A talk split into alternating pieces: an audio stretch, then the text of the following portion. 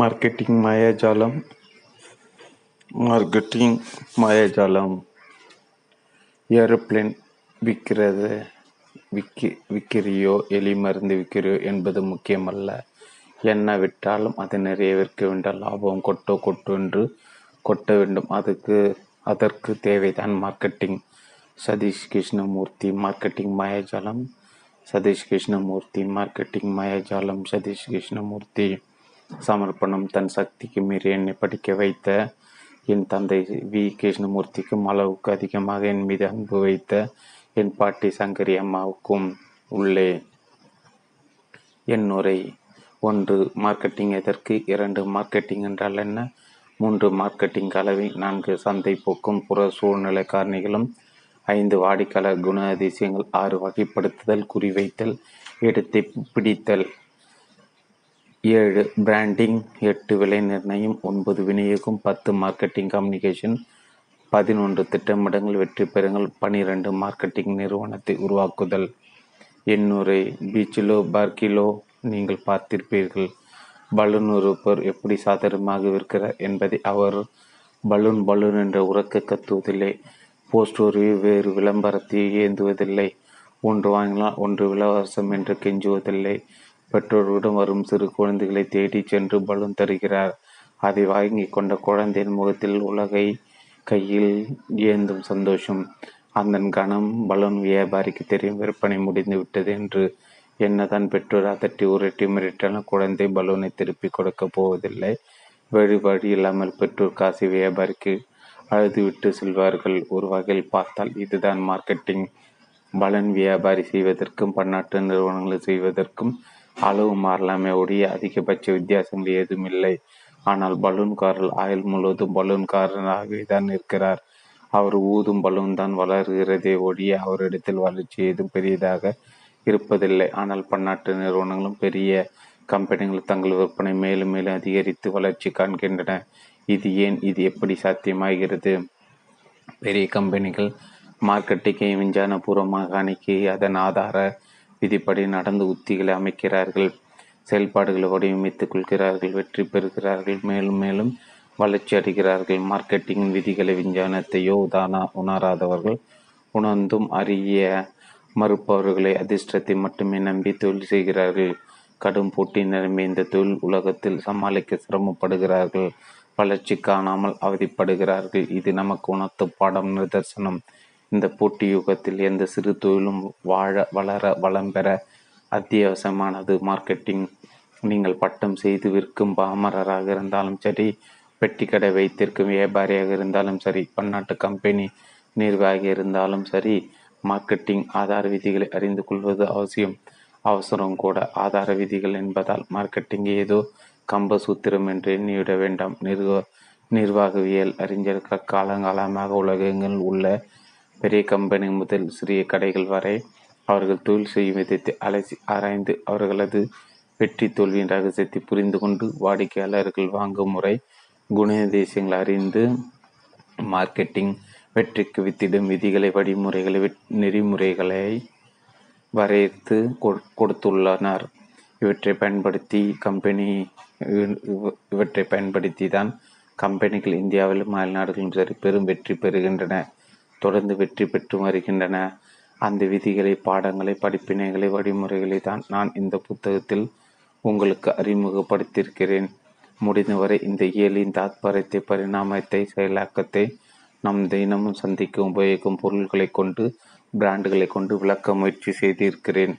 இந்த புத்தகம் நிர்வா நிர்வாகவியல் மாணவர்களுக்கு மட்டுமே எழுதப்பட்டது அல்ல, அவர்களும் கூட படிக்கும்படியாக தான் அமை அமைத்திருக்கிறேன். நீங்கள் ஏதேனும் யாருக்கேனும் விற்போரோ மார்க்கெட்டிங் செய்வோரோ எனில் இந்த புத்தகம் உங்களுக்கு தான், நீங்கள் பயன்பெறதான். இந்த புத்தகத்தை படித்து முடிக்கும்போது மார்க்கெட்டிங் கரைத்து குடித்திருப்பு என்று சொல்லவில்லை. மார்க்கெட்டிங் என்னும் வெற்றி ஈட்டி தரும் இயலின் ஆதார விதிகளை அறிமுகப்படுத்தியிருக்கிறேன், அவ்வளவே. இந்த அறிமுகம் கூட பெறாதவர் ஆயுள் முழுவதும் பீச்சிலோ பார்க்கிலோ பலம் மட்டும்தான் விற்று கொண்டிருக்க வேண்டியிருக்கும் என்று நினைவில் நிறுத்தி கொள்வது நல்லது. சென்னை, அன்புடன், சதீஷ் கிருஷ்ணமூர்த்தி. மார் ஒன்று, மார்க்கெட்டிங் எதற்கு? மார்க்கெட் எப்போதும் வேகமாக மாறுகிறது. மாறிக்கொண்டே மார்க்கெட் எப்போதும் வேகமாக மாறுகிறது. மார்க்கெட்டிங்கை விடவும் ஆயிரத்தி தொள்ளாயிரத்தி தொண்ணூற்றி ஒன்று நம் நாட்டின் தலையத்தை மாற்றியவரிடம் பொருளாதார அடிமைகளாக வர்த்தக உலகில் ஏழைகளாக பணம் சம்பாதிப்பது என்பதே பாவ செயலாக நினைத்து வாழ்ந்த நம் வாழ்க்கை நம் சிந்தனைகளை திசை திருப்பியவரிடம் ஆயிரத்தி தொள்ளாயிரத்தி தொண்ணூற்றி ஒன்று விரும்பிய சாமான்கள் வாங்க வழி இல்லாமல் வாங்கிய சாமான்கள் மட்டுமே விரும்ப பழகப்பட்டிருந்த நம்மை மாற்றிய வருடம் ஒரு டிவி வாங்க வேண்டும் என்று கடைக்கு சென்றால் கடையில் இருந்தது ஒரே ஒரு ஈசி டிவி, ஒரு கல்ட்ரான், ஒரு டைனோரா, அவ்வளோதான். இதில் இரண்டு அரசாங்கத்துக்கு சொந்தமான கம்பெனிகள் தயாரிப்பு. அவற்றின் தரம் எத்தனை முறை டிவி மெக்கானிக் நம் வீட்டுக்கு வர முடியும் என்பதை பொறுத்தது. ஆயிரத்தி தொள்ளாயிரத்தி தொண்ணூற்றி ஒன்று இது போன்ற அவலங்கள் முடிவுக்கு வந்த வருடம். ஒரு முறை என் நண்பனை கேட்டேன், அவன் ஏன் பிஎஸ்சி இயற்பியல் எடுத்தான் எடுத்தான் என்று. அவன் சொன்னான், நான் எடுக்கல, அதான் கொடுத்தாங்க. நம்ம ஷாப்பிங்கில் அது போல் விரும்பியதை எடுக்காமல் எடுத்தது விரும்பி கற்றுக்கொண்டு இருந்த நம்மை மாற்றி வருடம் ஆயிரத்தி தொள்ளாயிரத்தி தொண்ணூற்றி ஒன்று ஆயிரத்தி தொள்ளாயிரத்தி தொண்ணூற்றி ஒன்று நாட்டின் வளர்ச்சி என்பதோ ஏதோ எங்கள் வீட்டுக்காரரும் கச்சேரிக்கு போகிறார் என்ற மூணுலேருந்து நாலு பர்சன்டேஜ் வளர்ச்சி என்ற சிந்தனை எவ்வளவு சிறு பிள்ளைத்தனமானதோ என்று நமக்கு புரிய ஆரம்பித்தவரிடம் எட்டு பர்சன்டேஜ் வரை வேண்டுமா இல்லை பத்து பர்சன்டேஜ் வரை சொல் சொல்ல என்ன சாத்தியக்கூறுகள் என்று நாம் இப்போது இரண்டாயிரத்தி அஞ்சில் யோசிக்க பிள்ளையை சுழி போட்ட வருடம். ஆயிரத்தி தொள்ளாயிரத்தி தொண்ணூற்றி ஒன்றுக்கு பின் தான் எத்தனை மாற்றங்கள். கார் என்றால் அம்பாசிடர் அல்ல ஃபேர் தான் என்பது நூற்றுக்கும் மேற்பட்ட மாடல்களில் ஆயிரத்துக்கும் மேற்பட்ட வண்ணங்களில் கார்கள் இப்படியும் இருக்குமா என்று நாம் சிந்திக்கும் இந்த காலம் வரை எத்தனை மாற்றங்கள். ஒரு ஸ்கூட்டர் வாங்க முன்பதிவு செய்து ஒரு வருட காத்திருந்த காலம் போய் எங்கள் ஸ்கூட்டர் பிராண்டை வாங்க குறைந்த வட்டி கடன் நாங்களே உங்கள் வீடு தேடி வந்து தருகிறோம் என்று கூறும் ஸ்கூட்டர் விற்பனையாளர்கள் இருக்கும் இந்த காலம் வரை தான் எத்தனை மாற்றங்கள். ஒரு பொருள் வாங்கினால் அதன் ரசீதில் வாங்கிய பொருள் எக்காரணம் கொண்டு திரும்ப எடுத்துக்கொள்ள மாட்டாது என்று கடையில் எச்சரித்த காலம் போய் எங்கள் பிராண்டை உபயோகித்து பாருங்கள், பிடிக்கவில்லை என்றால் பணம் வாபஸ் என்று அதே கடைகள் விளம்பரம் செய்யும் இந்த காலம் வரை எத்தனை மாற்றங்கள். எத்தனை மாற்றங்கள், எத்தனை புதிய பொருள், ஒவ்வொரு பொருளிலும் எத்தனை நூறு பிராண்டுகள், எத்தனை புதிய தொழில்கள், எத்தனை கடைகள், எத்தனை வளர்ச்சி, எத்தனை வேகம். இதுதான் சந்தை பொருளாதாரம் என்று நாம் வாங்கி வணங்கி நேசிக்க நவீன குல தெய்வம். கடந்த பதினைந்து வருட மாற்றங்களுக்கு ஆதாரமாக, இந்த மாற்றங்களுக்கு ஆகாரமாக, அதன் வளர்ச்சிக்கு வித்திட்ட கற்ப விருட்சம் முன்னேற்ற பாதையில் நம்மை இட்டு செல்லும் இயந்திர குதிரை நிற்க இந்த புத்தகம் மார்க்கெட்டிங் பற்றியது என்ற அல்லவா நினைத்தேன். இது என்ன ஆயிரத்தி தொள்ளாயிரத்தி தொண்ணூற்றி ஒன்று மாற்றங்கள் சந்தை பொருளாதாரம் என்று கதை வேறு எங்கெங்கே போகிறது என்று நினைக்க நினைக்கிறீர்களா? கவலை வேண்டாம், இந்த புத்தகம் மார்க்கெட்டிங் பற்றி தான். மார்க்கெட்டிங்குக்கு வித்திட்ட அதற்கு முக்கியத்துவமாக முக்கியத்துவம் வர காரணமாக இருந்தவற்றை தான் நான் முதலில் கொடுத்தேன். மார்க்கெட்டிங் என்ற சொல்லுக்கு அர்த்தம் வந்தது ஆயிரத்தி தொள்ளாயிரத்தி தொண்ணூற்றி ஒன்றில் பிறகுதான்.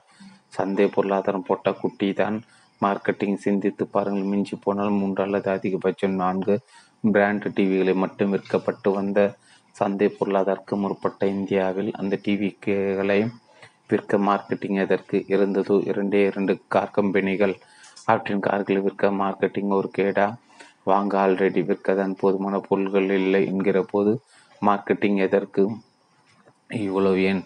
மார்க்கெட்டிங் என்பதற்கு ஈடான சொல் தமிழில் புழக்கத்தில் இல்லை தெரியுமா உங்களுக்கு? அட ஐயா, தேவை இருந்தால் தானே சொல்லிருக்கும். விற்பனை என்கிற சொல் இருக்கிறது என்கிறீர்களா? அது சேல்ஸ் என்பதற்கு ஈடான தமிழ் சொல்.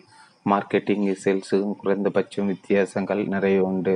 இன்னும் சொல்லப்போனால் சேல்ஸ் என்பது மார்க்கெட்டிங்கின் ஒரு அற அங்கம், அவ்வளோதான். இதை பின்னால் விரிவாக பார்ப்போம். ஆக, மார்க்கெட்டிங் என்கிற தாரக மந்திரக்கு வித்திட்ட மூலா மந்திரம்தான் சந்தை பொருளாதாரம். மார்க்கெட்டிங் என்ற சித்தாந்தம் வரலாறு காரணம் சந்தை பொருளாதாரம். அது உருவாக்கிய சந்தை போட்டிகள், அதனால் உருவான நூற்றுக்கணக்கான கம்பெனிகள், அந்த கம்பெனிகள் உருவாக்கிய ஆயிரக்கணக்கான பிராண்டுகள், இத்தனை பிராண்டுகளை விற்க கம்பெனிகள் செய்யும் பிரம்ம பிரயத்தன மார்க்கெட்டிங். மார்க்கெட்டிங் வளர்ந்து வரும் விஸ்வரூபம் எடு எடுக்க சந்தை பொருளாதாரம் மட்டுமா காரணம்? ஒரு வழியில் நான், நீங்கள், நம் குடும்பத்தை, நம் குழந்தைகள் என நாம் அனைவரும் கூட காரணம். இல்லையோ பின்ன வாடிக்கையாளர் வர்க்கம் நாம். நாம் ஷாப்பிங் முறைகள் தான் எத்தனை மாற்றங்கள். ஆறாம் வகுப்பில் வாங்கிய பேனாவை ஆஃபீஸிலிருந்து ரிட்டையர் ஆகும் வரை வைத்திருந்த நம் அப்பாக்கள் இருந்து எட்டாம் வகுப்பில் செல்போன் கேட்கும் இந்த காலம் வரை நாம் தான் எத்தனை மாறி இருக்கிறோம். விசேஷம் என்றால் பட்டு விசேஷம் என்றால் மட்டுமே பட்டு புடவை வாங்கிய நம் அம்மாக்கள் காலம் முதல் புடவை காலம் முதல் புடவையை வாங்குவதே ஒரு சாதாரண விஷயமாகிவிட்ட இந்த காலம் வரை நம் பெண்கள் தான் எத்தனை மாறி இருக்கிறார்கள். இது மட்டுமா? கடற்பா கடன்பட்டா நெஞ்சம் போல கலங்கினான் இலங்கை வேந்தன் என்று கடன் வாங்க அவமானப்பட்ட காலம் போய் two wheeler loan, housing loan, personal loan என்று எடுக்க லோலோ என்று அலையும் நாம் தான் எத்தனை மாறி இருக்கிறோம். அடுத்தடுத்து அம்புஜத்தை பார்த்தேலா என்று அங்காலைத்து வெறும் பெருமை சுற்ற காலம் போய் அவ மட்டும்தானா எக்கால எக்காத்துலேயும் ஹோம் தேட்ரு எங்காத்துலேயும் ஹோம் தேட்ரு இருக்குது என்று தம்பட்டம் அடித்து பழக்கப்பட்ட விட்ட இந்த காலம் வரை எத்தனை மாறி இருக்கிறோம். இதை விடுங்கள், பொருள் வாங்கும் முறையில் தான் எத்தனை மாற்றங்கள். கியூவில் கூட்டத்தில் நின்று வாங்கிய காலம் போய் கடைக்கு ஃபோன் செய்து ஃப்ரீ டெலிவரி எதிர்பார்க்கும் இந்த காலம் வரை கடை தெருவில் தான் பொருட்கள் விற்கும் என்ற காலம் போய் நம் வீடு தேடி வந்து விளக்கு மாற்று கட்டையிலிருந்து வேக்யூம் கிளீனர் வரை விற்க தயாராக இருக்கும் கம்பெனிகள் இருக்கும் இந்த காலம் வரை எத்தனை மாற்றங்கள். நாம் இப்படி மாறியிருப்பதால் சந்தை பொருளாதாரம் வளர்கிறதா? இல்லை. சந்தை பொருளாதாரத்தின் வளர்ச்சி நாம் மாறுகிறோமா என்கிற கொடி அசை அசைந்ததும் காற்று வந்ததா நிலைமைதான் என்று. இது எப்படியோ வாடிக்கையாளர்களாக நாம் மாறியிருக்கிறோம். அதிகம் தேடுகிறோம், நிறைய வாங்குகிறோம். நம் தேவைகளை தீர்க்க பல ரகங்கள் பொருட்கள் நமக்கு நம் தேவைகளுக்கு அதிகமாகவே டஜன் கணக்குகள் பிராண்டுகள். நாலொரு கம்பெனி பொழுதொரு பிராண்டின் பிறப்பு. ஒரு சாதாரண குளியல் சோப்பு வாங்க வேண்டுமென்றாலே கடையில் நூற்றுக்கும் மேற்பட்ட பிராண்டுகள். இதே கதைதான் நாம் வாங்கும் பல பொருள்களும். இதனால் எழுவும் எழும் வியாபார போட்டிகள், பொறாமைகள். அந்த பிராண்டை வாங்காதே, என் பிராண்டை வாங்கு என்று ஒவ்வொரு கம்பெனியும் கூவி கூத்து கூத்தாடி குழைந்து விற்கும் நிலைமை. இந்த ஆட்டு மந்த வியாபார கூட்டத்தில் நீங்கள் தனியாக தெரிந்து உயரமாக மிளிர உங்களுக்கு தேவை ஓர் உயர்ந்த ஆசனம். இந்த சந்தை இந்த சந்தை சத்தத்தில் உங்கள் தொழிலின் குரல் ஒளி உயர்ந்து ஒலிக்க உங்களுக்கு தேவை ஒரு ஒலிபெருக்கி. உங்கள் போட்டியாளர் மத்தியில் உங்கள் பொருள் அழகாக்கி வாடிக்கையாளர்களை மயக்கி வாங்க செய்ய உங்களுக்கு தேவை ஒரு டிஸ்ட்ரிபியூட்டர் பார்லர். அந்த ஒலிபெருக்கி, அந்த ஆசனம், அந்த பியூட்டி பார்லர் தான் மார்க்கெட்டிங். உங்கள் தொழில் எதுவாக இருந்தாலும் அது சட்டத்துக்கு உட்பட்டதாக இருக்கும் பட்சத்தில் அதன் வெற்றிக்கு இன்றியமையாதது. மார்க்கெட்டிங் புரியாதவர்களுக்கு இது ஒரு புதைகுழி, புரிந்தவர்களுக்கு இது ஒரு காமதேனு. சுருங்க சொல்ல வேண்டும் என்றால் மார்க்கெட்டிங் உங்கள் வெற்றிக்கும் தோல்விக்கும் உள்ள வித்தியாசம். வாருங்கள் சொல்வோம் இந்த வசீகர உலகிற்கு இரண்டு. மார்க்கெட்டிங் என்றால் என்ன? மார்க்கெட்டிங் இரண்டே இரண்டு விதிகள் தான். முதல் விதி, வாடிக்கையாளர் சொல்வதே சரி. இரண்டாவது விதி, வாடிக்கையாளர் சொல்வது தவறு என்று நீங்கள் நினைத்தால் முதல் விதியை மீண்டும் ஒரு முறை படிக்குவோம். மார்க்கெட்டிங் இரண்டே விதிகள் தான் மார்க்கெட்டிங் இரண்டே விதிகள் தான் முதல் விதி, வாடிக்கையாளர் சொல்வதே சரி. இரண்டாவது விதி, வாடிக்கையாளர் சொல்வது தவறு என்று நீங்கள் நினைத்தால் முதல் விதியை மீண்டும் ஒரு முறை படிக்கவும். மார்க்கெட்டிங் என்பது பொருள்கள் விற்க பயன்படும் உத்தி என்று பொதுவாக கூறுபவர்கள் உண்டு. அப்படி ஒரே ஒரு வரியில் எளிதாக விளக்கக்கூடியது அல்ல மார்க்கெட்டிங். மார்க்கெட்டிங் என்பது ஒரு செயல்முறை, ஒரு ப்ராசஸ். உங்கள் வாடிக்கையாளரை தெரிந்து அறிந்து புரிந்து அவர்கள் தேவைகளை மற்ற போட்டியாளர்களை விட சிறந்த முறையில் பூர்த்தி செய்து அவரை மகிழ்விக்கும் செயல்முறை தான் மார்க்கெட்டிங். இந்த விளக்கத்தின் முக்கியமான நான்கு அம்சங்களை பார்ப்போம். முன் பார்ப்போம் வாடிக்கையாளர். ஆங்கிலத்தை கூற வேண்டுமெனில் கஸ்டமர். மார்க்கெட்டிங் என்பது மதம் என்றால் வாடிக்கையாளர் தான் அந்த மதத்தின் இஷ்ட தெய்வம். மார்க்கெட்டிங்கின் கோல் சுற்றி வரும் சூரியன் தான் வாடிக்கையாளர். யார் இந்த வாடிக்கையாளர்? ஒரு பொருளை வாங்குவாரா? அப்பொருளை வாங்க தூண்டுவாரா? அந்த பொருளை வாங்க முடிவெடுப்பாரா? அல்லது அந்த பொருளை உபயோகிப்பாரா? அனைவரும் ஒரு உதாரணத்தை பார்ப்போம். ஒரு ஒரு சலூனுக்கு சென்று நீங்கள் முடிவெட்டி கொள்கிறீர்கள் என்று வைத்து கொள்வோம். அந்த சலூன் கடைக்காரர்கள் நீங்கள் வாடிக்கையாளர். சரி, இதை நீங்கள் உங்கள் மூன்று வயது மகனுக்கு ஐஸ்கிரீம் வாங்கி கொடுக்கிறீர்கள் என்றால் அப்போது அந்த ஐஸ்கிரீம் விற்பவர்கள் யார்? வாடிக்கையாளர். ஐஸ்கிரீம் வாங்கிய நீங்களா அல்லது அந்த ஐஸ்கிரீமை சாப்பிடும் உங்கள் மகனா? இருவருமே வாடிக்கையாளர் தான். ஐஸ்கிரீம் கடைக்காரர் உங்கள் மகனை கவர்ந்து கடைக்குள் இருக்க வேண்டும். அதேபோல் உங்களையும் கடைக்குள் வரவழைக்க முற்பட வேண்டும். உங்கள் இருவரை ஒருவரை கவர தவறினாலும் ஐஸ்கிரீம் கடைக்காரர் விற்பனை இழக்க வேண்டும். அமெரிக்காவில் நடந்த ஒரு சம்பவம் இது இன்னமும் நன்றாக விளக்கும். பல வருடங்களுக்கு முன்னால் ஒரு கம்பெனி ந நாய்களுக்கென்று பிரத்யேகமான ஒரு உணவை தயாரித்து விற்பனை செய்ய முடிவெடுத்தது. அந்த நாய் உணவை சிறந்த முறையில் பேக்கிங் செய்து அதன் லேபிள், டிசைன், கலர் என்று அனைத்தையும் சிறந்த முறையில் செய்தது. உணவு நாய்க்கென்றாலும் அதை வாங்குவது என்னவோ நாயை வளர்ப்பதுதானே என்று அவரை கவர இத்தனையும் செய்தது அந்த கம்பெனி. ஆனால் அத்தனை சிரமத்து பின்னும் அந்த நாய் உணவு பிராண்டு விற்காமல் தோல்வி கண்டது. பல மாத ஆராய்ச்சிக்கு பிறகு தோல்விக்கான காரணத்தை கண்டுபிடித்தது அந்த கம்பெனி. அந்த நாய் உணவு பிராண்டு எல்லோருக்கும் பிடித்திருந்தது, நாய்களுக்கு தவிர. ஆம், நாய்களுக்கு அந்த உணவின் சுவை பிடிக்கவில்லை. பேக்கிங், கலர், பிராண்ட் நேம் என எல்லாவற்றிலும் கவனம் செலுத்தி அந்த கம்பெனி நாயின் உணவின் தரத்தை கொட்ட விட்டு விட்டது. இந்த உண்மை சம்பவம் உணர்த்தும் பாடம் இதுதான். நீங்கள் விற்கும் பொருளின் வாடிக்கையாளர் யார், அந்த பொருளை வாங்குவதில், முடிவெடுப்பதில் உபயோகிப்பது யார், யாருக்கு என்ன பங்கு என்பதை அறிவது அவசியம். அதை அறிய தவறினால் அந்த நாய் உணவு பிராண்டுக்கு ஏற்பட்ட கதிதான் உங்கள் பொருளுக்கும். தேவைகள் மார்க்கெட்டிங் என்கிற முறை செயல்முறையின் இரண்டாவது முக்கிய அம்சம் முக்கிய அங்கம் உங்கள் வாடிக்கையாளரின் தேவைகள். தேவை என்றால் என்ன?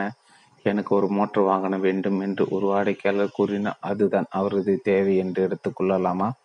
இல்லை, அது வெறும் தேவையில்லை, அவரது தேவையின் வெளிப்பாடு. இன்று மோட்டார் வாகனம் என்று ஒன்று இருப்பதால் அதை கேட்கிறார்.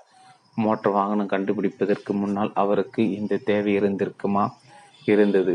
ஒரு இடத்திலிருந்து வேறொரு இடத்துக்கு விரைவாக, சௌகரியமாக, சுயமாக செல்லும் தேவை அவருக்கு இருந்தது. அந்த தேவையின் வெளிப்பாட்டில் பிறந்துதான் இன்று மார்க்கெட்டிங் நமக்கு அளித்திருக்கும் இத்தனை சௌகரியங்களுக்கு மொபைல், பைக், ஸ்கூட்டர், கார் மற்றும் இதர மோட்டார் வாகனங்கள். போட்டியாளர் மார்க்கெட்டிங் என்ற செயல்முறையின் மூன்றாவது அங்கம் முக்கியமான அங்கம் போட்டியாளர். ஆங்கிலத்தில் கூற வேண்டுமெனில் காம்படிட்டர். போட்டியாளர் என்ற வர்க்கம் இல்லைன்னு மார்க்கெட்டிங் என்பதற்கு அவசியம் இல்லாமல் போயிருக்கும். உங்கள் பொருள்களை சந்தையில் விற்க நீங்கள் மனதில் நிறுத்த வேண்டியது உங்கள் வாடிக்கையாளரை மட்டும் அல்ல, அதே வாடிக்கையாளரை மயக்கி தன் பக்கம் எடுக்க முற்படும் நூற்றுக்கும் அதிகமான மற்ற பிராண்டுகள் ஒவ்வொன்றுமே உங்கள் போட்டியாளர் தான். உங்கள் போட்டியாளர்களை சமாளித்து சந்தையில் வெற்றி பெறுவது எப்படி? அதற்குண்டான முதல் படி உங்களுடைய போட்டியாளர் யார் என்பதை முதலில் அடையாளம் கண்டு அவரை தெரிந்து புரிந்து கொள்வது தான். கோலாபானங்களை எடுத்துக்கொள்வோம். பெப்சின் போட்டியாளர்கள் யார்? கோகோ கோலா என்பீர்கள். சரி, அடுத்து தம்ஸ் அப், லிம்கா, ரேண்டா என்று ஒரு பெரிய பட்டியலை கொடுப்பீர்கள். சரி, அடுத்து ஆரஞ்சு ஜூஸ், ஆப்பிள் ஜூஸ் என்று ஜூஸ் வகையாளர்களும் போட்டியாளர்கள் தானே. தாகம் தீர்க்க வல்லது கோலா பானங்களில் எண்ணில் குடி தண்ணீர் கூட போட்டியாளர் தான் பெப்சிக்கு. நீங்கள் கால் கடுக்கு வெயிலில் நடந்து வந்து ஒரு பெட்டி கடையை அடைகிறீர்கள் என்று வைத்துக்கொள்வோம். உங்கள் தாகம் தீர்க்க அந்த கடையில் மினரல் வாட்டர் வாங்கலாம், ஆஃபீஸ் ஆப்பிள் ஜூஸ் வாங்கலாம், நன்னறி செருப்பத்து வாங்கலாம், ஏன் பெப்சி கோலா கூட வாங்கலாம். அப்படி பார்க்கும்போது பெப்சிக்கு அனைத்துமே போட்டியாளர்கள் தான். நீங்கள் பெப்சி கோலா கம்பெனியின் மார்க்கெட்டிங் மேனேஜர் மேனேஜராக இருந்தால் இதை மனதில் நிறுத்தி தானே உங்கள் மார்க்கெட்டிங் உத்திகளை அமைப்பீர்கள், இல்லையா? மகிழ்வித்தல். மார்க்கெட்டிங் என்கிற செயல்முறையின் கடைசி அங்கம் மகிழ்வித்தல். வாடிக்கையாளர் தேவை அறிந்து பூர்த்தி செய்து வெற்றி பெற முயற்சி செய்வது அந்த காலம். அதுக்கு ஒரு படி மேலே சென்று அவரை அவரை மகிழ்விக்க என்ன தேவை அதை விட அதிகமாக செய்து முடிப்பதுதான் மார்க்கெட்டிங் உலகின் இன்றைய நிர் நிர்பந்தம். மார்க்கெட்டிங் என்கிற செயல்முறையின் கடைசி அங்கம் மகிழ்வித்தல். மகிழ்வித்தல் மார்க்கெட்டிங் என்கிற செயல்முறையின் கடைசி அங்கம் மகிழ்வித்தல். வாடிக்கையாளர் தேவை அறிந்து பூர்த்தி செய்து வெற்றி பெற முயற்சி செய்வது அந்த காலம். அதற்கு ஒரு படி மேலே சென்று அவரை மகிழ்வுக்கு எத்தனையோ என்னென்ன தேவையோ அதை விட அந்தமாக செய்து முடிப்பதுதான் மார்க்கெட்டிங் உலகில் இன்றைய நிர்பந்தம். ஒரு உதாரணம் மூலம் இதை பார்ப்போம். குடும்பத்துடன் சாப்பிட வெளியே செல்கிறோம். தலைக்கு நாற்பது முதல் ஐம்பது ரூபாய்க்குள் சாப்பிட்டு முடிக்க எத்தனையோ ஹோட்டல்கள் இருந்தாலும் நாம் சரவணபவன் ஹோட்டலை தேடி செல்கிறோம். அங்கே நாற்பது ரூபாய்க்கு ஒரு பிளேட் மசால் தோசை கிடைத்தாலே அதிகம். இருந்தாலும் போகிறோம், ஏனெனில் நமக்கு தெரியும் சரவணபவனை பற்றி, அதன் அப்பழுக்கற்ற சுத்தமான சுகாதாரத்தை பற்றி, சுட சுட பல வெரைட்டிகளில் பரிமாறும் அந்த நேர்த்தி பற்றி. எத்தனை கூட்டம் என்றாலும் நாம் கேட்காமல் நமக்கு ஜில்லென்று மினரல் வாட்டர் வைக்கும் அவர்களின் பாங்கை பற்றி. நாற்பது என்னையா நாற்பது நானூறு ரூபாய் என்றெல்லாம் ஆஃபீஸில் லோன் போட்டாவது சரவணபவன் போய் சாப்பிட ஆள்கள் ரெடி இந்த ஊரில். காரணம், சரவணபவன் வாடிக்கையாளரை மகிழ்விக்கும் முறை. மற்ற பல ஹோட்டல்களில் ஹோட்டல்கள் நம் பசியினும் தேவை தீர்ப்பதோடு மட்டும் மட்டுமே நின்று விடுகின்றன. ஆனால் சரவணபவனோ அதற்கு ஒரு படி மேலே சென்று நம்மை மகிழ்விப்பதால் தான் இன்று நம்பர் ஒன்னாக திகழ்கிறது. வாடிக்கையாளர்கள் மகிழ்வித்து அவர்கள் நன்மதிப்பை பெற்றிருப்பது சான்றுதான். மற்ற ஹோட்டல்களை காட்டிலும் அதிக கட்டணம் வசூலிக்கும் அவர்கள் திறன். ஆக வாடிக்கையாளர் தேவைகள், போட்டியாளர் மற்றும் மகிழ்வித்தல் என்கிற நான்கு முக்கிய அம்சங்களை கொண்டதான் மார்க்கெட்டிங். அதனால் தான் மார்க்கெட்டிங் என்பது ஒரு உத் உத்தி மட்டுமே அல்ல, அது ஒரு செயல்முறை. அதே போல மார்க்கெட்டிங் என்பது விற்பனை திறன் மட்டுமே மட்டுமே அல்ல. இன்னும் சொல்ல போனால் விற்பனை, அதாவது சேல்ஸ் என்பதை தேவையற்றதாக ஆக்குவதுதான் மார்க்கெட்டிங்கின் குறிக்கோள். பீட்டர் ட்ராக்கு என்ற பிரபல நிர்வாகவியல் நிபுணர் என்ன சொல்கிறார் தெரியுமா? சிலர் சேல்ஸ் என்பது தேவையான ஒன்று என்று நினைக்கலாம், ஆனால் மார்க்கெட்டிங் குறிக்கோளை சேல்ஸை தேவையற்றையாது ஆக்குவதுதான். வாடிக்கையாளரின் தேவை அறிந்து அதற்கேற்ற பொருள்களை திறம்பட செய்து அதனால் அவராகவே நம் பொருள்களை வெளியே வந்து வாங்க செய்வதுதான் மார்க்கெட்டிங்கின் குறிக்கோள். அதை செய்துவிட்டால் பிறகு நாம் செய்ய வேண்டியதெல்லாம் அந்த பொருளை தயாரித்து தாராளமாக கிடைக்க செய்வது மட்டுமே. இந்துஸ்தான் லிவர் கம்பெனியின் ஃபேர் அண்ட் லவ்லி பிராண்ட் இதற்கு ஒரு சிறந்த உதாரணம். சிகப்பழுக்கு முக்கியத்துவம் கொடுக்கும் வாடிக்கையாளர்கள் அதிக அளவில் நம் நாட்டில் இருப்பதை அறிந்த லிவர் அதற்கேற்ற சிகப்பழுப்பு cream fair and fair and lovely தயாரித்து விளம்பரப்படுத்தியது. ஆயிரத்தி தொள்ளாயிரத்தி எழுபத்தஞ்சாம் ஆண்டு அறிமுகப்படுத்தப்பட்ட இந்த பிராண்ட் அன்று முதல் இன்று வரை விற்பனையில் சக்கை போடு போடுகிறது.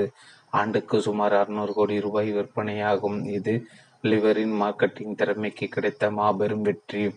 இப்போது இன்று அந்த கம்பெனி செய்வதெல்லாம் ஒன்றுதான், ஃபேர் அண்ட் லவ்லி வேண்டுமறை தயாரித்து சந்தையில் தாராளமாக கிடைக்க செய்வது மட்டுமே. வாடிக்கையாளர்கள் தாமாக போட்டி போட்டுக்கொண்டு வாங்கி தள்ளுகிறார்கள். ஃபேர் அண்ட் லவ்லியின் வெற்றி சொல்லும் பாடம் இதுதான். ஒரு பொருளை மார்க்கெட்டிங் கோட்பாடுகளுக்கு இணங்க திறம்பட தயாரித்து விநியோகம் செய்தோம் எனில் அதை விற்க சிரமப்பட தேவையில்லை, அது தானாகவே விற்கும். இதனால் நமக்கு புரியும் மற்றொரு உண்மை, மார்க்கெட்டிங்கும் சேல்ஸும் வேறு வேறு என்பது.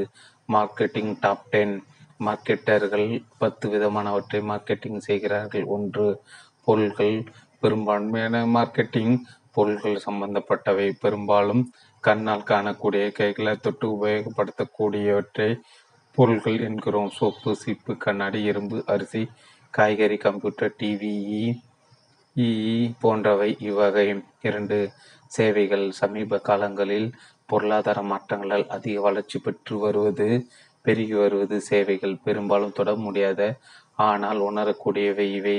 தங்கும் ஹோட்டல், பியூட்டி பார்லர்கள், வங்கிகள், முடித்திருத்தங்கள், மெக்கானிக் கடைகள் முதலிய இடங்கள் அளிப்பது சேவைதான். அதே போல வக்கீல்கள், டாக்டர்கள், ஆசிரியர்கள், நிர்வாக ஆலோசகர்கள் ஆகியோர் அளிப்பதும் சேவைதான்.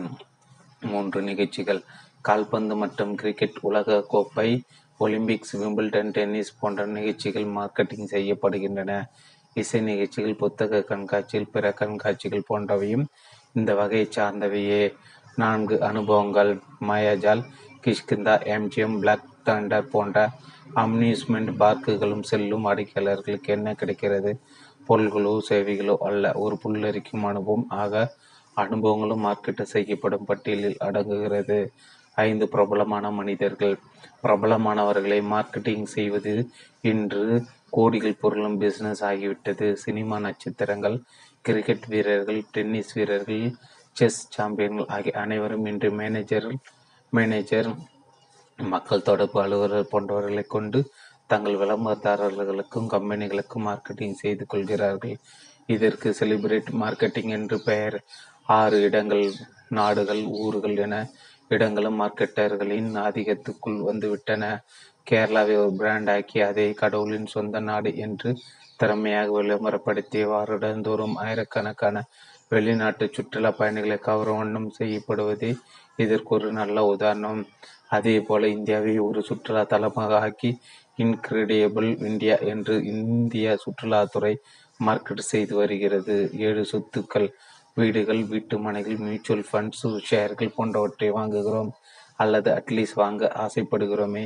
இது போன்ற சொத்துக்களும் மார்க்கெட்டிங் செய்யப்படும் பட்டியலில் சேர்க்கப்பட வேண்டியதுதான்.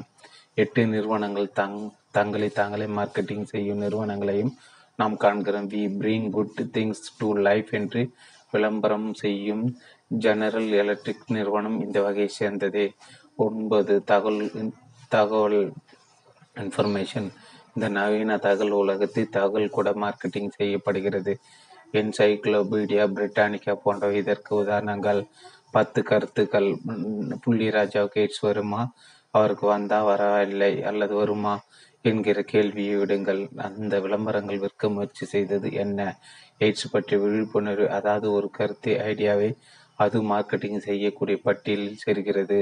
இரண்டுக்கு மேல் வேண்டவே வேண்டாம். குடி குடியை கெடுக்கும், மரம் வளர்ப்போம், பழம் சிற்பம் போன்ற விளம்பரங்கள் எல்லாம் இந்த ஐடியா சமாச்சாரங்கள் தான். மூன்று, மார்க்கெட்டிங் மிக்ஸ். வாடிக்கையாளர் பல்பை வாங்குவதில்லை, வெளிச்சத்தை வாங்குகிறார்கள். மார்க்கெட்டிங் என்பது வாடிக்கையாளரின் தேவைகளை அறிந்து அதை மற்ற போட்டியாளர்களோட சிறந்த முறையில் பூர்த்தி செய்து அவரை மகிழ்விப்பது என்பதை பார்த்தோம். தேவை அறிந்து பூர்த்தி செய்யும் முறை என்ன? ஒரு வாடிக்கையாளர் எப்படியெல்லாம் மகிழ்விக்க முடியும்? அதற்குண்டான வழிமுறைகள் என்ன என்ன இவற்றை இப்போது பார்க்க போகிறோம். மார்க்கெட்டர் என்ற முறையில் நம் வாடிக்கையாளர்களுக்கு ஒரு ஆஃபர் தருகிறோம். அவர் தேவையை பூர்த்தி செய்யக்கூடிய ஒரு பொருளை முதலில் உருவாக்குகிறோம். இரண்டாவதாக அப்பொருள் வாடிக்கையாளர்கள் எளிதாக சென்றடைய தேவையான விநியோக முறைகளை வரையறுக்கிறோம். மூன்றாவதாக அப்பொருள் என்ன விலை பெறும், என்ன விலை கொடுத்து வாங்க வாடிக்கையாளர் முன்வரும் என்பதை கண்டறிந்து அப்பொருளுக்கு உண்டான விலையை நிர்ணயம் செய்கிறோம். கடைசியாக அப்பொருளை வாடிக்கையாளருக்கு அறிமுகம் செய்து அவரை கவர்ந்து வாங்க செய்ய தேவையான அனைத்து விற்பனை மேம்பாட்டு செயல்களையும் செய்கிறோம். மேற்கூறிய இந்த ஆஃபரின் நான்கு அம்சங்கள்: பொருள், விலை, விநியோகம், விற்பனை மேம்பாடு, உங்கள் வெற்றி நிர்ணயிப்பவை. இந்த நான்கு அம்சங்களையும் ஆங்கிலத்தில் ப்ராடக்ட்டு, ப்ரைஸு, பிளேஸு, ப்ரொமோஷன் என்று சுருக்கமாக ஃபோர் பி, அதாவது நான்கு பி என்று கூறுவார். இந்த நான்கு அம்சங்களின் கலவை மார்க்கெட்டிங் மிக்ஸ் என்பார். உங்கள் மார்க்கெட்டிங் முயற்சியின் வெற்றி தோல்வியை நிர்ணயிப்பது மார்க்கெட்டிங் மிக்ஸு. வாடிக்கையாளர் நாம் பொருளை வாங்க தூண்டுவதும் தொடர்ந்து வாங்க செய்வதும் இந்த மார்க்கெட்டிங் மிக்ஸு.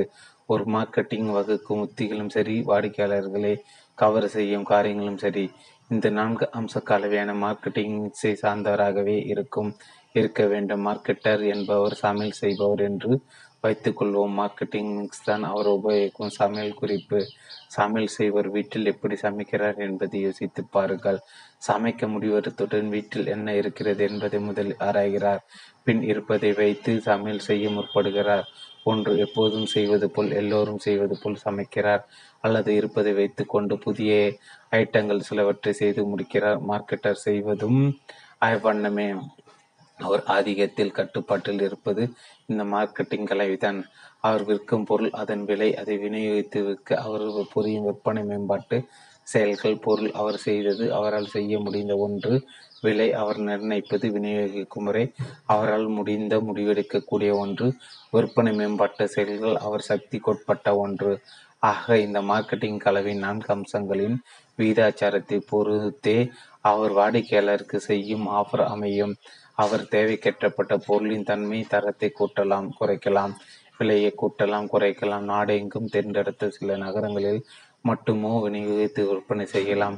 அவர்களின் பொருளாதார வசதிக்கேற்ப விளம்பரம் மற்றும் இதர விற்பனை மேம்பாட்டு செயல்களை செய்யலாம். மார்க்கெட்டிங் மிக்ஸின் நான்கு அம்சங்களை வைத்துக்கொண்டு எண்ணற்ற விதவிதமான கலவைகளை அமைக்க முடியும். ஒவ்வொன்றுமே வெவ்வேறு முறையில் சந்தையில் வாடிக்கையாளர் மனது தாக்கத்தை உருவாக்கக்கூடியவை.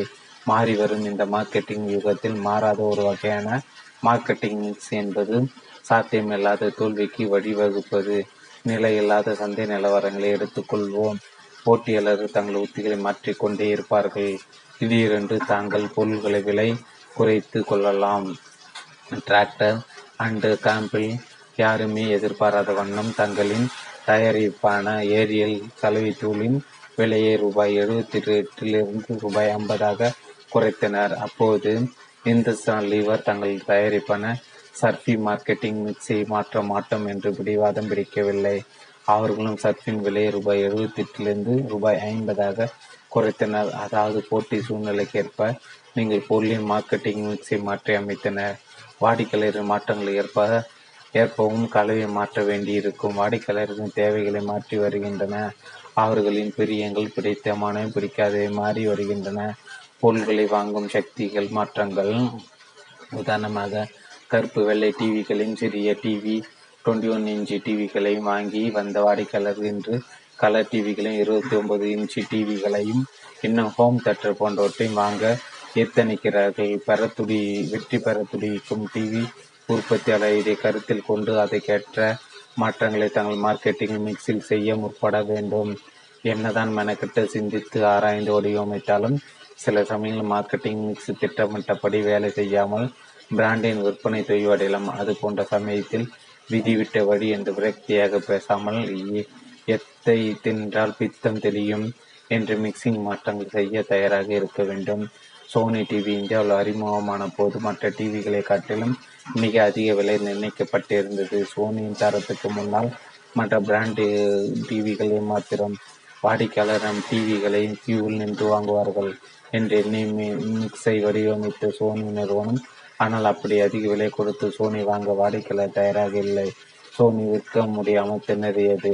மார்க்கெட்டிங் மிக்ஸில் தவறு செய்துவிட்டோம் என்பதை உணர்ந்து இன்று விலைகளை குறைத்து விற்க முயற்சிகள் மேற்கொண்டுள்ளது. மார்க்கெட்டிங் மிக்ஸின் நிலையில்லாத நிரந்தரமில்லாத தன்மை உணர்ந்து சூழ்நிலைக்கு ஏற்ப அதில் மாற்றங்கள் செய்து கொண்டு வருவதே வெற்றியின் ரகசியம். பொருள் விலை விநியோகம் விற்பனை மேம்பாடு என்று நாம் கூறிவிட்டாலும் ஒவ்வொரு அம்சம் பல உள் பிரிவுகளை கொண்டது. மார்க்கெட்டிங் மிக்ஸின் ஒவ்வொரு அம்சத்துக்கும் உள்ளேயும் அடங்கிய சில முக்கிய உள்பிரிவுகள் இதோ. போர்பியின் உள்பிரிவுகள் பொருள்.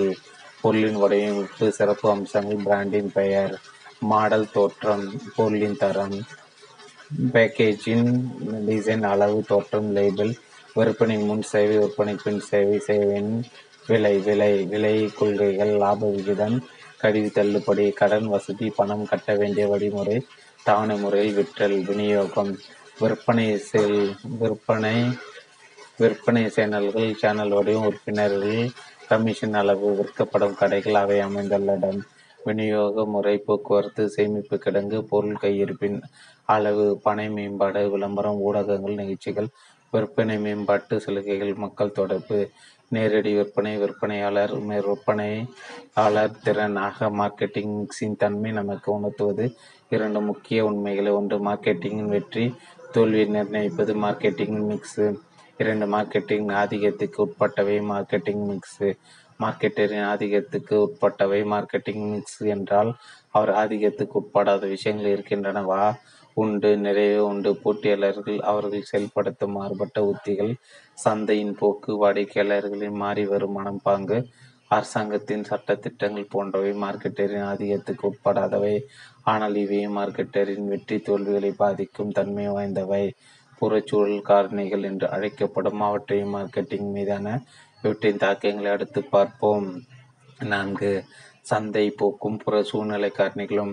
சந்தை போக்கு என்பது குதிரை போன்றது. அதன் போக்கில் ஓட்டிச் செல்வதுதான் புத்திசாலித்தனம். இல்லையில் புத்தூருக்கு கட்டுப்போட போக வேண்டியிருக்கும். காற்றடி செய்து பறக்க தணிப்பவன் எவ்வளவுதான் அழகாக திறமையாக காற்றடி செய்தாலும் அது நன்றாக பறக்க காற்றின் வேகம், அது வீசும் திசை, காற்றின் ஈரப்பதம் போன்ற சுற்றுப்புற சூழலின் தயவும் அதற்கேற்ப காற்றாடி பறக்க விடும் திறமை அவசியம் அல்லவா? அதே போல ஒரு மார்க்கெட்டரும் எவ்வளவுதான் திறமையாக பொருளை வடிவமைத்து விற்பனை செய்ய முயற்சி செய்தாலும் புற சூழல்களும் அதன் தாக்கங்களும் ஆராய்ந்து அனுசரித்து அதற்கேற்ப மார்க்கெட்டிங் மிக்ஸையும் உத்திகளையும் வகுப்பது அவசியம். மார்க்கெட்டின் கட்டுப்பாட்டுக்கு அப்பால் உள்ளவற்றை புற சூழல் காரணிகள் என்று அழைப்பார். மார்க்கெட்டிங் நிர்வாகத்துக்கு இன்றியமையாதது புற சூழல் காரணிகள் பற்றிய தீர்க்கமான புரிதல். இன்னும் சொல்ல போனால் திறமையான மார்க்கெட்டர் புற சூழல் காரணிகளுக்கு ஏற்ப தன் மார்க்கெட்டிங் மிக்ஸையை மாற்றி வடிவமைப்பார். பொருள் சூழல் காரணிகளின் முக்கியமான ஒரு அங்கம் சந்தை போக்கு. சந்தை போக்கு என்பது ஒரு தீர்க்கமான திசையை நோக்கி நகரும்படி வாடிக்கையாளர்கள் மனப்பாங்கு என்று கூறலாம். சந்தை போக்குகள் நாளுக்கு நாள் மாறுபை அல்ல. வாடிக்கையாளர்கள் மனதில் மெதுவாக பிறந்து வளர்ந்து ஒரு குறிப்பிட்ட காலத்துக்கு நின்று நிலைத்திற்கும் தன்மை கொண்டவை. மேலும் சந்தை போக்குகள் ஒரு குறிப்பிட்ட பொருள் பிரிவை மட்டும் பாதிக்காமல் பலதரப்பட்ட பொருள் பிரிவுகளையும் அதன் பயன்பாட்டையும் பாதிக்கும் ஆற்றல் பெற்றவை. சந்தை போக்குகள் ஃபேஷன் சமாச்சாரங்கள் அல்ல என்பதை முதலில் புரிந்து கொள்ள வேண்டும். ஃபேஷன் என்பது நிலையில்லாத ஒன்று. ஒவ்வொரு காலத்திலும் பிரபலமாக பரபரப்பாக உள்ள ஒரு சமாச்சாரம். ஆயிரத்தி தொள்ளாயிரத்தி எழுபதுகளில் எந்த திரைப்படத்தை பார்த்தாலும் அதில் ஹீரோக்கள் தொலை தொலைவென்று யானைகள் வந்தது மாதிரி ஒரு ஃபேண்ட் போட்டு கொண்டு ஆடி பாடுவதை பார்த்திருப்பீர்கள். அந்த காலத்தில் அவற்றுக்கு பெல் பாட்டம் என்று பெயர். அப்போது அப்போது அவைதான் ஃபேஷன். இன்று ஒரு பைத்தியக்காரன் கூட அதுபோல் போட்டு கொள்ள மாட்டான். ஜீன்ஸ், பேகி, பர்முடாஸ் போன்றவை தான் இப்போது ஃபேஷன். ஃபேஷன் மாறிக்கொண்டே இருக்கும். சந்தை போக்குள் இதுபோல மாறக்கூடியவை அல்ல. இப்போது நிலவி வரும் சந்தை போக்குகளுக்கு நல்ல உதாரணமாக மக்களுக்கென்று ஆரோக்கியத்தின் மீதுள்ள பற்றி அபரிதமான ஈடுபாட்டை சொல்லலாம். நம் முன்னோர்களும் ஆரோக்கியமாக வாழ முற்பட்டார்கள் என்றாலும் கடந்த பத்து வருடங்களில் நம் எண்ணங்கள் நம் செயல்களில் நாம் வாங்கும் பொருட்களில் ஆரோக்கியத்துக்கு அதிக கவனம் செலுத்த ஆரம்பித்துள்ளோம். சிந்தித்து பாருங்கள், பத்து வருடங்களுக்கு முன்னால் நம்மில் எத்தனை பேர் காலையில் வாக்கிங் சென்றிருக்கிறோம். இப்போது ஒரு நாள் காலை பீச்சுக்கு சென்று பாருங்கள், சென்னை வாசில் பாதி பேர் நடைபயின்று கொண்டு இருப்பதை பார்க்கலாம். காலம் முழுவதும் குறுக்கு நடுக்கமாக ஒரு ஜூர வேகத்துடன் நடந்து கொண்டிருப்பார்களே. பார்த்து பார்த்து பீச்சில் உள்ள அத்தனை சிலைகளும் நடக்க ஆரம்பித்தாலும் ஆச்சரியப்படுவதற்கில்லை. இந்த ஆரோக்கிய பற்றின் இன்னொரு வெளிப்பாடு தான் ஊர் எங்கும் பெருகி வரும் உடற்பயிற்சி கூடங்கள். பத்து வருடங்கள் முன்னால் ஜிம் என்பது ஊருக்கு ஒன்றோ இரண்டோ இருந்தாலே அதிகம். இன்று ஆறிலிருந்து அறுபது வரை உள்ள ஆண்கள் பெண்கள் கூட்டம் இப்போதும் இந்த ஜோதியில் ஐக்கியமாகி தொடங்கிவிட்டது. ஏதோ ஐயப்ப விரதம் என்று இருந்து இருமுடி கட்டி கொண்டு மலைக்கு செல்வது போல உடற்பயிற்சி கொண்டாட ட்ரக்கு சூட்டு தலையில் கேப்பு இதர இத்தியாதிகளை சுமந்து கொண்டு ஜிம் நோக்கி கோஷ்டியாக செல்வதை பார்த்து கொண்டு இருக்கிறோம். இவை மட்டும் அல்லாது நாம் வாங்கு பொருள்களில் ஆரோக்கியத்தை ஆரோக்கியம் வளர்க்கும் உட்பொருளையும் எதிர்பார்க்கிறோம். சமையல் எண்ணெய் எடுத்து கொள்ளுங்கள், வாடிக்கையாளர்கள் ஆரோக்கியத்தின் மீது இருக்கும் பற்று அதிகரித்து வருவதை உணர்ந்த சஃபோலா சமையல் எண்ணெய் நிறுவனம் ஆயிரத்தி தொள்ளாயிரத்தி தொண்ணூற்றி ஆறில் ஒரு புதிய உத்தியை வடிவமைத்தது. சஃபோலா ஆரோக்கியமானது, குறைவான கொலஸ்ட்ரால் கொண்டது, ஆகவே ஹார்ட் அட்டாக் போன்ற உபாதைகளிலும் பாதுகாக்க வல்லது என்று விளம்பரம் செய்தது. அதுவரை தொய்து கிடந்த சஃபோலாவின் விற்பனை அந்த விளம்பரத்துக்கு பிறகு கிண்டி ரேஸ் குதிரை போல் எகிரி ஓடத் தொடங்கியது. சமையல் எண்ணெய் விடுங்கள், குடி தண்ணீரை எடுத்துக்கொள்ளுங்கள், பாலைவன வாசிகள் தான் தண்ணீரை காசு கொடுத்து வாங்க வேண்டும் என்று கிண்டல் செய்து வந்த நாமே பத்து ரூபாய் மினரல் வாட்டருக்கு இப்போது ஆளாய் பறந்து கொண்டிருக்கிறோம். கேட்டால் கார்பரேஷன் தண்ணி தூய்மை கூறு, ரயில்வே ஸ்டேஷனுக்கு தண்ணி சரியில்லை என்று குறை கூறுகிறோம். ஏன்? ஆரோக்கியத்தின் மீது நமக்கு இருக்கும் அபரிதமான ஆசை. அந்த ஆசையின் வெளிப்பாடு தான் மினரல் வாட்டர் மீது இருக்குமாறாக்காதல்.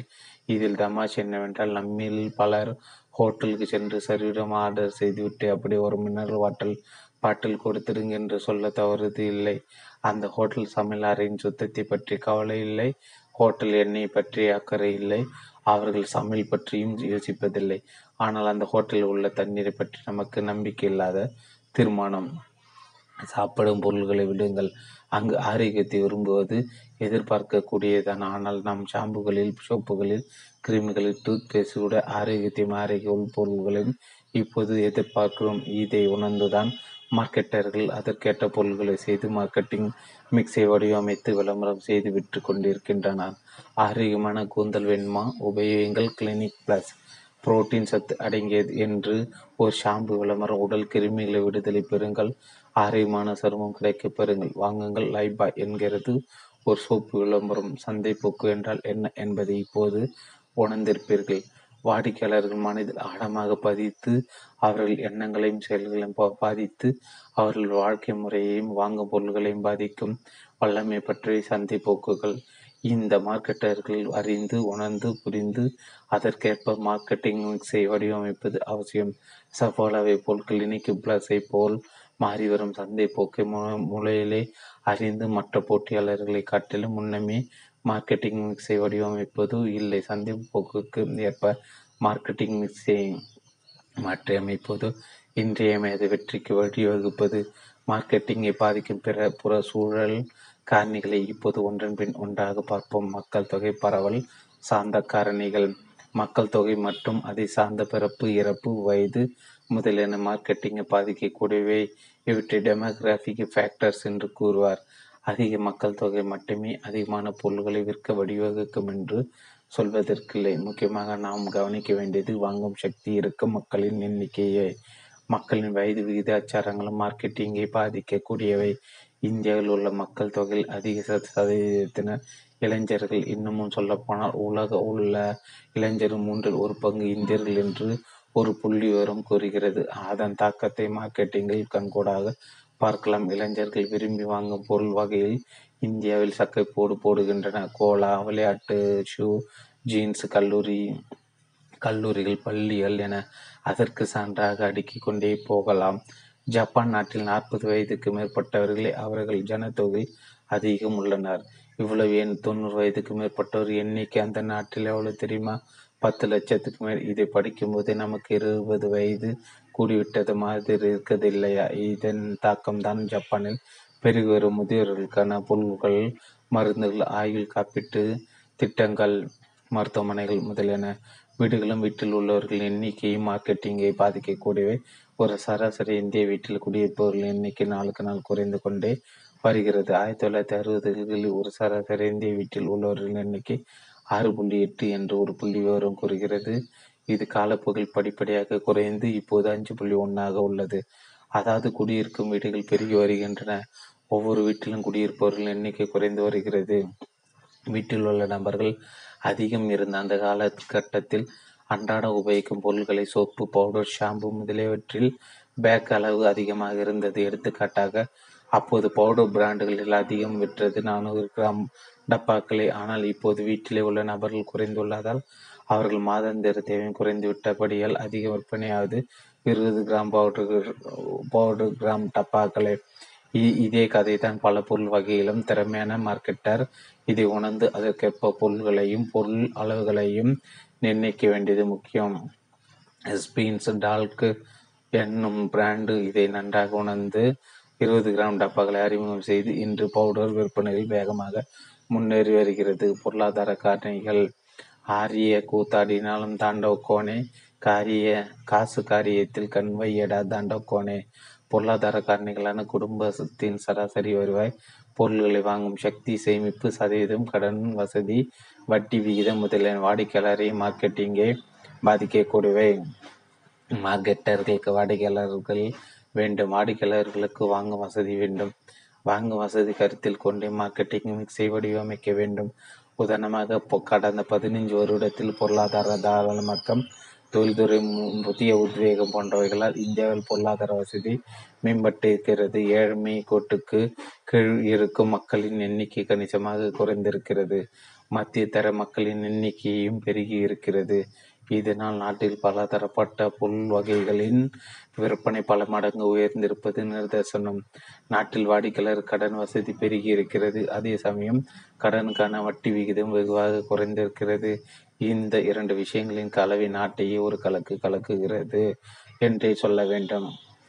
சைக்கிளுக்கு சி சிங்கடித்தவர்கள் கூட இன்று செல்லுலார் போனுடன் சல்லாபிக்கிறார்கள்.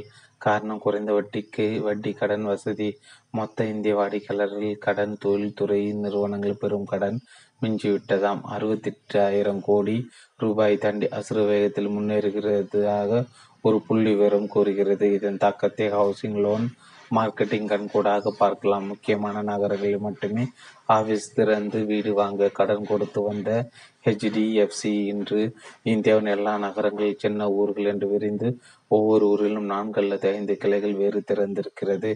வாடிக்கையாளர்கள் பெரிய ஒரு ஹவுசிங் லோன் தேவைகளை உணர்ந்து எல்லா வங்கிகளும் இப்போது ஹவுசிங் லோன் கொடுக்க ஆரம்பித்து விட்டன. இன்று ஹவுசிங் லோன் கொடுக்காத ஒரே பேங்க் ஃப்ளாட் பேங்குதாக தான் இருக்க முடியும். சமுதாய கலாச்சார காரணிகள். சமுதாய கலாச்சார காரணிகள் நம் எண்ணங்கள், நம் நம்பிக்கைகள், நம் செயல்கள், நம் வாழும் முறை பாதிக்கின்றன. ஆகவேதான் நாம் விரும்பும் பொருள் வகையிலும் நம் நாடு பிராண்டுகளிலும் நமது தெருவுகளிலும் பிரதிபலிக்கின்றன. வாடிக்கையாளர்கள் பார்வைகளும் நோக்கங்களும் மாறி வருகின்றன.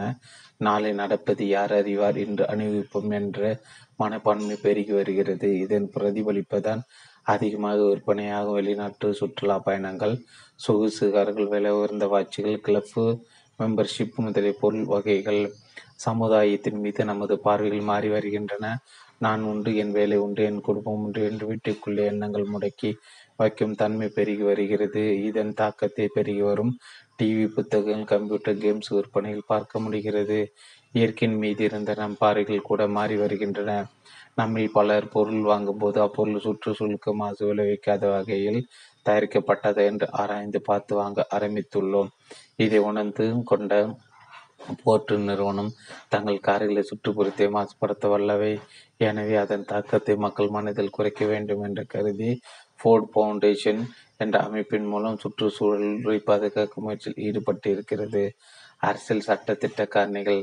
அரசியல் நிறுவனம் அமலுக்கு வரும் புதிய சட்டத்திட்டங்கள் முதலான மார்க்கெட்டிங்கை வெகுவாக பாதிக்கக்கூடியவை. எடுத்துக்காட்டாக, பொது இடங்களில் சிகரெட்டு பிடிக்க தடை விதித்திருந்த விளைவு சிகரெட்டு விற்பனையில் பின்னடைவு சிறிது அளவேனும் ஏற்பட்டு இருக்கிறது.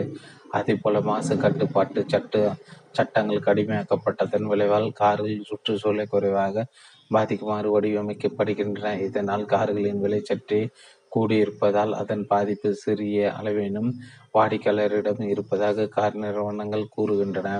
தொழில்நுட்ப காரணிகள் தொழில்நுட்ப வளர்ச்சி வாடிக்கையாளர்களின் வாழ்க்கை நினைத்து பார்க்க முடியாத வகையில் மாறி மாற்றி வருகிறது. ஆட்டுக்கால் கிரைண்டரானது ஆகட்டும், அம்மிகள் மிக்சியானது ஆகட்டும், மாட்டு வண்டிகள் கார்களாக பஸ்களாக ஆனது ஆகட்டும், நம் வாழ்க்கை முறையை எளிமையாக்கப்பட்டுள்ளது. தொழில்நுட்பத்தின் தாக்க மார்க்கெட்டிங்கிலும் பிரதானமாக உள்ளது. சினிமா தேட்டர்கள் ஹோம் தேட்டர்களாக நம் வீட்டுக்குள்ளேயே வந்துவிட்டன. ராட்சச கம்ப்யூட்டர் சிறிதாகி நம் தொடைகள் மேலே அமரத் தொடங்கிவிட்டன. செல்போன், ஐபேட் என்று எங்கும் தொழில்நுட்ப புரட்சி தான்.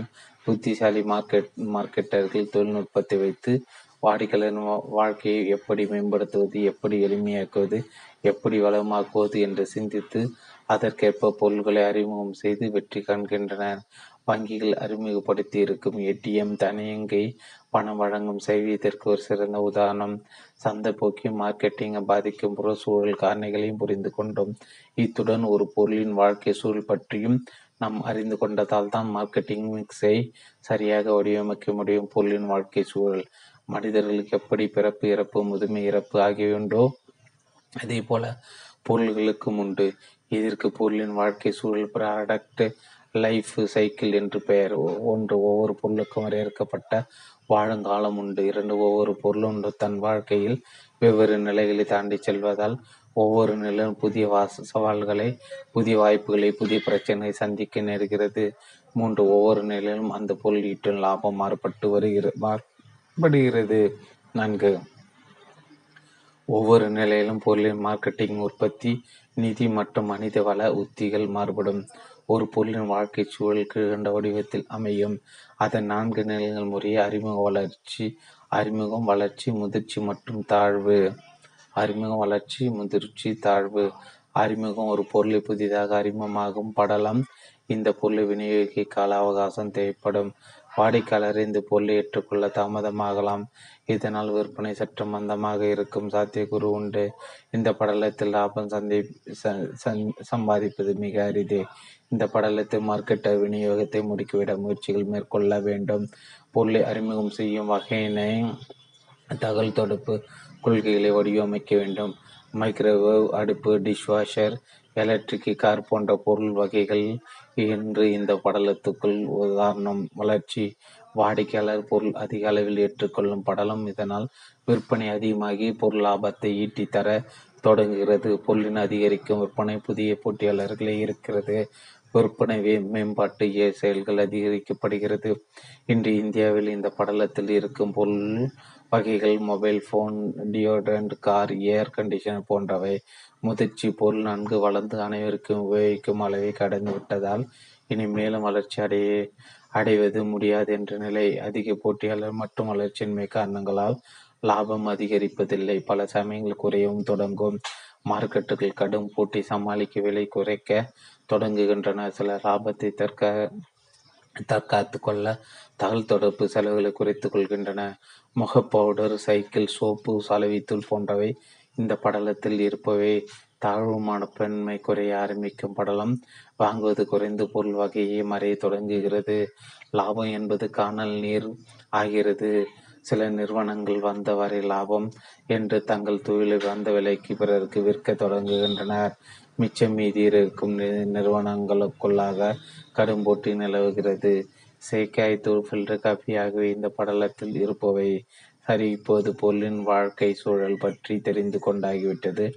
அடுத்து மார்க்கெட்டிங் மதத்தின் குலதெய்வத்தை அறிந்து, புரிந்து, தெரிந்து, உணர்ந்து கொள்ள வேண்டாமா? வாரங்கள் சொல்வோம். வாடிக்கையாளர் வீட்டுக்கு. ஐந்து, வாடிக்கையாளர் குண அதிசயங்கள். வாடிக்கையாளர் என்பது என்பவர் ஒரு முட்டாள் அல்ல, அவர் உங்கள் மனைவி. வாடிக்கையாளர் என்பது யார் என்பது ஏற்கனவே மேலோட்டமாக பார்த்திருந்தோம்.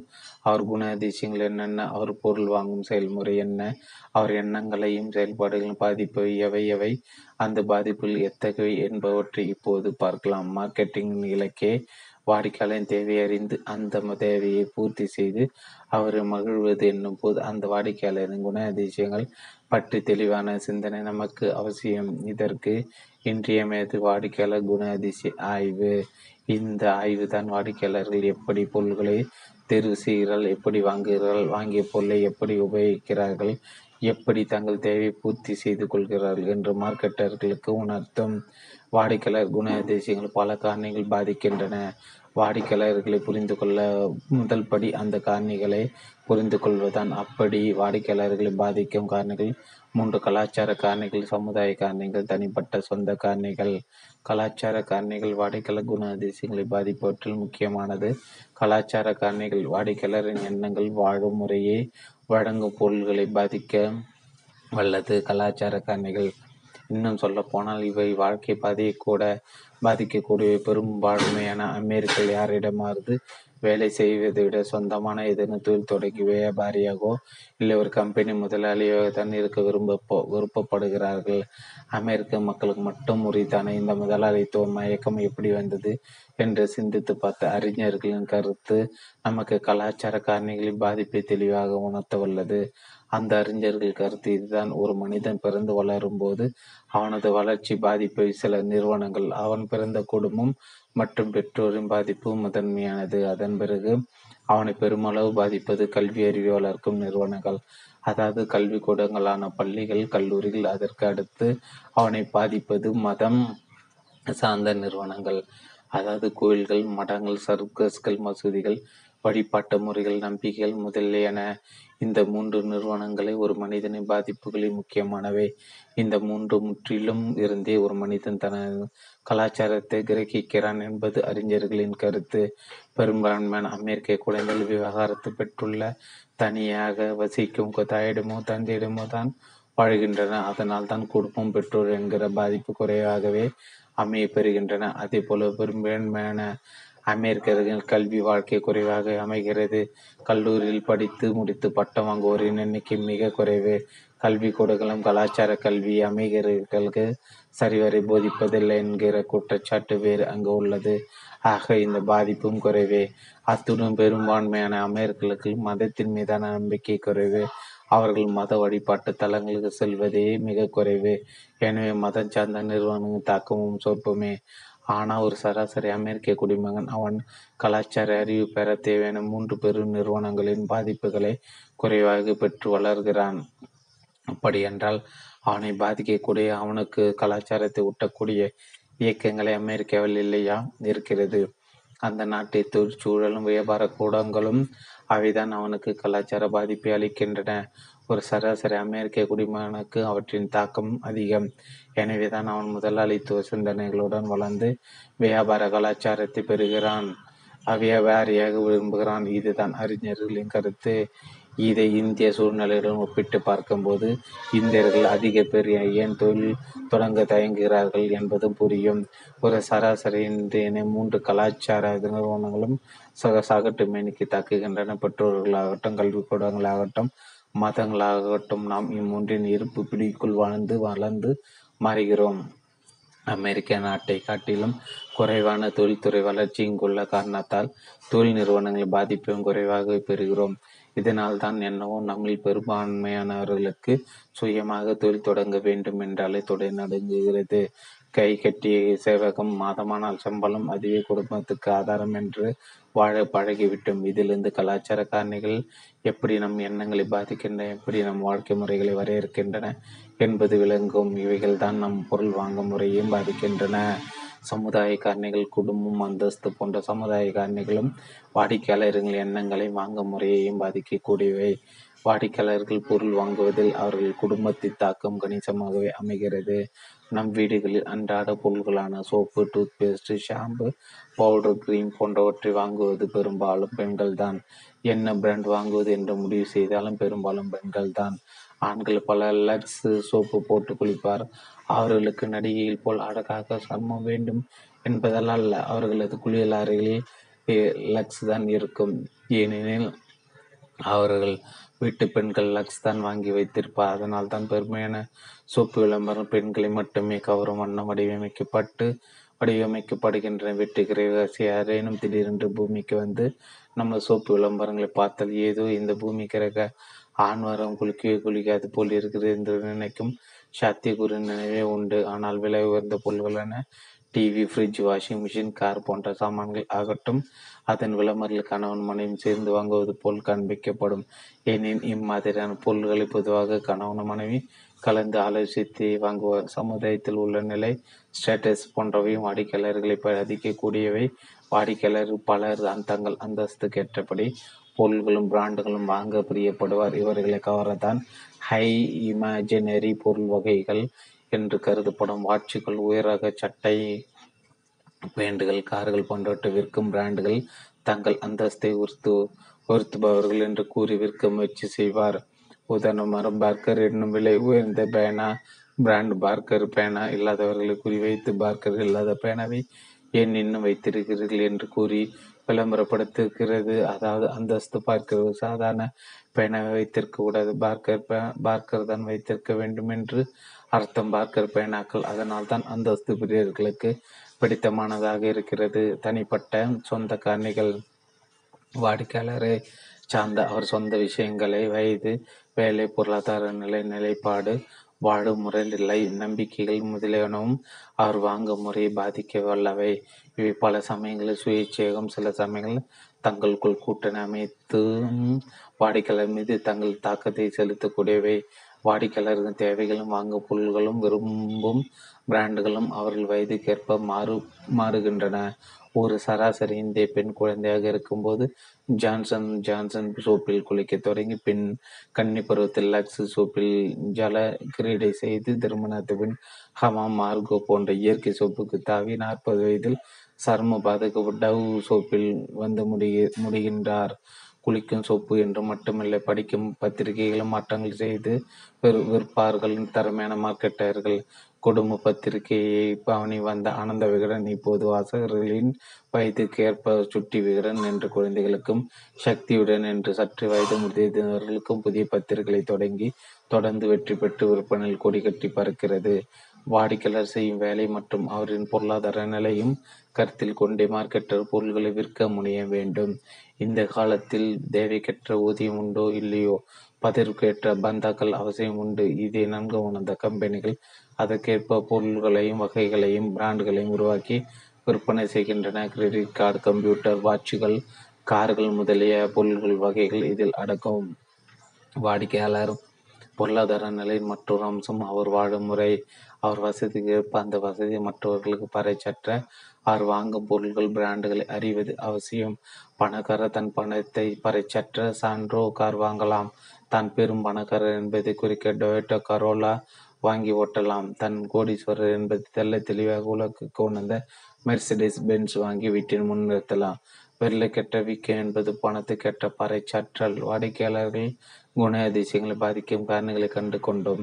இவற்றின் பாதிப்பை கூட அவர்கள் வாங்க முடிவெடுக்கும் செயல்முறையே அறிந்து கொள்வது அவசியம். மார்க்கெட்டிங் அறிஞர்கள் வாடிக்கையாளர் வாங்க முடிவெடுக்கும் முறை ஐந்து படிநிலைகளாக பிரித்துள்ளனர். அவை முறையே: ஒன்று, தேவையை உணர்தல்; இரண்டு, தகவல் தேடுதல்; மூன்று, மாற்று வகைகளை ஆராய்தல்; நான்கு, வாங்க முடிவெடுத்தல்; ஐந்து, வாங்கிய பிறர் வாங்கிய பிறருக்கான செயல்பாடுகள். பொதுவாக வாடிக்கையாளர்கள் ஒரு பொருளை வாங்க இந்த ஐந்து படிகளையும் கடந்து செல்கிறார். வாங்கும் எல்லா பொருள்களுக்கும் இந்த ஐந்து படிகளும் இருக்கும் என்று சொல்வதற்கில்லை. உப்பு வாங்கவோ ஒரு பிஸ்கட் வாங்கவோ இத்தனை பெரிய நீண்ட செயல்முறை தேவையில்லை.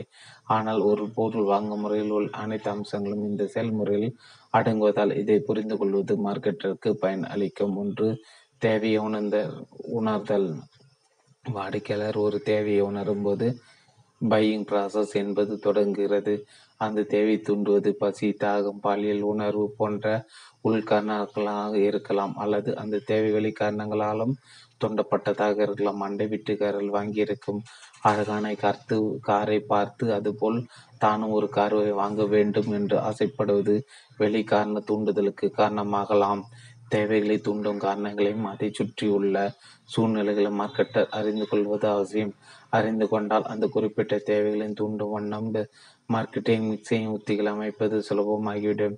பேக்கரி கடைகள் தன் பண்டங்களின் வாசத்தை வேண்டுமென்றே கடைக்கு வெளியே பரவ விடுவது. அந்த வாசம் வாடிக்கையாளர்கள் மூக்கை கட்டி போட்டு கடைக்கு இழுத்து வந்து அப்பண்டங்களை வாங்க செய்வதற்கு தான். இரண்டு தகவல் தேடல். தேவையான உணர் தேவை உணர்ந்த வாடிக்கையாளர் அதை பூர்த்தி செய்ய தேவையான தகவல்களை தேட முற்படுவார். எந்த பொருள் வாங்க எந்த பொருள் வகைகள் தேவையை நன்றாக பூர்த்தி செய்யும், எந்த பிராண்டு சிறந்தது என்கிற கேள்விகளுக்கு விடைகளை தேடுவார். மார்க்கெட்டர்கள் இங்கு முக்கியமாக கவனத்தில் கொள்ள வேண்டியது வாடிக்கையாளர் எங்கு தகவலை தேடுகிறார் என்பதே அது என்பதே ஆகும். வாடிக்கையாளர்கள் நான்கு வகையில் தகவல் தேடுகிறார்கள். ஒன்று, சுற்றார்த்தார், குடும்பம், நண்பர்கள், அண்டை விட்டார், தெரிந்தவர்கள். இவர்களுக்கு கேட்டு தமக்கு தேவையான விவரங்களை அறிந்து கொள்கிறார்கள். உதாரணத்துக்கு, புதிதாக மணமான பெண் தன் தாயிடம் எந்த பிராண்டு சமையல் எண்ணெய் வாங்கினால் நன்றாக இருக்கும் என்று கேட்டு அறிந்து கொள்வது.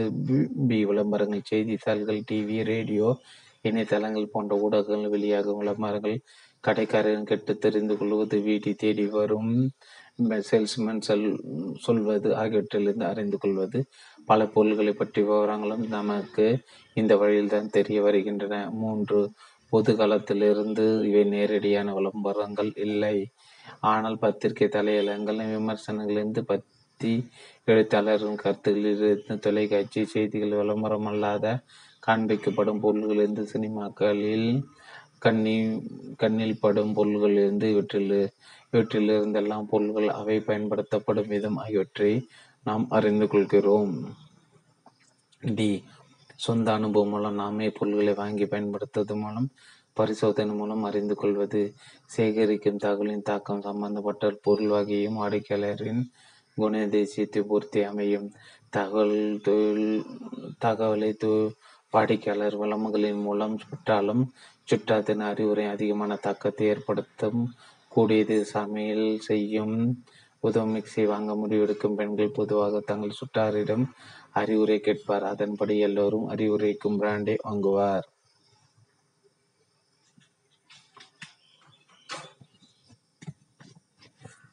சொந்த அனுபவம் மூலம் சொந்த அனுபவம் மூலம் சொந்த அனுபவம் மூலம் நாமே பொருளை வாங்கி பயன்படுத்துவது மூலம் பரிசோதனை மூலம் அறிந்து கொள்வது.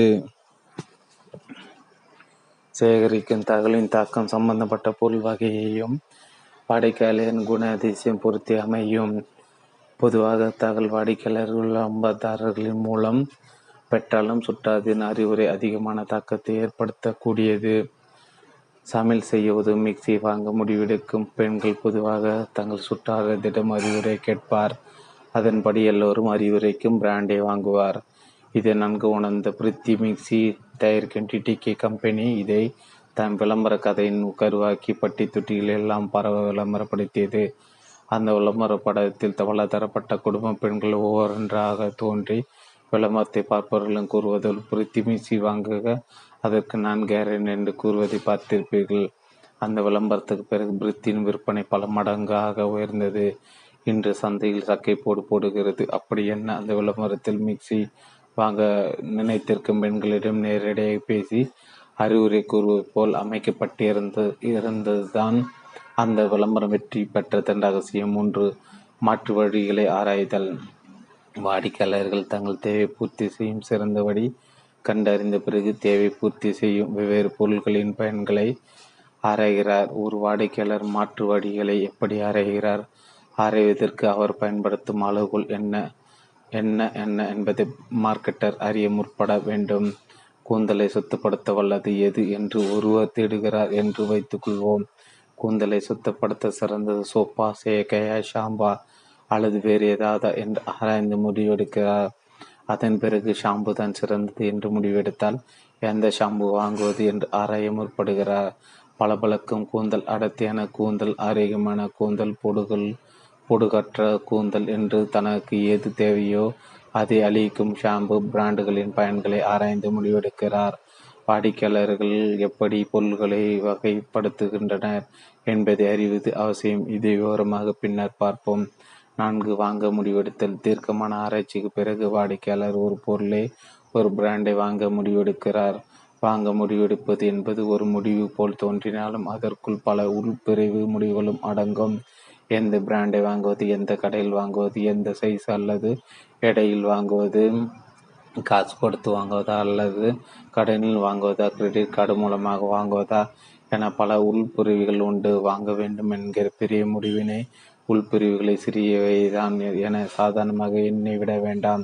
சில சமையல் இவை விற்பனையை தடுத்து நிறுத்தும் ஆற்றல் பற்றியாக விளங்கும். உதாரணத்துக்கு, ஒரு வாடிக்கையாளர் பொருள் ஒன்றை வாங்க ஒரு கடைக்கு செல்கிறார். அவரிடம் கையில் பணம் இல்லை, ஆனால் கிரெடிட் கார்டு உள்ளது. அந்த கடையில் கிரெடிட் கார்டு பெற்றுக்கொள்ளப்பட மாட்டாது என்று எழுதியிருந்தால் அந்த கடை ஒரு விற்பனை இழக்க வேண்டி வரலாம்.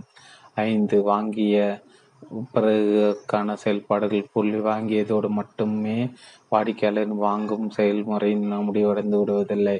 பல பொருள் வகைகளில் இதுதான் ஆரம்பமே. வாங்கி பொருளை உபயோகித்து பார்த்து தான் விரும்பிய மாதிரி இருந்ததா, திருப்தி அளித்ததா என்று பார்த்த பின் தான் வாடிக்கையாளர் மீண்டும் அதே பொருளை வாங்குவார். வாங்கிய பொருள் திருப்தி தரவில்லை எனில் வாடிக்கையாளர் மீண்டும் அந்த பொருளை வாங்காது இருப்பதோடு இல்லாமல் ஊரெல்லாம் சென்று அப்பொருளை வாங்காதீர் என்று தம்பட்டம் அடிப்பார். இந்த நெகட்டிவ் அறிவுரை மற்ற வாடிக்கையாளரை வாங்க விடாமல் செய்துவிடும். திறமையான மார்க்கெட்டர்கள் பொருளை விற்ற பின்னரும் வாடிக்கையாளர் மகிழ்வுக்கு தேவையானதை தொடர்ந்து செய்வார்கள். வீட்டு மனைகள், வீடுகள், அபார்ட்மெண்ட்டுகள் விற்கும் ஹைகரிவர் நிறுவனம் வீடுகளை விற்பதோடு தங்கள் வேலை முடிவடைந்தது என்றில்லாமல் வாடிக்கையாளர் லோன் பெறுவதற்கு உண்டான உதவிகளையும் செய்கிறது. இந்த உதவி வாடிக்கையாளர்கள் மகிழ்விப்பதோடு இல்லாமல் அவர்கள் மற்றவர்களிடம் ஹைகிரேவர் நிறுவனத்தை பற்றி நாலு நல்ல வார்த்தை கூறி நல்ல அபிப்பிராயம் வளர்க்க உதவுகிறது. வாடிக்கையாளர் புரிந்து கொள்ள தேவை மார்க்கெட் மார்க்கெட் ரிசர்ச். வாடிக்கையாளர் இனம் கண்டு கொள்ள, அவரது குண அதிசயங்களை அறிந்து கொள்ள, ஆறு பொருள் வாங்கும் விதத்தை புரிந்து கொள்ள வேண்டும். மார்க்கெட்டருக்கு பெரிதும் உதவுவது மார்க்கெட் ஆராய்ச்சி. மார்க்கெட் ஆராய்ச்சி என்பதை தனியாக ரூபத்தில் எழுத வேண்டிய விஷயம் என்றாலும் அதில் ஒரு முக்கிய அங்கமான தாக்கல் சேகரிப்பு முறை மட்டுமே இப்போது பார்ப்போம். அப்சர்வேஷனல் ரிசர்ச் வாடிக்கையாளரை வேடிக்கை பார்ப்பதை தகவல் சேகரிக்கும் முறைதான். கடைகளில் நிறைய வரை நின்றவாறே அவர் எப்படி வாங்குகிறார், எந்தெந்த பொருள்களை பார்க்கின்றார், எதை கொண்டு தின்றெடுக்கிறார், காசு கொடுத்து வாங்குகிறாரா, கிரெடிட் கார்டா, கடனில் வாங்குகிறாரா போன்றவற்றை கண்காணித்து தகவல் சேகரிக்க முடியும் சேகரிக்க வேண்டும். Focus group research. இவ்வகை ஆராய்ச்சியில் குறிப்பிட்ட பொருள் வகை வாடிக்கையாளர்கள் ஆறிலிருந்து பத்து பேர் தேர்ந்தெடுக்கப்பட்டு ஒரு பொது இடத்துக்கு அடைத்து வரப்படுகிறார்கள். அவர்கள் அனைவரும் அந்த பொருள்கள் வகை பற்றி தமக்குள்ளே பேசுகின்றனர்.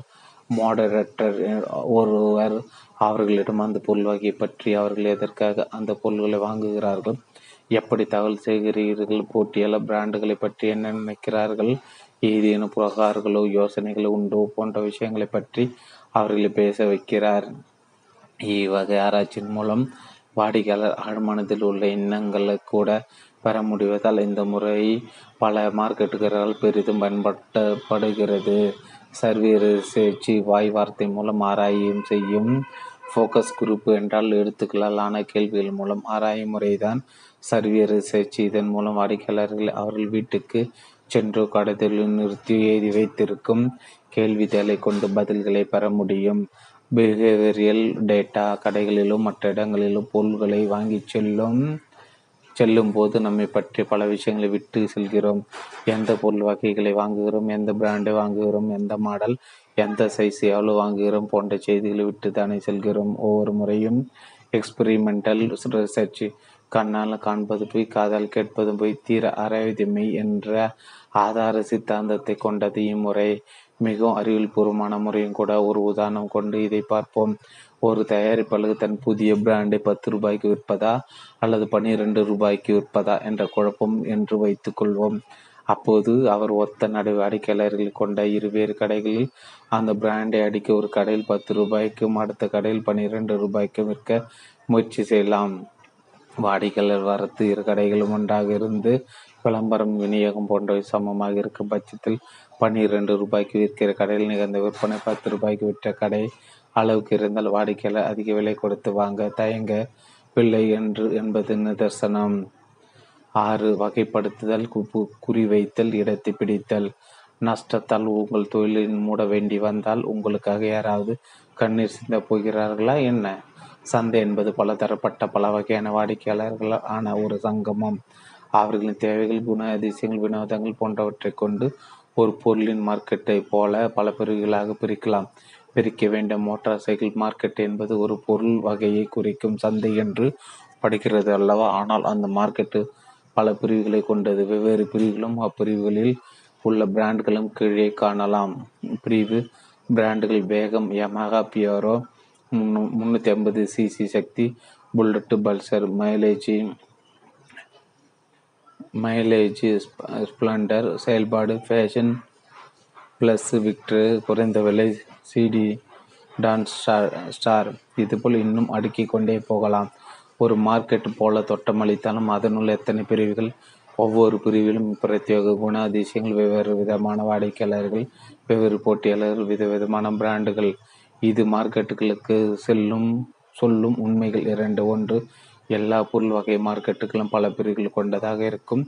இரண்டு, அதனால் ஒரு பிராண்டை வைத்து கொண்டு ஒரு மார்க்கெட்டில் உள்ள எல்லாவித வாடிக்கையாளர்களும் திருப்திப்படுத்த முடியாது. ஆக வெற்றி பெற விழைய மார்க்கெட்டர் தான் போட்டியிட நினைக்கும் மார்க்கெட்டை தேர்ந்தெடுத்து அதில் உள்ள பிரிவுகள் எந்த பிரிவை சேர்ந்த வாடிக்கையாளர்களை திருப்தி செய்ய முடியும் என்பதை கண்டறிந்து அதற்கேற்ப ஒரு பிராண்டை வடிவமைத்து விற்பனை செய்ய வேண்டும். இம்மூன்று அம்சங்கள் கொண்ட செயல்முறைக்கு ஆங்கிலத்தில் எஸ்டிபி என்று அழைப்பர். அதாவது செக்னி செக்மெண்டேஷன், டார்கெட்டிங், பொசிஷனிங். அதன் விரிவை பார்ப்போம். ஒன்று, ஒரு மார்க்கெட்டில் உள்ள வெவ்வேறு பிரிவுகளையும் அப்பிரிவில் உள்ள வாடிக்கையாளர்களையும் வகைப்படுத்துவது தான் செக்மெண்டேஷன். இரண்டு, வகைப்படுத்தப்பட்ட பிரிவுகளிலிருந்து ஒன்று அல்லது இரண்டு பிரிவுகளை தேர்ந்தெடுத்து அந்த பிரிவில் பொருட்களை செய்து விற்பனை செய்ய முடிவெடுப்பது. இதுதான் டார்கெட்டிங், அதாவது குறிவைப்பது. மூன்று, தேர்ந்தெடுத்த பிரிவுகளின் வாடிக்கையாளர்களை கவரும் வகையில் பொருள்கள் செய்து அப்பொருள்கள் பிரத்யேக பயன்களை அவர்கள் விரும்பும் வண்ணம் கூறி அவர்கள் மனதில் இடம் பிடிப்பது, அதன் மூலம் விற்பனை செய்ய முயற்சி செய்வது. இதுதான் பொசிஷனிங், இடம் பிடித்தல். வேட்டைக்கு செல்பவர்கள் ஓடு மிருகங்களை தோராயமாக கண்டமேனிக்கு துப்பாக்கியில் சுட்டு ஏதேனும் ஒரு மிருகமாவது மாட்டாதா என்று குருட்டு நம்பிக்கையோட்டு வேட்டையாடலாம். அல்லது மிருக வகைகளை பிரித்து ஒரே ஒரு மிருகத்தை தேர்ந்தெடுத்து குறிவைத்து சுட்டும் வீழ்த்தலாம். வெற்றி வாய்ப்பு இரண்டாவது சொன்ன முறைக்கு தான் என்பது சொல்லாமலே விளங்கும். அப்படி குறிவைத்து அடிப்பதுதான் எஸ்டிபி. சுருங்க சொன்ன நெத்தி அடி. எஸ்டிபி செயல்முறையையும் அதன் முக்கிய அம்சங்களும் ஆராய்ந்து அலசுவோம். மார்க்கெட்டிங் செக்மெண்டேஷன், சந்தையை வகைப்படுத்த. மார்க்கெட்டிங் செக்மெண்ட் என்பது ஒரே விதமான தேவைகளும் குண அதிசயங்களும் கொண்ட ஒத்த வாடிக்கையாளரின் குழுமம். ஏறக்குறைய எல்லா பொருள் வகைகளும் வெவ்வேறு பிரிவுகள் இருக்க வேண்டும் இருக்க வேண்டும் திறமையான மார்க்கெட்டுகளால் அவற்றை வகைப்படுத்த முடியும். வகைப்படுத்த வேண்டும். கீழே நாம் உபயோகிக்கும் பல பொருள்களும் அந்த மார்க்கெட்டில் உள்ள பல்வேறு பிரிவுகளை காணலாம். சோப்பு, அழகு தரும் சோப்பு, ஹெர்பல் சோப்பு, கிருமி கொல்லும் சோப்பு, புத்துணர்ச்சி தரும் சோப்பு, ஆண்களுக்கான சோப்பு, குழந்தைகளுக்கான சோப்பு, மலிவு விலை சோப்பு, சர்ம சோப்பு. கார்கள், சிறிய கார்கள், சொகுசு கார்கள், ஸ்டேஷன் கா வாகனங்கள், மத்திய தர கார்கள், டீசல் கார்கள், பெட்ரோல் கார்கள், எலக்ட்ரிக் கார்கள். மார்க்கெட்டர்கள் இப்பிரிவுகளை உருவாக்குவதில்லை, அவற்றை இனம் கண்டு கொள்ளவே வேண்டும். இதை மனதில் நிறுத்தி கொள்வது அவசியம். ஒரு மார்க்கெட்டை எதை கொண்டு எப்படி வகைப்படுத்துவது என்பதை பார்ப்போம். ஜியாமெட்ரிக் செக்மெண்டேஷன், பூகோள முறைப்படி வகைப்படுத்துதல். இந்த வகைப்படுத்துதல் முறைப்படி மார்க்கெட்டை நாடுகளாகவோ, மாநிலங்களாகவோ, ஊர்களாகவோ, குறிப்பிட்ட இடங்களாகவோ வகைப்படுத்தலாம். உதாரணமாக ஆவின் தங்கள் மார்க்கெட்டை தமிழ்நாடு மட்டுமின்றி வகைப்படுத்தி உள்ளது. அதேபோல சில மார்க்கெட்டர்கள் பல இடங்களில் பொருட்களை விற்பனை செய்தாலும் அந்தந்த இடங்களின் குண அதிசயங்களை ஏற்பவும் பொருளில் மாற்றங்கள் செய்தும் விற்பவர். இதுவும் ஒரு வகை பூகோள முறையிலான வகைப்படுத்தல் தான். உதாரணமாக ருச்சி, பிரியா போன்ற ஊறுகாய் பிராண்டுகள் எல்லா மாநிலங்களிலும் விற்கப்படுகின்றன. ஆனால் கோங்குரா வகை ஊறுகாய்கள் அதிக அளவில் ஆந்திராவிலும், மாவடு வகை ஊறுகாய்கள் பெரும்பாலும் தமிழ்நாட்டிலும் விற்கிறார்கள். ஆந்திரா தமிழக வாடிக்கையாளர்கள் ரசாயனம் மற்றும் அளவுக்கு ஏற் ரசனை மற்றும் அளவுக்கு ஏற்ப பொருட்களை செய்து விற்கும் புத்திசாலித்தனமான முயற்சி இது. டெமோகிராஃபிக் செக்மெண்டேஷன், இந்த முறைப்படி மார்க்கெட்டை வயது, குடும்பத்தில் உள்ளவர்களின் எண்ணிக்கை, ஆண் பெண் மாறுபாடு, வேலை, படிப்பு, பொருளாதார நிலை போன்ற காரணிகள் கொண்டு வகைப்படுத்தலாம். இப்படி வகைப்படுத்துவது எளிதாக இருப்பதால் இந்த வகைப்படுத்தல் முறை மார்க்கெட்டர்களும் பிரபலமாக திகழ்கிறது. வாடிக்கையாளர்களின் தேவைகள் வயதுக்கேற்ப மாறும் தன்மை கொண்டவை. சின்ன குழந்தைகள் தொலைக்காட்சி கார்ட்டூன் நெட்வொர்க் சேனலை விரும்பி பார்ப்பார்கள். அவர்கள் சற்று வளர்ந்த பின் விடலை பருவத்தை தொடங்கி போகோ சேனலை ரசிப்பார்கள். இன்னும் சற்று வளர்ந்து கல்லூரி சேரும்போது ஹெச்பிஓவே கதி என்று கிடைப்பார்கள். வெவ்வேறு வயது வெவ்வேறு விருப்பங்கள், அதனால் வெவ்வேறு சேனல்கள். ஆனால் அந்த மூன்று சேனல்களும் ஒரே நிறுவனத்தின் பிராண்டுகள்.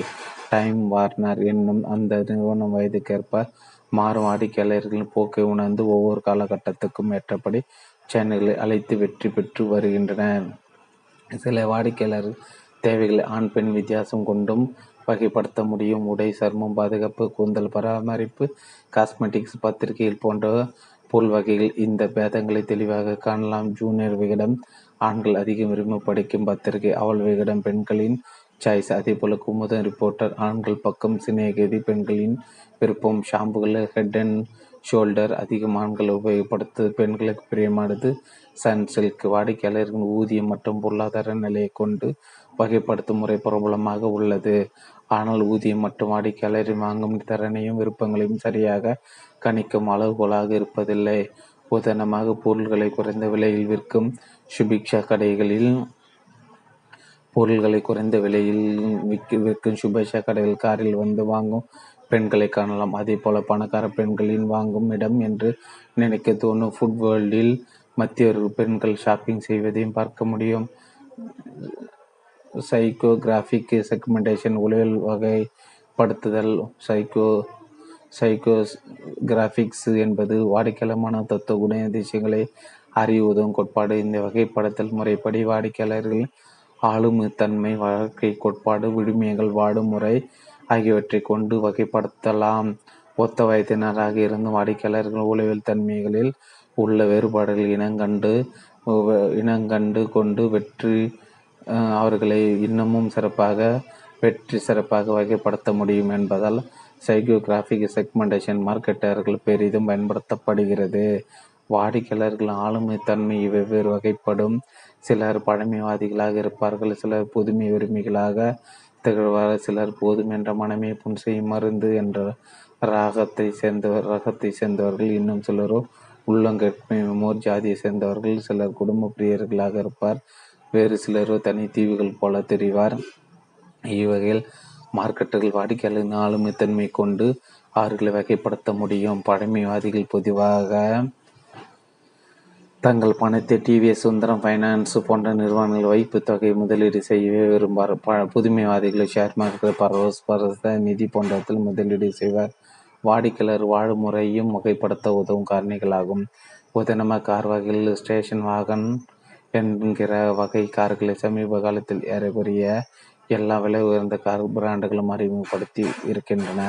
இவ்வகை கார்கள் வாங்குபவர்கள் வார இறுதியிலும் விடுமுறை நாட்களிலும் குடும்பத்துடன் நண்பர்களும் மலை பிரதேசங்கள், பீச், ரெசார்ட் போன்ற சுற்றுலா தலங்களில் சென்று வர இவற்றை பயன்படுத்துகின்றன.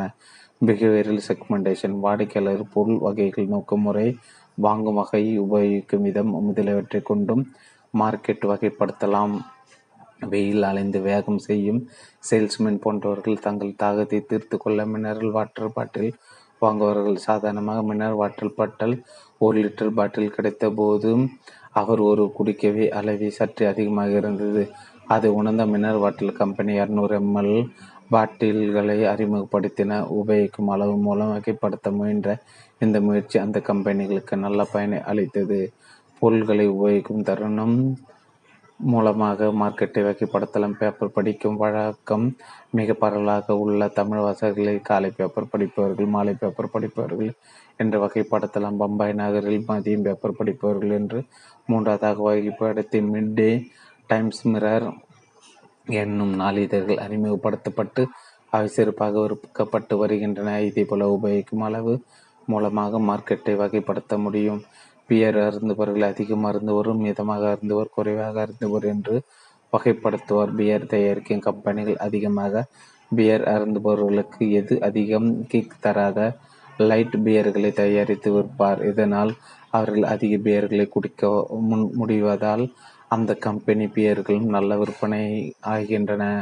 மேற்கூறியபடி வகைப்படுத்துதல் முறைப்படி மார்க்கெட்டை தன் தான் இயங்க விழைய மார்க்கெட்டை வகைப்படுத்துகிறார். அதை முடித்த பிறகு எஸ்டிபியின் இரண்டாவது படியான குறிவைத்தல், அதாவது டார்கெட்டிங் செய்ய முயற்சி மேற்கொள்ள வேண்டும். குறிவைத்தல் மார்க்கெட்டிங் டார்கெட்டிங் மார்க்கெட்டை வகைப்படுத்தி பிறகு மார்க்கெட்டர் எந்த பிரிவு குறிவைத்து பொருள்களை தயாரிப்பது என்று முடிவு செய்ய வேண்டும்.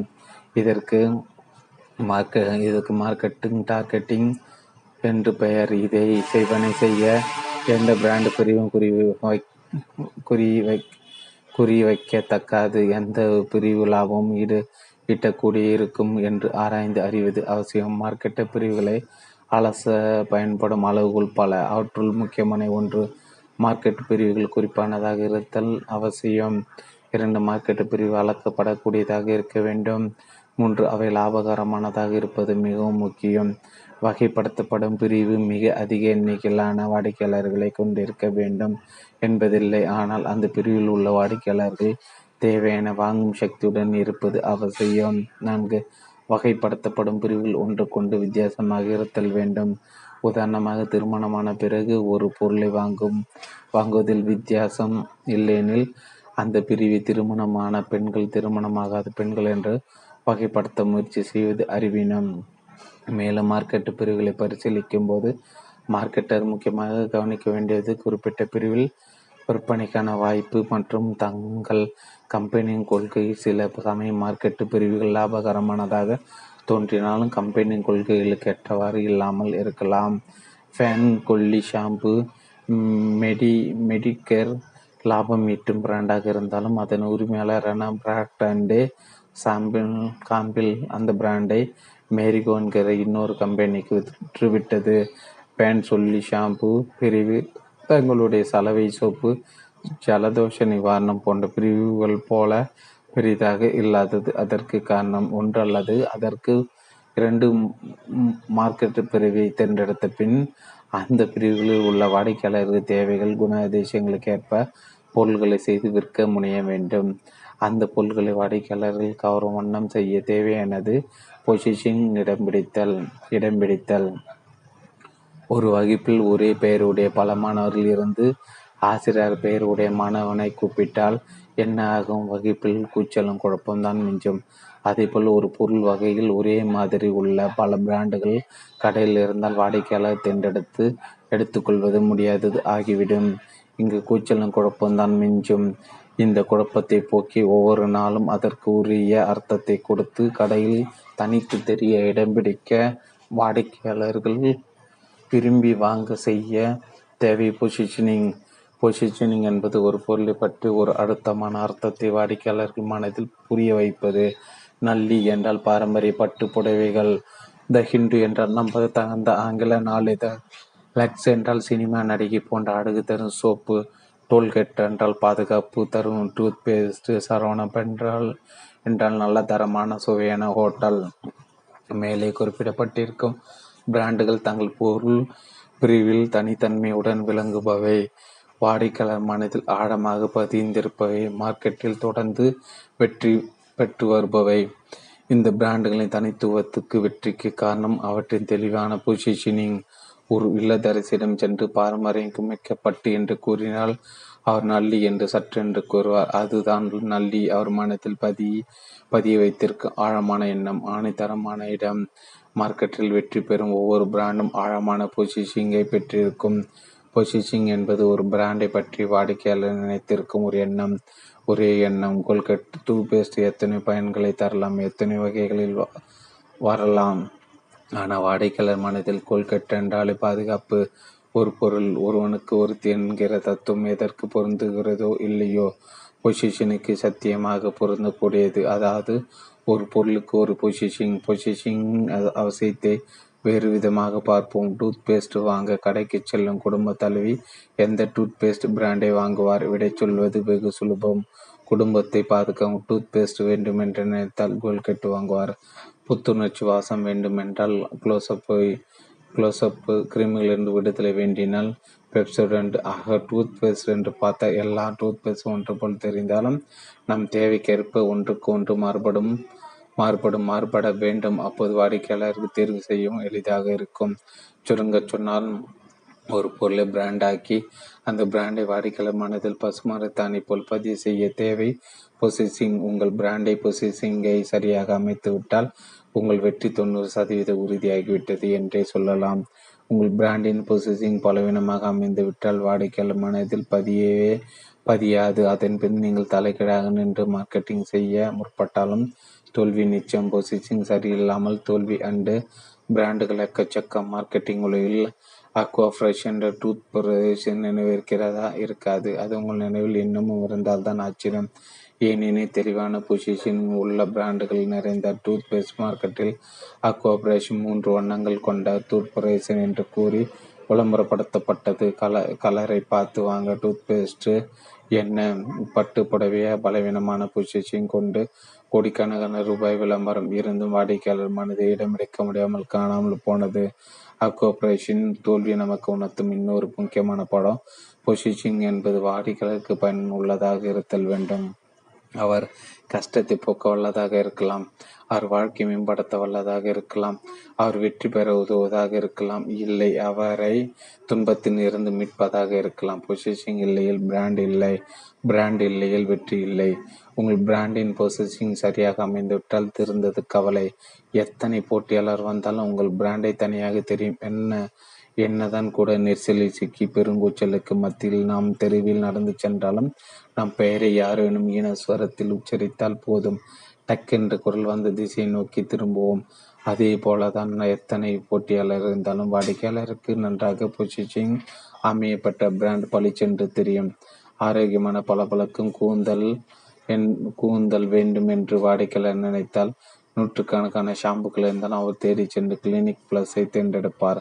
அதுதான் பொசிஷிங். முதல் காதல், முதல் மொத்தம், முதல் பிராண்டு வாடிக்கையாளர் மனதில் எளிதாக நுழைந்து பொசிஷிங் விளையாட்டில் வெற்றி பெற சுலபமான வழி முதல் பிராண்டாக அமைவதுதான் என்கிற ஆனால் ரீல்ஸு ரீஸு மற்றும் ஜாக் ட்ரவுட் என்னும் மார்க்கெட்டிங் விற்பனையாளர் விற்பனர்கள் போட்டியிடும் பொருள் வகையில் முதல் பிராண்டாக நுழைவதுதான் பயனை அவசியத்தை அழகாக விளக்குகிறார்கள். இவர்கள் ஒரு சிறிய விளையாட்டு விளையாடுவோம் பாருங்கள்.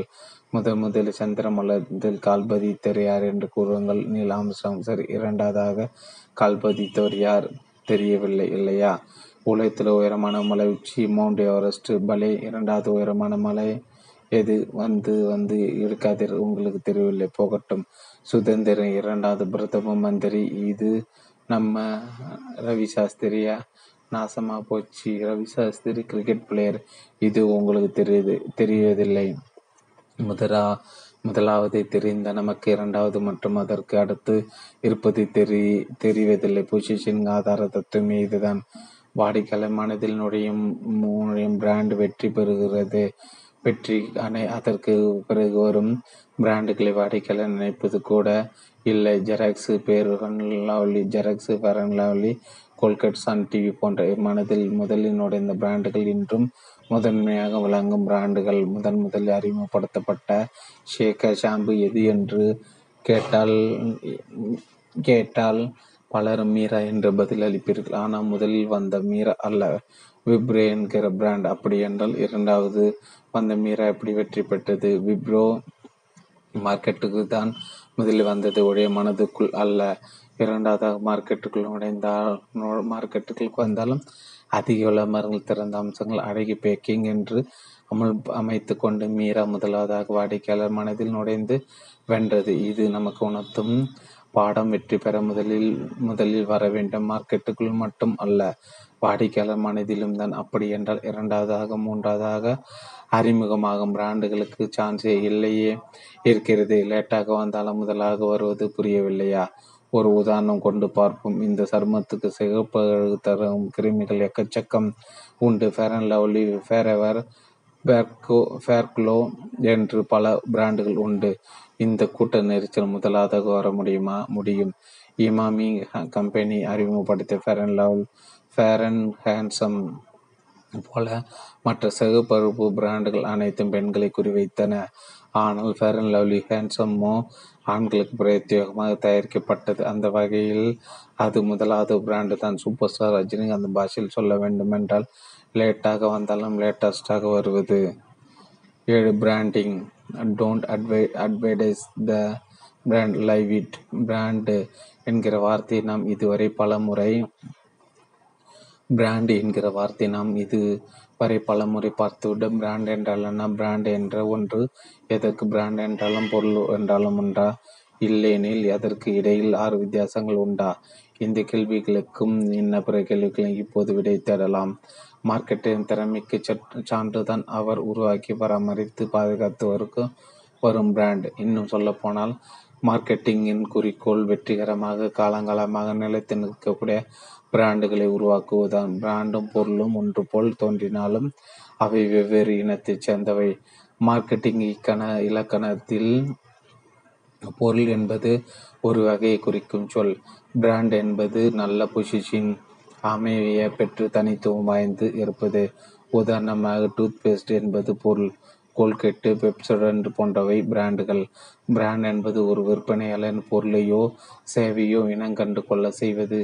அப்பொருளையோ சேவையோ மற்ற போட்டியாளர்களிடமிருந்து தனித்து பிரித்து காட்ட உதவும் பெயரோ குறியீடோ சின்னமோ வடிவமைப்போ அல்லது இவற்றின் கவலவியோ ஆகும் என்று அமெரிக்க மார்க்கெட்டில் அசோசியேஷன் என்னும் அமைப்பு கூறுகிறது. இந்த கூற்றில் உள்ள முக்கியமான அம்சங்களையும் அதன் முக்கியத்துவத்தையும் பார்ப்போம். ஒன்று, பிராண்ட் என்பது ஒரு பொருளிலிருந்து மற்றொரு பொருளை வித்தியாசப்படுத்தி காட்ட வல்லது.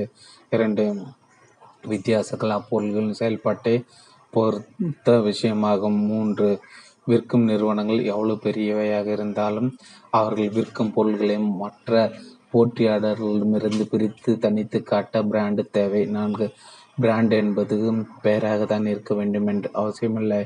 பிராண்டுகள் சக்தி வாய்ந்த கம்பெனிகளுக்கு லாபம் ஈட்டி தருபவை. பலர் நினைத்துள்ளதுபடி கம்பெனிகளுக்கு பெரிய சக்தி ஒன்றும் கிடையாது. தங்களில் உள்ள பிராண்டுகளில் அவை சக்தியை பெறுகின்றன. கவின்கர் நிறுவனம் சக்தி பெற்றது போல் தோட்டமளித்தலும் அது அந்த சக்தியை தான் விற்கும் பிராண்டுகளான chic shampoo, Meera, ஃபெரவர், spins powder, Nile shampoo முதலியவற்றின் வெற்றியிலிருந்து பெறுகிறது. இந்த பிராண்டுகளை விற்றுவிட்டாலோ அல்லது மூடிவிட்டாலோ கவின்கர் நிறுவனத்துக்கு எது தனியான சக்தி? மார்க்கெட்டில் நடக்கும் போட்டி சண்டைகள் நிறுவனங்களுக்குள் நடப்பதில்லை, பிராண்டுக்குள் நடக்கின்றன. ஏனெனில் வாடிக்கையாளர்கள் வாங்குவது பிராண்டே கம்பெனி அல்ல. பிராண்டு என்றால் என்ன என்று பார்த்தோம். பிராண்டின் பயன்கள் என்ன என்று பட்டியலிடுவோம். ஒன்று, பிராண்டு பொருளின் தரத்துக்கு உத்தரவாதம் அளிக்கக்கூடியது. இரண்டு, பிராண்டு நமக்கு ஆசுவாசம் தருகிறது. நாம் லக்னோவுக்கோ அலகாபாத்துக்கோ போகிறோம் என்று வைத்துக்கொள்வோம். சாப்பிட நேரம் வருகிறது, எங்கு சாப்பிடுவது என்று தெரியாமல் முடிக்கிறோம். ரோட்டில் தேடிக்கொண்டே போகுவது. உடுப்பி ஹோட்டல் என்று போர்டை பார்த்து விட்டால் தடுக்கி விழுந்தாலும் பரவாயில்லை என்று கண்ணை மூடிக்கொண்டு உள்ளே செல்கிறோம். அது நமக்கு பரிச்சயமான பெயர் என்பதனால் மட்டுமே அல்ல, அங்கு என்ன கிடைக்கும், எப்படி இருக்கும் என்று அந்த பிராண்டு பெயர் நமக்கு உணர்த்துவதால். மூன்று, வியாபாரத்தின் வெற்றிக்கு வித்திடுவது. மீண்டும் மீண்டும் வந்து வாங்கும் வாடிக்கையாளருக்கு இதற்கு பிராண்டு லாயல்ட்டி என்று பெயர். அந்த பிராண்டு லாயல்ட்டிக்கு ஆதாரமே பிராண்டு தானே. நான்கு, பிராண்டு தான் ஒரு கம்பெனியின் மிகப்பெரிய சொத்து. ஒரு கம்பெனி இன்னொரு கம்பெனி ஐநூறு கோடி ரூபாய்க்கு வாங்கியது என்றால் என்ன அர்த்தம்? வாங்கப்பட்ட கம்பெனி பிராண்டுகள் ஐநூறு கோடி ரூபாய் பெருமானம் உள்ளவை என்று அர்த்தம். பிராண்டு என்றால் என்ன, அதன் பயன்கள் என்ன என்ன என்று பார்த்தோம். பிராண்ட் என்பதின் மற்றும் ஒரு முக்கிய அம்சம் பிராண்டிங் என்பது.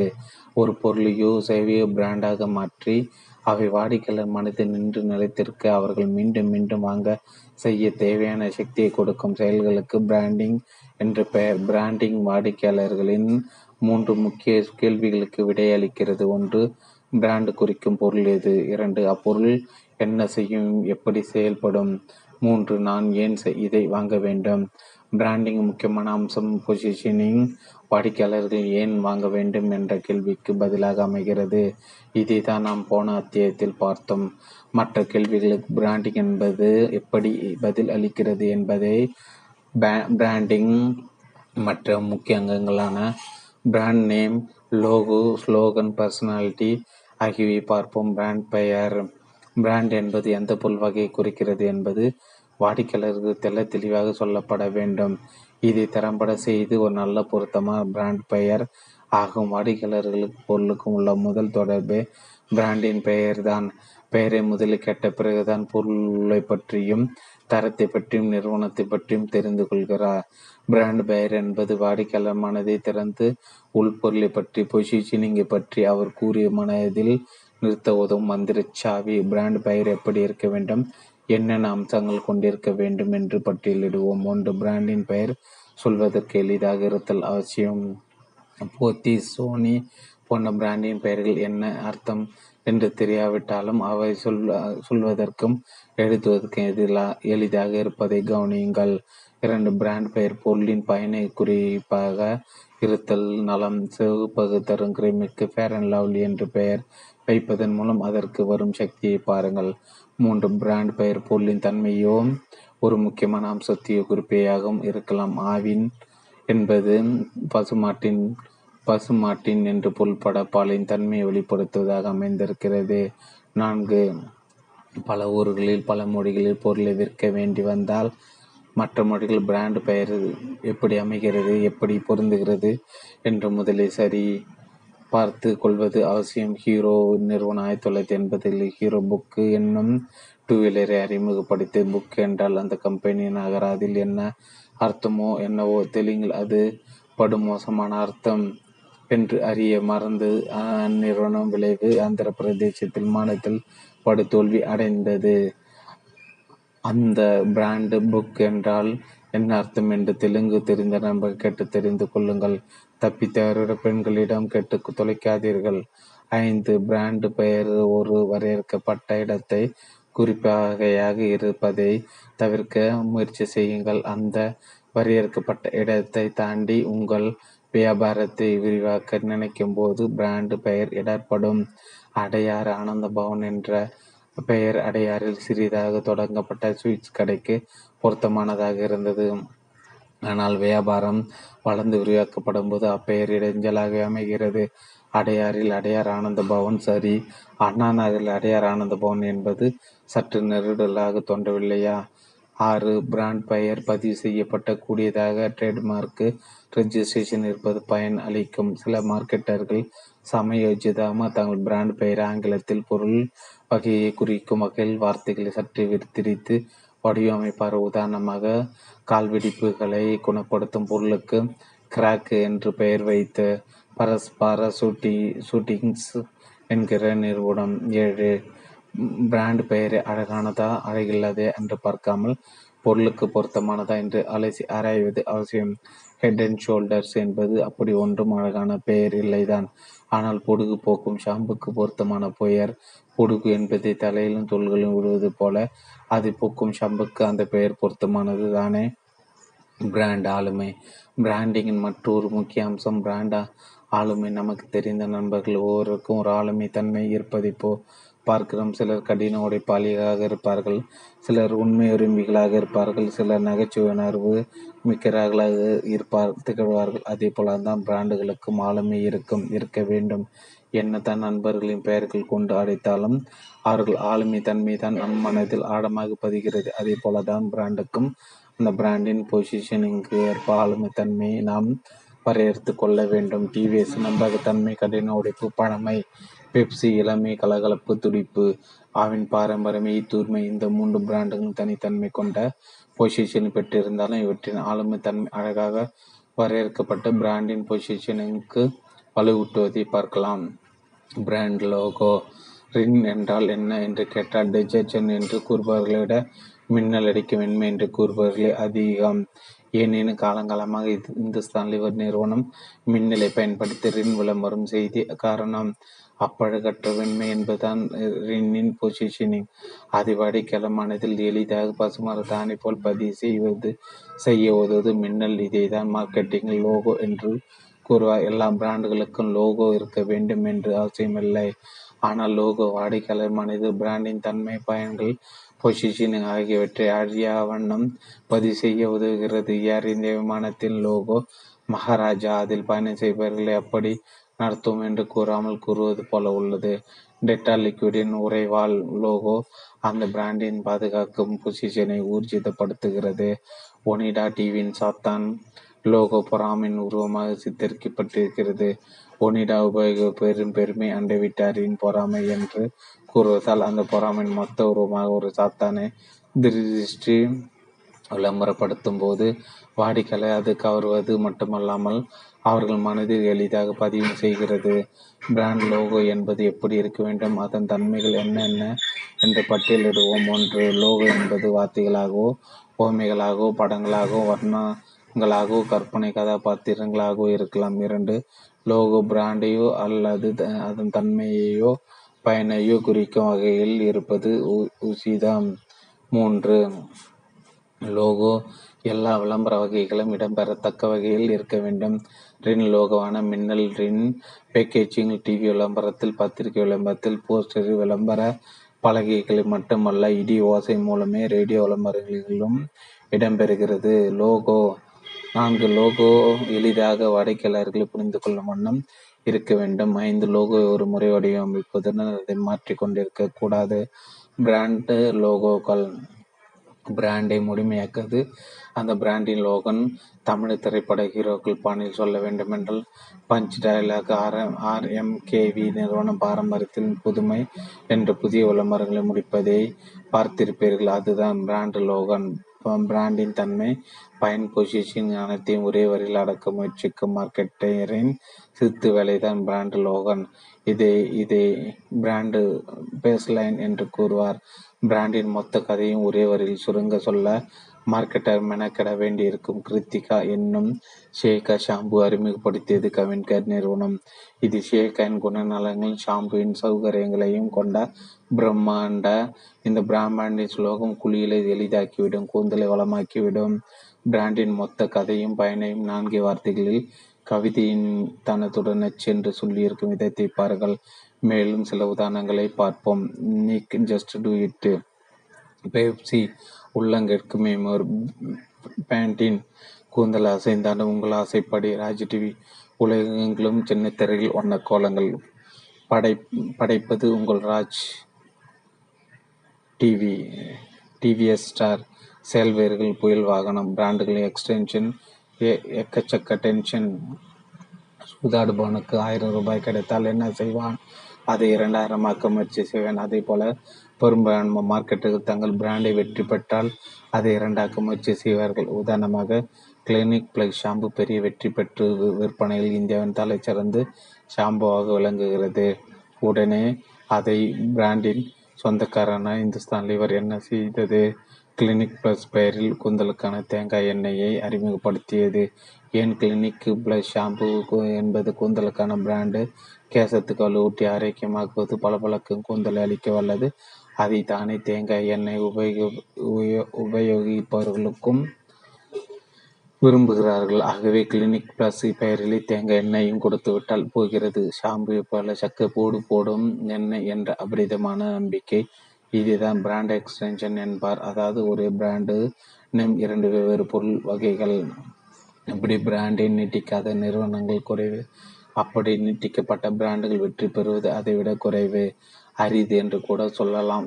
ஏனெனில் நாம் முன்னே பார்ப்பது போல் பொசிஷனிங் செய்யப்பட்ட பிராண்டு ஒரு பொருள் வகையை தான் குறிக்கும். கிளினிக் பிளஸ் என்றால் ஆரியமான பளபளக்கும் கூந்தல் தான். ஆனால் கிளினிக் பிளஸ் என்றால் ஷாம்பு கூட. அதனால் தான் நாம் கடைக்கு சென்றால் கிளினிக் பிளஸ் ஷாம்பு கொடுங்க என்று கேட்பதில்லை. கிளினிக் பிளஸ் என்பதே போதுமானது. அதே பெயரை தேங்காய் எண்ணெய்க்கு வைக்கும் போது குழப்பம் வருமா வராதா? அது மட்டும் அல்ல, நாம் இப்போது ஸ்பெஷலிஸ்டுகளை எதிர்பார்க்கும் காலகட்டத்தில் வாடுகிறோம். ஒரு காலத்தில் நமக்கு உடம்பு சரியில்லை என்றாலும் சரி என்றாலும் சரி கண்ணெரிச்சல் என்றாலும் சரி, பல்வலி என்றாலும் சரி, நேராக நம் குடும்ப டாக்டரிடம் சென்றோம். ஆனால் இன்று குடும்ப டாக்டர் என்ற வார்த்தை மறந்துவிட்டு பல்வலியா டென்டிஸ்டிடம் செல்கிறோம். காது வலி இருக்கு வேறு ஏன்டி ஸ்பெஷலிஸ்ட், கண்ணெரிச்சலா செல்வம் கண் டாக்டர். ஏனெனில் இப்போது நாம் எதற்கும் ஸ்பெஷலிஸ்டுகளை நாடுகிறோம். நல்ல வேலை இடது கண் ஸ்பெஷலிஸ்ட், வலது கண் ஸ்பெஷலிஸ்ட் என்று இன்னும் வரவில்லை. இப்படி மாறிவிட்டதால் நாம் பிராண்ட் வா நாம் பிராண்ட் வாங்குவதில் மட்டும் சும்மாவா இருப்போமா? வாங்கு பொருள் வகையில் எது ஸ்பெஷலிஸ்ட் என்று நினைக்கிறோமோ அதை வாங்குகிறோம். அழகான சருமம் என்றால் வாங்குவோம் லக்ஸ், விலை குறைவான ஷாம்புவை வாங்குவோம் சிக்கு, பாதுகாப்பு தரும் டூத்பேஸ்ட் என்றால் கொல்கட்டு தான் வாங்கணும். அதனால் தான் லக்ஸ் ஷாம்பு வடிவத்தில் அது வந்தபோது அதை வாங்கலை. சிக்கு முக பவுடர் வகையில் தோன்றிய போது நாம் அதை தொடக்கூட இல்லை. கோல்கேட் ஜெல் என்று வந்த என்று வந்தபோது அதை திரும்பி கூட பார்க்கவில்லை. என்னதான் பலர் சொன்னாலும் செய்தாலும் பிராண்டு எக்ஸ்டென்ஷன் வெற்றி தராது. ஒரு பிராண்ட் ஒரு பொருள் வகையை தான் குறிக்கும். குறிக்க வேண்டும். உங்களுக்குள் அழகான ஆண் குழந்தை பிறந்தால் ராஜா என்று பெயரிடுகிறீர்கள் என்று வைத்துக்கொள்வோம். இரண்டாவது மகனாக பிறந்தால் அவனும் முதல் மகனைப் போலவே இருக்கிறான் என்பதற்கு ராவனுக்கும் ராஜா என்ற பெயர் வைப்பீர்களா? பெற்ற குழந்தைக்கு ஒரு நியாயம், குழந்தை போன்ற பிராண்டுக்கு ஒரு நியாயமா சிந்திகள். அப்படி என்றால் பிராண்ட் எக்ஸ்டென்ஷன் வெற்றி பெறவே பெறாதா? பெறும். ஒரு ஒரே ஒரு காரணத்துக்காக மட்டுமே நீங்கள் பிராண்டை நீட்டிக்க நினைக்கும் பொருள் வகையில் உள்ள மாற்ற போட்டி பிராண்டுகளும் நீட்டிக்கப்பட்டிருந்தால் மட்டுமே உங்கள் பிராண்ட் எக்ஸ்டென்ஷன் வெற்றி பெற வாய்ப்புகள் உண்டு. சாம்சங் என்னும் brand TV, washing machine, DVD player, cellphone என்று நீட்டிக்கப்பட்டிருந்தாலும் ஓரளவேனும் வெற்றி பெற்றுள்ளது. ஏனெனில் அதன் போட்டியாளர்கள் எல்ஜி, வீடியோகான், பிலிப்ஸ், ஜோனி போன்றவையும் நீட்டிக்கப்பட்ட பிராண்டுகளே.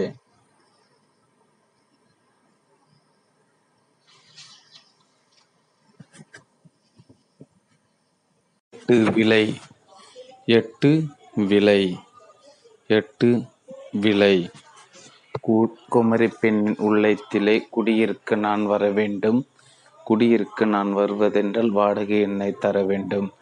குமரி பெண்ணின் உள்ளத்திலிருந்து கோன் ஐஸ்கிரீம் வரை எல்லாவற்றுக்கும் ஒரு விலை உண்டு. மூன்றாவது அத்தியாயத்தில் நாம் பார்த்த மார்க்கெட்டிங் மிக்ஸி மூன்றாவது பி, அதாவது பிரைஸு பொருளின் விலை. மார்க்கெட்டிங் மிக்ஸில் உள்ள நான்கு பிக்களில் வருவாய் ஈட்டி தரும் ஒரே பி பிரைஸ் தான். ஒரு விதத்தில் பார்த்தால் மற்ற மூன்று பீக்களும் செலவுகள் தானே. அதே போல் நான்கு பீக்களில் எளிதாக மாற்றங்கள் செய்யக்கூடியதும் பிரைஸில்தான். பொருளிலோ விநியோகத்திலோ விற்பனை மேம்பாட்டிலோ மாற்றங்கள் செய்வது அவ்வளவு எளிதல்ல. அதிக முயற்சி தேவைப்படும், காலவிரயமும் ஆகும். ஆனால் முப்பது ரூபாய் டூத் பேஸ்டை முப்பத்தி ஒன்றாக அரை மில்லி மீட்டர் ஸ்டிக்கர் இருந்தால் போதும். ரூபாய் முப்பத்தொரு என்று அச்சடித்து பழைய விலை மீது ஒட்டினால் போதுமே. பல மார்க்கெட்டர்கள் இன்று இப்படித்தான் செய்கிறார்கள்.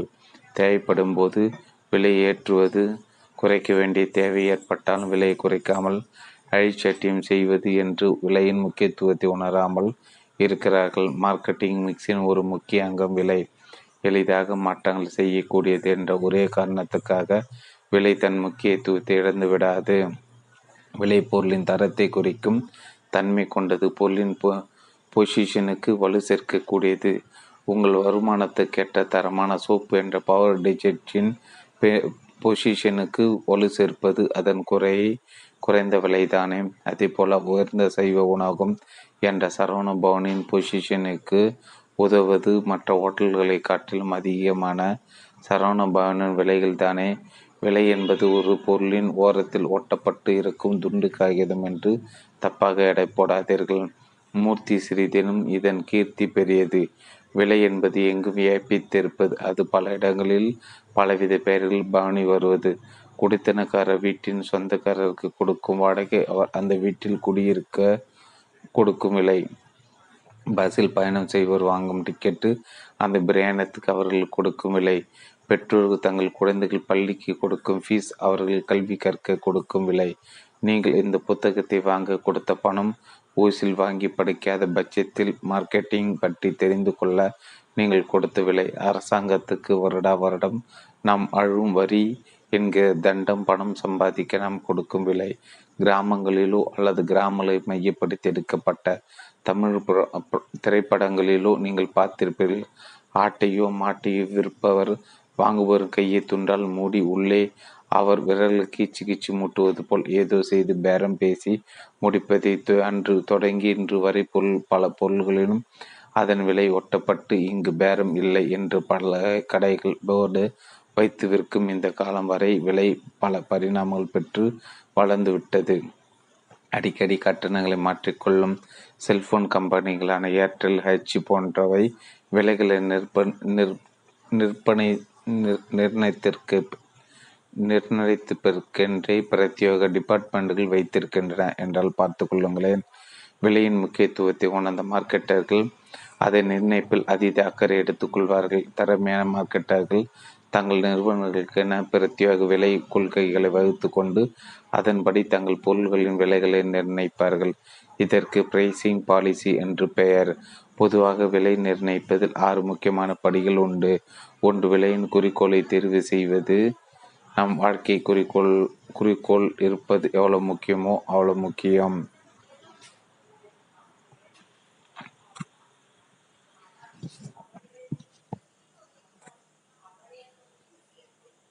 ஒன்று ஒன்று விலையின் குறிக்கோளை தேர்வு செய்வது. நம் வாழ்க்கைக்கு குறிக்கோள் ஒன்று விலையின் குறிக்கோளை தேர்வு செய்வது. நம் வாழ்க்கைக்கு குறிக்கோள் எவ்வளோ முக்கியமோ அவ்வளோ முக்கியம் கம்பெனிகள் தங்களின் பொருட்களின் விலைகளுக்கு குறிக்கோள் வகுப்பது. தங்கள் பொருட்கள் சந்தையில் படைத்தால் போதும், பெரிய லாபம் எதுவும் வேண்டாம் என்று முடிவு செய்து அதற்கேற்ப விலையை நிர்ணயிப்பது ஒரு வகையான குறிக்கோள். அதிக லாபம் சம்பாதிக்க வேண்டும் என்ற குறிக்கோள் கொண்டு பொருள்களின் விலையை கூடுதலாக நிர்ணயிப்பது. பெரிய லாபம் எதுவும் வேண்டாம் என்று முடிவு செய்து அதற்கேற்ப விலையை நிர்ணயிப்பது ஒரு வகையான குறிக்கோள். அதிக லாபம் சம்பாதிக்க வேண்டும் என்ற குறிக்கோள் கொண்டு பொருள்களின் விலையை கூடுதலாக நிர்ணயிப்பது இரண்டாவது வகை. சந்தையில் அதிக பங்கை பெற வேண்டும் என்ற குறிக்கோள் கொண்டு அதற்கேற்ப விலையை நிர்ணயிப்பது மூன்றாவது வகை. சில கம்பெனிகள் புது மாதிரியான பொருள்களை அறிமுகப்படுத்தும் போது அது போன்ற பொருட்கள் சந்தையில் இல்லாமல் இருந்தால் கிடைத்தவரை லாபம் என்ற எண்ணத்தில் பொருள்களுக்கு அதிக விலையை நிர்ணயிப்பார். பின் அது போன்ற போட்டியாளர் பொருள்கள் சந்தையில் கொண்டு வர வர தங்கள் விலையை படிப்படியாக குறைத்து கொள்வார்கள். இவ்வகையில் அதிக விலை நிர்ணயிக்கும் முறைக்கு பிரைஸு ஸ்கிம்மிங் என்று பெயர். நோக்கியா புதிதாக செல்போன் மாடல்களை அறிமுகப்படுத்தும் போது அதிக விலையை நிர்ணயித்து போக போக விலையை குறைத்து கொள்வது இவ்வகை பிரைஸ் ஸ்கீமுக்கு சிறந்த உதாரணம். இது நான்காவது வகை குறிக்கோள். தங்கள் பொருள்களின் அதிக தரத்தை பறைச்சாற்றும் வகையில் மற்ற போட்டியாளர் பொருள்களை விட அதிக விலை நிர்ணயிப்பது ஐந்தாவது வகை குறிக்கோளாகும். இதற்கு ப்ராடக்ட் குவாலிட்டி லீடர்ஷிப்பு பிரைசிங் என்று பெயர். சந்தையில் ஐந்து ரூபாய்க்கும் பத்து ரூபாய்க்கும் பிளேடுகள் சல்லி காசு சல்லிஸாக கிடைக்கும்போது ஜில்லட் கம்பெனியின் தங்கள் மேக்கு த்ரீ பிளேடுகளை அறுபது ரூபாய்க்கு விற்பது இவ்வகையான குறிக்கோளுக்கு எடுத்துக்காட்டாகும். இரண்டு தேவையின் அளவை நிர்ணயிப்பது. பொருளின் விலைக்கேற்ப அதன் டிமாண்டின் அளவு மாறுபடும். அப்படி மாறும் அளவே பொருளாதார வளங்கள் டிமாண்ட் கர்வ் என்கிற முறைப்படி அளப்பார். பொதுவாக ஒரு பொருளின் விலையும் அதன் டிமாண்டும் எதிர்மறை தன்மை கொண்டவை. விலை ஏற ஏற டிமாண்ட் குறையும். அதேபோல் விலை குறைய குறைய டிமாண்டு ஏறும். செல்போன் கட்டணங்கள் குறைய குறைய அந்த அதன் டிமாண்டு கூடி இன்று பட்டி தொட்டி எங்கும் செல்போன்கள் வியாபித்திருப்பதை பார்க்கலாம். சில பொருள் வகைகளுக்கு இதிலிருந்து விதிவிலக்கு உண்டு. உதாரணமாக விலை உயர்ந்த சென்ட் பாட்டில்கள் விலை ஏறும்போது அதன் அந்தஸ்தும் கூடுவதால் அதன் டிமாண்டும் கூடுகிறது. மார்க்கெட்டை தன் பொருளின் டிமாண்ட் வளைவை நிர்ணயித்துக் கொள்வது அவசியம். மேலும் விலையை பொறுத்தவரை சில வாடிக்கையாளர்கள் தொட்டால் சினங்கிகளாக இருப்பார்கள். பொருளின் விலைக்கு ஏற்ப அவர்கள் வாங்கும் அளவு மாறுபடும். இதை பிரைஸ் சென்சிட்டிவிட்டி என்று கூறுவார். ஒரு பொருளின் டிமாண்டை நிர்ணயிக்கும் போது அப்பொருளின் பிரைஸ் சென்சிட்டிவிட்டி அளவை அறிந்து கொள்வது அவசியம். பொதுவாக விலை உயர்ந்த பொருள்களையோ அடிக்கடி வாங்கும் பொருள்களையோ வாங்கும் போதோ வாடிக்கையாளர்கள் அதிக பிரைஸ் சென்சிட்டிவுடன் இருப்பார்கள். எப்போதாவது வாங்கும் பொருள்களையோ விலை மலிவான பொருள்களையோ வாங்கும் போதோ குறைவான பிரைஸ் பிரைஸ் சென்சிட்டிவிட்டியுடன் இருப்பார்கள். மூன்று மொத்த செலவை நிர்ணயிப்பது. ஒரு பொருளின் டிமாண்டின் அளவு அந்த பொருளின் விலையின் அதிகபட்சத்தை நிர்ணயிக்கும். அதேபோல் அந்த பொருளை தயாரித்து விற்க ஆகும் செலவுகள் அந்த பொருளின் குறைந்தபட்ச விலையின் அளவை நிர்ணயிக்கும். ஒரு பொருளின் விலை அந்த பொருளை தயாரிக்க ஆகும் செலவை மட்டுமல்ல, அப்பொருளை விநியோகிக்கும் ஆகும் செலவு, அப்பொருளை விற்க ஆகும் செலவு எல்லாவற்றையும் கடந்த கம்பெனிக்கு லாபத்தையும் ஈட்டி தருவதாக அமைய வேண்டும். ஒரு கம்பெனி செலவுகள் இரு வகைப்படும். நிலையான செலவுகள் ஃபிக்ஸ்டு காஸ்ட், மாறும் செலவுகள் வேரியபிள் காஸ்ட். நிலையான செலவுகள் என்பது தயாரிப்பின் அளவை பொறுத்தோ விற்பனை அளவை பொறுத்தோ மாறாதவை. தயாரித்தாலும் தயாரிக்காவிட்டா விட்டாலும் விற்காவிட்டாலும் ஒரு கம்பெனி தங்கள் ஆஃபீஸுக்கும் தொழிற்சாலைக்கும் வாடகை கொடுக்க வேண்டும், வட்டி கட்ட வேண்டியிருக்கும், சம்பளம் கொடுக்க வேண்டியிருக்கும். இவை நிலையான செலவுகள். மாறும் செலவுகள் தயாரிப்பின் அளவை பொறுத்து மாறுபடும். ஒரு பொருளின் தயாரிப்பு அளவுக்கு ஏற்ப அப்பொருளை தயாரிக்க தேவையான இடுபொருள்கள் வாங்கும் செலவு மாறுபடும். அதுபோல் உபயோகிக்கும் மின்சாரத்தின் அளவுக்கேற்ப மின்சார கட்டணம் மாறுபடும். இவை மாறும் செலவுகள். ஒரு பொருளின் விலையை நிர்ணயிக்கும் போது அப்பொருளின் தயாரிப்பு செலவை எவ்வாறு தயாரிக்கும் அளவுக்கேற்ப மாறுபடுகிறது. என்பதை கணக்கிட வேண்டும். உதாரணமாக ஒரு நாளைக்கு ஐயாயிரம் ஊதுவத்தி பாக்கெட்டுகள் தயாரிக்க ஒரு கம்பெனிக்கு ஐயாயிரம் ரூபாய் ஆகிறது என்று வைத்துக் கொள்வோம். அப்போது ஒரு ஊதுவத்தி பாக்கெட்டு தயாரிக்க ஆகும் சராசரி செலவு ரூபாய் ஒன்று. இதை ஒரு நாளைக்கு பத்தாயிரம் ஊதுவத்தி பாக்கெட்டுகள் தயாரிக்க ஆகும் மொத்த செலவு ரூபாய் எட்டாயிரம் என்று வைத்து கொண்டால் ஒரு பாக்கெட்டு தயாரிக்க ஆகும் சராசரி செலவு என்பது பைசா தான். அப்படி என்றால் அந்த கம்பெனி தன் லாபத்தின் அளவை பெருக்க ஒரு நாளைக்கு பத்தாயிரம் பாக்கெட்டுகள் தயாரிப்பது உசிதமல்லவா?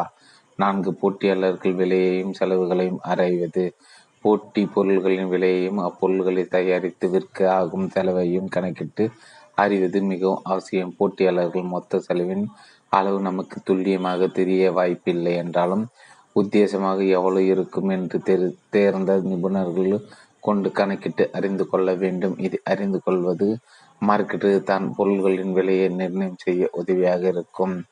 ஐந்து விலை நிர்ணயம் செய்யும் முறை தேர்ந்தெடுப்பது. பொருளின் விலையை நிர்ணயிக்க பல வழிமுறைகள் உள்ளன. ஒவ்வொரு வழிமுறைக்கும் சாதக அம்சங்கள் உண்டு, பாதக அம்சங்களும் உண்டு. இவற்றை ஆராய்ந்து அலைசி எந்த வழிமுறை தாம் விற்க முயற்சி செய்யும் பொருள்களுக்கு உகந்தது என்பதை மார்க்கெட்டர் முடிவு செய்து கொள்ள வேண்டும். விலையை நிர்ணயிக்கும் ஒரு சில முக்கியமான வழிமுறைகளை இப்போது பட்டியலிட்டு பார்ப்போம். பொருளை சா தயாரித்து விற்காகும் மொத்த செலவுக்கு மேல் ஒரு குறிப்பிட்ட சதவீதத்தை லாபத்தை சேர்த்து விலை நிர்ணயிப்பது ஒரு வழிமுறை. இதற்கு மார்க்கப்பு பிரைசிங் என்று பெயர். விலையை நிர்ணயிக்கும் முறைகளில் எளிதானது இந்த முறை. ஆனால் இம்முறைகளை போட்டியாளர்களின் விலை, டிமாண்டின் அளவு, வாடிக்கையாளர்களின் ஆதரவு போன்ற முக்கிய அம்சங்கள் கணக்கில் எடுத்து கொள்ளப்படாததால் இம்முறையில் விலை நிர்ணயிப்பது தோல்விக்கு வழிவகுக்கக்கூடியது. விலையை நிர்ணயிக்கும் இன்னொரு சுலபமான முறைக்கு target target target return pricing என்று பெயர். இம்முறைப்படி ஒரு கம்பெனி தங்கள் முதலீட்டுக்கு என்ன லாபம் தேவை என்று முடிவு செய்து அந்த லாபம் வருவதற்கு ஏற்ற விலையை நிர்ணயிக்கும்.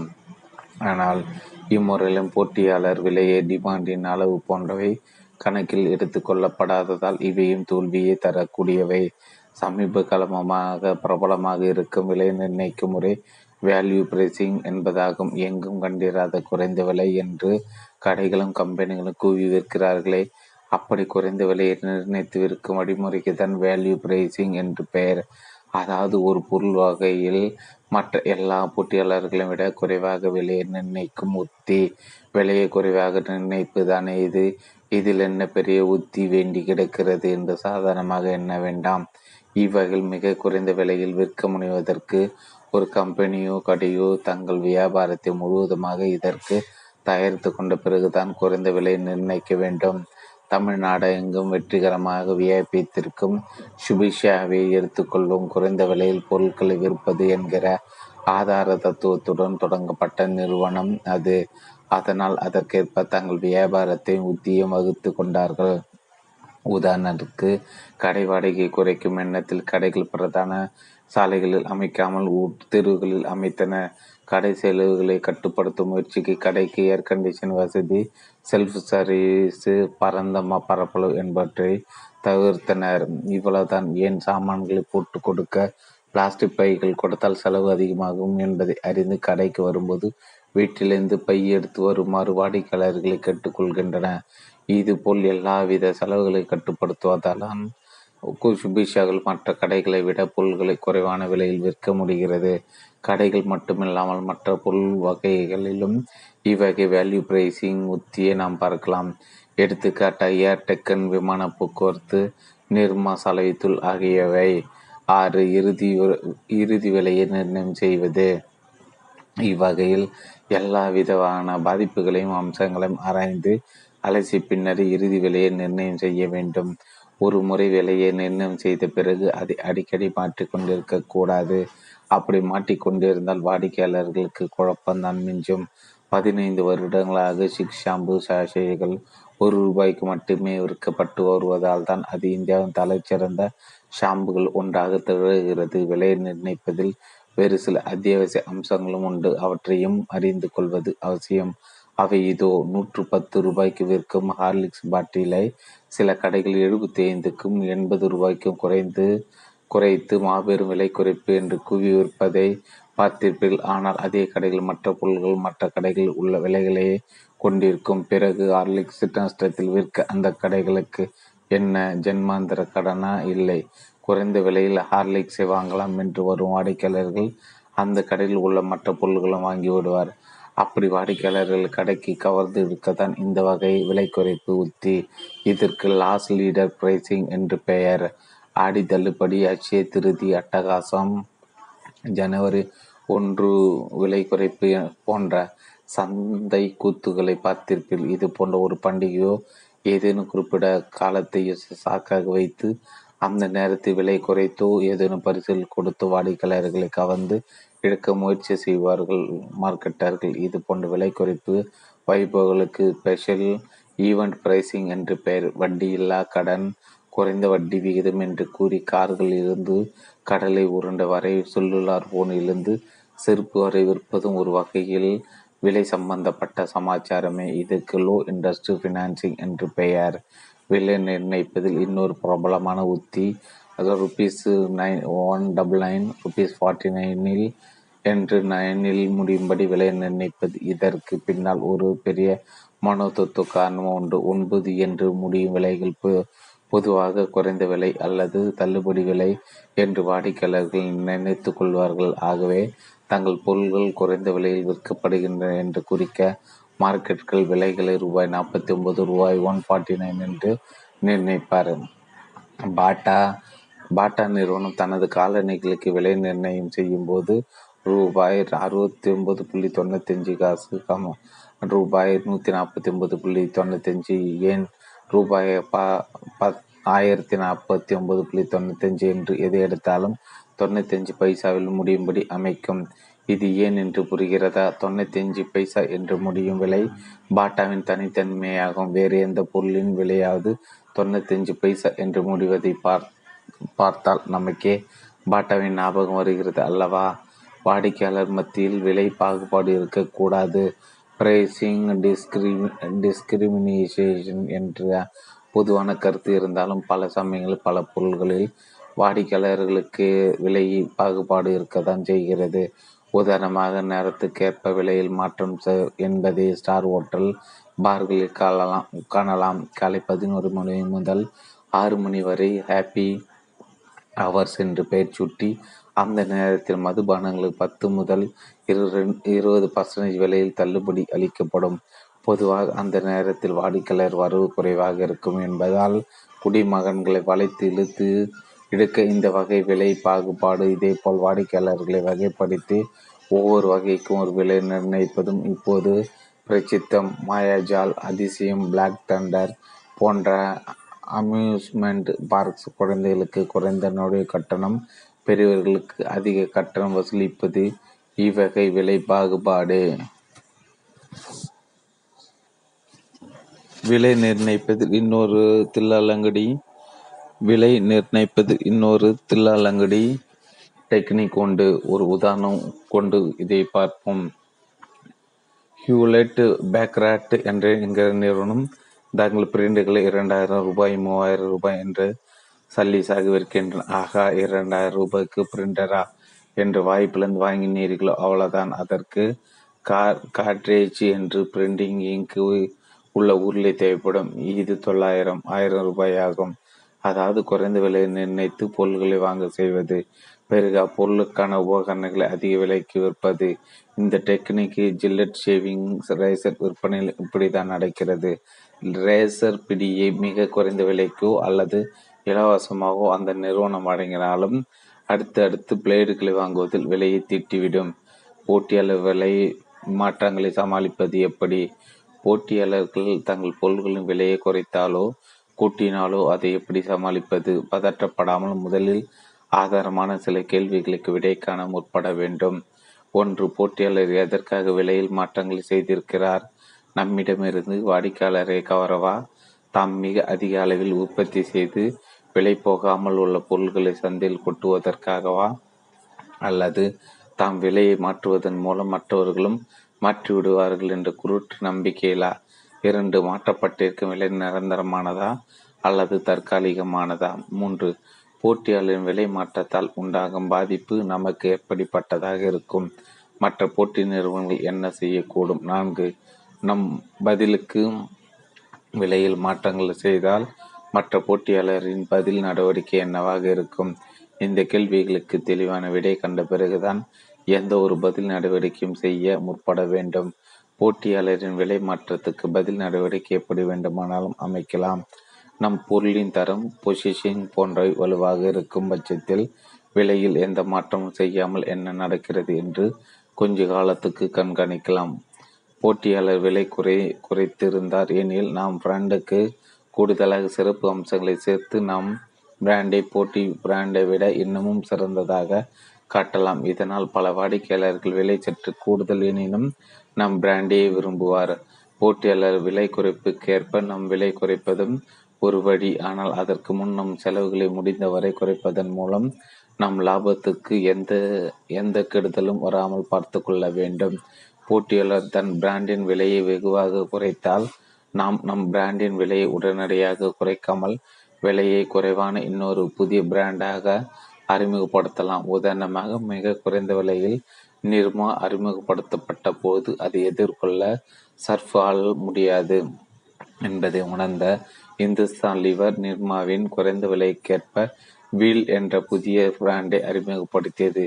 இதனால் சர்ஃபும் ஓரளவுக்கு பாதுகாக்கப்பட்டதோடு நிர்மாவின் அபரிதமான வளர்ச்சியும் ஒரு ஓரளவுக்கு எனும் தடுக்க முடிந்தது. ஒன்பது, விநியோகம். என் கடைக்கு வருவர்கள் எனது பணத்தை அவர்களது பர்சுகளில் எடுத்துக்கொண்டு வருகிறார்கள். ஒரு பொருளை உருவாக்கத்தில் உள்ள அம்சங்களை பார்த்தோம், அப்பொருள் பிராண்டாக மாறும் வழிமுறைகளை அறிந்து கொண்டோம், அப்பொருளுக்கு சரியான விலையை நிர்ணயிப்பது எப்படி என்பதையும் தெரிந்து கொண்டோம். அப்பொருளை வாடிக்கையாளரிடம் கொண்டு சேர்க்கும் கடமை இருக்கிறது. அதாவது பொருள்களின் விநியோகம், மார்க்கெட்டிங் மிக்ஸில் பிளேஸ் என்று குறிப்பிடுவது. அதை தான் இப்போது அலசப்போகிறோம்.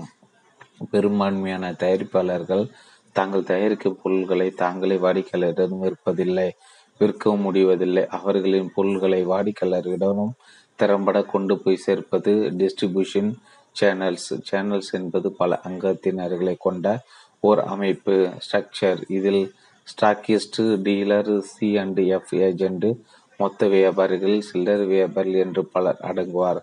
மார்க்கெட்டிங் முக்கியமான அங்கம். சேனல்கள் பொருள்களை தயாரித்தும் கடைகளில் விற்றும் என்று மேலோட்டமாக இருந்துவிட முடியாது இருந்துவிடவும் கூடாது. பொருளை தயாரிக்க, பொசிஷிங் செய்ய, விலையை நிர்ணயிக்க எவ்வளவு பிரயத்தனப்பட்டோமோ அதே அளவு முன் யோசனையுடன் முயற்சியுடனும் சேனல் ஊத்தியை உருவாக்க வேண்டும். மார்க்கெட்டர் தேர்ந்தெடுக்கும் சேனல் அமைப்பு மார்க்கெட்டிங் மிக்ஸையும் மார்க்கெட்டிங் உத்திகளையும் பாதிக்கக்கூடியவை. விலை உயர்ந்த பொருள்களை பொட்டி கடைகளை விட்டால் அந்த பொருள்களின் மகத்துவம் மறைந்துவிடும். அதே போல பொருள்களின் தேவைக்கேற்ப சேனல்களை தேர்ந்தெடுக்க வேண்டும். உதாரணமாக, கம்ப்யூட்டர் போன்ற பொருள்களை செல்ஃப் சர்வீஸ் கடைகளில் விற்க மு முற்படுவது அறிவீனம். ஏனெனில் கம்ப்யூட்டர் வாங்குவதற்கு முன் வாடிக்கையாளர் ஆயிரத்தி எட்டு கேள்விகள் கேட்டு தெரிந்து கொள்வார்கள். அவற்றுக்கு விளக்கமாக பதில் கூறி சேவை புரிய நன்கு பயிற்சி அளிக்கப்பட்ட விற்பனையாளர்கள் உள்ள கடைகள் தேவை. அதுபோல கடைகளை தேர்ந்தெடுத்து விநியோகிக்க வேண்டும். சேனல்களின் முக்கியத்துவத்தை அவை ஆற்றும் பணிகளில் இருந்து அறிந்து கொள்ளலாம். பெரும்பான்மையான தயாரிப்பாளர்களிடம் பட்டி தொட்டி எங்கும் கடை திறந்து அவர்களது பொருள்களை வாடிக்கையாளர்களிடம் நேரடியாக விற்க தேவையான பணபலம் இருப்பதில்லை. பம்பையை சேர்ந்த மாரிகோ நிறுவனம் தங்கள் பாராசூட் தேங்காய் எண்ணெயை இந்தியாவின் ஒவ்வொரு ஊரிலும் ஊரில் உள்ள ஒவ்வொரு தெருவிலும் கடை தொடங்கி விற்க முடியுமா என்று நீங்கள் சிந்தித்து பாருங்கள். சேனல்கள் புரியும் மற்றொரு முக்கியமான பணி பொருள்கள் அடங்கியிருக்கும் பெரிய கட்டுக்களை உடைத்து அதை ஒன்றிரண்டாக வாடிக்கையாளருக்கு விற்பது. அதாவது சில்லறை வியாபாரம். வாடிக்கையாளர்களில் பல சிகரெட்டை பா பாக்கெட்டாக வாங்கி ஊதி தள்ளுவதில்லை, மாறாக தேவைப்படும் போது ஒன்றோ இரண்டு வாங்குவார். மேலும் சேனல்கள் பல கம்பெனி பொருள்கள், பல மாடல்கள், பல வகைகள், பல அளவுகள் எல்லாவற்றையும் ஒரே இடத்தில் விற்று வாடிக்கையாளருக்கு தேவையானதை தேர்ந்தெடுக்கும் வசதியை செய்து கொடுக்கிறது. சேனல்கள் எதற்கு? அவற்றை நீக்கிவிட்டால் சேனல் செலவுகளை மிச்சப்படுத்தலாமே என்று உங்களில் சிலர் நினைக்கலாம். இது தவறான எண்ணம் எண்ணம் மட்டுமல்ல, தோல்விக்கு வடிவகுக்கும் எண்ணமும் கூட. ஏனெனில் சேனல்கள் நீக்கிவிட்டாலும் சேனல்கள் புரியும் பணிகளை நீக்க முடியாது. மாறாக அச்செயல்களை சேனல்கள் புரியாமல் கம்பெனி ஏற்றுக்கொள்கிறது. அதனால் அச்செயலுக்கு உண்டான செலவுகளையும் ஏற்றுக்கொள்கிறது. தயாரிப்பாளரின் திறமை பொருள்களை சிறந்த முறையில் தயாரிப்பது சேனல்களின் பணி. அவற்றை திறம்பட வாடிக்கையாளர்களுக்கு விற்பது சேனல்களின் பணிகளை தயாரிப்பாளர் செய்ய முனைவது. சலூனுக்கு செல்லாமல் அந்த செலவை மிச்சப்படுத்தும் நோக்கத்தில் ஒருவர் தன் தலைமுடி தானே வெட்டி கொள்வதற்கு ஒப்பான கண்டாவில் போய் முடியும். சேனல்கள் என்பது ஒரு அமைப்பு, ஒரு நெட்வொர்க்கு. தயாரிப்பாளர் ஒருபுறம், வாடிக்கையாளர் மற்றும் வாடிக்கையாளர் மறுபுறம். இவர்களை இணைத்து பொருள்களை தயாரிப்பாளர்களிடமிருந்து வாடிக்கையாளர்களுக்கு எளிதாக விரைவாக குறைந்த செலவில் கொண்டு செல்ல உதவும் பாலம்.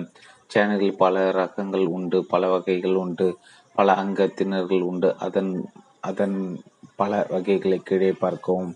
தயாரிப்பாளர், franchisee, C and F agent, stockist, stockist, மொத்த வியாபாரி, மொத்த வியாபாரி, மொத்த வியாபாரி, சில்லறை வியாபாரி, சில்லறை வியாபாரி, சில்லறை வியாபாரி, சில்லறை வாடிக்கையாளர். சேனலில் உள்ள முக்கிய பிரமுக உறுப்பினர்களை நாம் இப்போது அறிமுகப்படுத்திக் கொள்வோம். Sole selling agent agency. பல தயாரிப்பாளர்கள் நாடெங்கும் அலுவலகம் அமைத்து விற்பனையாளர்களை நியமித்து விற்பனை செய்வதில்லை செய்ய துணிவதில்லை. அவர்கள் தங்கள் சார்பில் விற்க ஏஜெண்டுகளை நியமிக்கிறார்கள். இவ்வகை ஏஜெண்டுகள் தங்களுக்கென்று ஆபீஸு, சேல்ஸ்மேன் போன்ற அத்தியாவசிய அம்சங்களை அமைத்து கொண்டு தயாரிப்பாளரின் பொருட்களை விற்பனை செய்கிறார்கள். தாங்கள் விற்கும் அளவுக்கேற்ப கமிஷன் பெற்றுக்கொள்கிறார்கள். தயாரிப்பாளர் இவ்வகையில் ஒரு ஒரு ஏஜென்ட் நியமித்தால் அவருக்கு சோல் செல்லிங் ஏஜென்ட் என்று பெயர். Carrying and forwarding agency, C and F agency. தயாரிப்பாளர்கள் தங்கள் பொருள்களை எல்லா இடத்திலும் விற்கிற ஒவ்வொரு ஊரிலோ அல்லது ஒவ்வொரு மாநிலத்திலோ சி அண்ட் எஃப் ஏஜெண்டை நியமிப்பார். இவர்கள் தயாரிப்பாளர்களிடமிருந்து பொருள்களை வாங்கி விற்பதில்லை. மாறாக தயாரிப்பாளர்கள் சார்பில் பொருள்களை ஊரில் உள்ள கடைகளில் விற்கின்றன. அதற்குண்டான கமிஷனை பெறுகின்றனர்.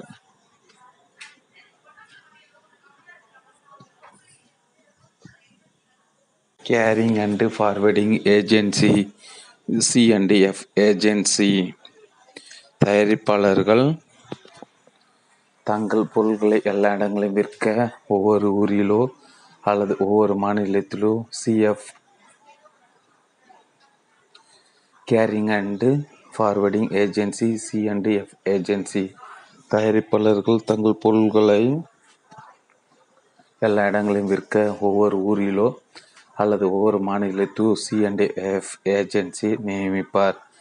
இவர்கள் தயாரிப்பாளர்களிடமிருந்து பொருள்களை வாங்கி விற்பதில்லை. மாறாக தயாரிப்பாளர்களின் சார்பில் பொருள்களை ஊரில் உள்ள கடைகளில் விற்கின்றன. அதற்குண்டான கமிஷனை பெறுகின்றன. ஸ்டாக்லிஸ்ட் டிஸ்ட்ரிபியூட்டர். சேனல்களின் முக்கியமான அங்கம் ஸ்டாக்கிஸ்ட். இவர்களுக்கு டிஸ்ட்ரிபியூட்டர் என்று இன்னொரு பெயரும் உண்டு. இந்தியாவில் பல கம்பெனிகள் உபயோகிக்கும் அங்கத்தினர் இவர்கள். இக்கம்பெனிகள் தங்களின் பொருள்களின் தரம், வகை, விலைகளுக்கு ஏற்ப ஒவ்வொரு ஊரிலும் ஒன்றோ இரண்டோ என்று தேவைக்கேற்ப ட டாக்கிஸ்டுகளை நியமித்து அவர்களுக்கு பொருள்களை விற்கிறார்கள். அதாவது பொருள்களுக்கான உரிமை கம்பெனியிடமிருந்து ஸ்டாக்கிஸ்டுக்கு மாறுகிறது. இவ்வகை விற்பனைக்கு பிரைமரி சேல்ஸ் என்று பெயர். பிறகு ஸ்டாக்கிஸ்டுகள் பொருள்களை ஊரில் உள்ள மொத்த வியாபாரிகளுக்கும் சில்லறை வியாபாரிகளுக்கும் விற்கின்றன. இவ்வகை விற்பனைக்கு செகண்டரி சேல்ஸ் என்று பெயர். Hindustan Lever, CavinKare, Marico, Parasu, pharmaceuticals போன்ற பல கம்பெனிகள் இவ்வகையில்தான் பொருள்களை விற்பனை செய்கின்றன. நேரடி விற்பனை, டைரக்ட் செல்லிங். சில சமயங்களில் சில பொருள்கள் வகையில் தயாரிப்பாளரே வாடிக்கையாளரிடம் நேரடியாக பொருள்களை விற்க முனைவார். இதற்கு டைரக்ட் மார்க்கெட்டிங் என்று பெயர். வீடு வீடாக சென்று விற்பது, தபால் மூலமாக, இணையம் மூலமாக விற்பது, இப்போது டிவிகளில் பிரபலமாகி வரும் டெலி ஷாப்பிங் மூலமாக விற்பது எல்லாமே இவ்வகை நேரடி விற்பனை முறைதான். சில சமயங்கள் தயாரிப்பாளர் சொந்தமாக கடைகள் திறந்து தங்கள் பொருள்களை மட்டும் பிரத்யேகமாக விற்பதும் நேரடி விற்பனையை. டைட்டன் வாட்சுகள், கலர் பிளவுஸு, சட்டைகள் முதலின இவ்வகை நேரடி விற்பனைக்கு சிறந்த உதாரணங்கள். ஃப்ரான்ச்சைசிங். சமீப காலங்கள் பிரபலமாகி வரும் மற்றொரு விநியோக முறை ஃப்ரான்ச்சைசிங் எனப்படுவதாகும். தயாரிப்பாளர்கள் ஒவ்வொரு ஊரிலும் திறமையான நபர்களையோ கடைகளை நியமித்து அவர்கள் மூலம் வாடிக்கையாளர்களுக்கு பொருள்களை விற்கும் முறைதான் பிரான்சைசிங். இவ்வகை சேனல் அமைப்புக்கு சிறந்த உதாரணம் அருண் ஐஸ்கிரீம். இந்நிறுவனம் தமிழ்நாடு எங்கும் ஒவ்வொரு குறிப்பிட்ட இடத்துக்கும் ஒரு பிரான்சைசி, அதாவது நிறுவனம் நியமிக்கும் கடை நியமித்து அக்கடைகளுக்கு ஐஸ்கிரீம் சப்ளை செய்கின்றன. பிரான்சைசி கடைகள் அதை வாடிக்கையாளர்களுக்கு விற்று அந்த விற்பனை அளவுக்கேற்ப லாபம் சம்பாதிக்கின்றன. ஐஸ்கிரீமை தயாரிப்பது, பொருளின் தரத்தை பராமரிப்பது, விளம்பரம் செய்வது எல்லாமே அருண் ஐஸ்கிரீம் நிறுவனத்தின் பணிகள். சிறந்த முறையில் கடை திறந்து வாடிக்கையாளர்களுக்கு சேவை செய்து விற்பது பிரான்சைஸின் பணி. NIIT, SSI, hot breads, IOC, Hindustan petrol போன்ற நிறுவனங்கள் இம்முறையை பயன்படுத்துகின்றன. Multi level marketing, MLM. சமீப காலமாக ஏவன், டஃபேர், ஆம்வே, மோடி கேர் போன்ற கம்பெனிகள் பிள்ளை பிடிப்பது போல் ஊரில் உள்ள குடும்ப தலைகளை வலை வளைத்து பிடித்து அவர்கள் மூலம் தங்கள் பொருள்களை வாடிக்கையாளர்களுக்கு விற்பதை பார்த்திருப்பீர்கள். இதற்கு மல்டி லெவல் மார்க்கெட்டிங் என்று பெயர். ஒரு விதத்தில் பார்க்கும் பொழுது இதுவும் ஒரு வகை நேரடி விற்பனை தான். இவ்வகை கம்பெனியின் முதல் டிஸ்ட்ரி டிஸ்ட்ரிபியூட்டர்களை நியமிக்கிறது. இவர்கள் கம்பெனியிடமிருந்து ஒரு குறிப்பிட்ட அளவுக்கு பொருள்களை வாங்கி பொருள்களை வாங்குகின்றனர். இதை இவர்கள் வாடிக்கையாளர்களிடம் வீடு வீடாக சென்று விற்கின்றனர். அது மட்டுமல்லாது இவர்கள் தங்களுக்கு அடுத்தபடியாக இரண்டாம் கட்ட விற்பனை பிரதிநிதிகளையும் நியமிக்க வேண்டும். அவர்களையும் பொருள்களை விற்க தூண்டி அவர்கள் விற்கும் அளவில் ஒரு கமிஷன் பெறுகின்றனர். இந்த விநியோக முறை இன்று நாடெங்கும் ஒரு ஜீரோ வேகத்தில் பரவி ஒரு பெருங்கூட்டமே எம்எல்எம் ஜோதியில் ஐக்கியமாகி இருக்கிறது. சேனல் சேனல் வகைகளின் மிக முக்கியமானவற்றை மட்டுமே இங்கே பட்டியலிட்டு தெரிந்து கொண்டோம். மாறி வரும் மார்க்கெட்டிங் உடல் உலகில் பெருகி வரும் சந்தை போட்டிகளுக்கு ஏற்ப இன்னமும் பல புதிய விநியோக முறைகள் முளைத்த வண்ணம் உள்ளன. தயாரிப்பாளர்களும் மார்க்கெட்டர்களும் இவற்றிலிருந்து தங்கள் பொருள்களின் தேவைக்கேற்பவும் தங்கள் பொருளாதார வசதிக்கேற்பவும் தோதான விநியோக முறையை தேர்ந்தெடுக்க வேண்டும். அப்படி சிறந்த விநியோக முறையை தேர்ந்தெடுப்பது எப்படி?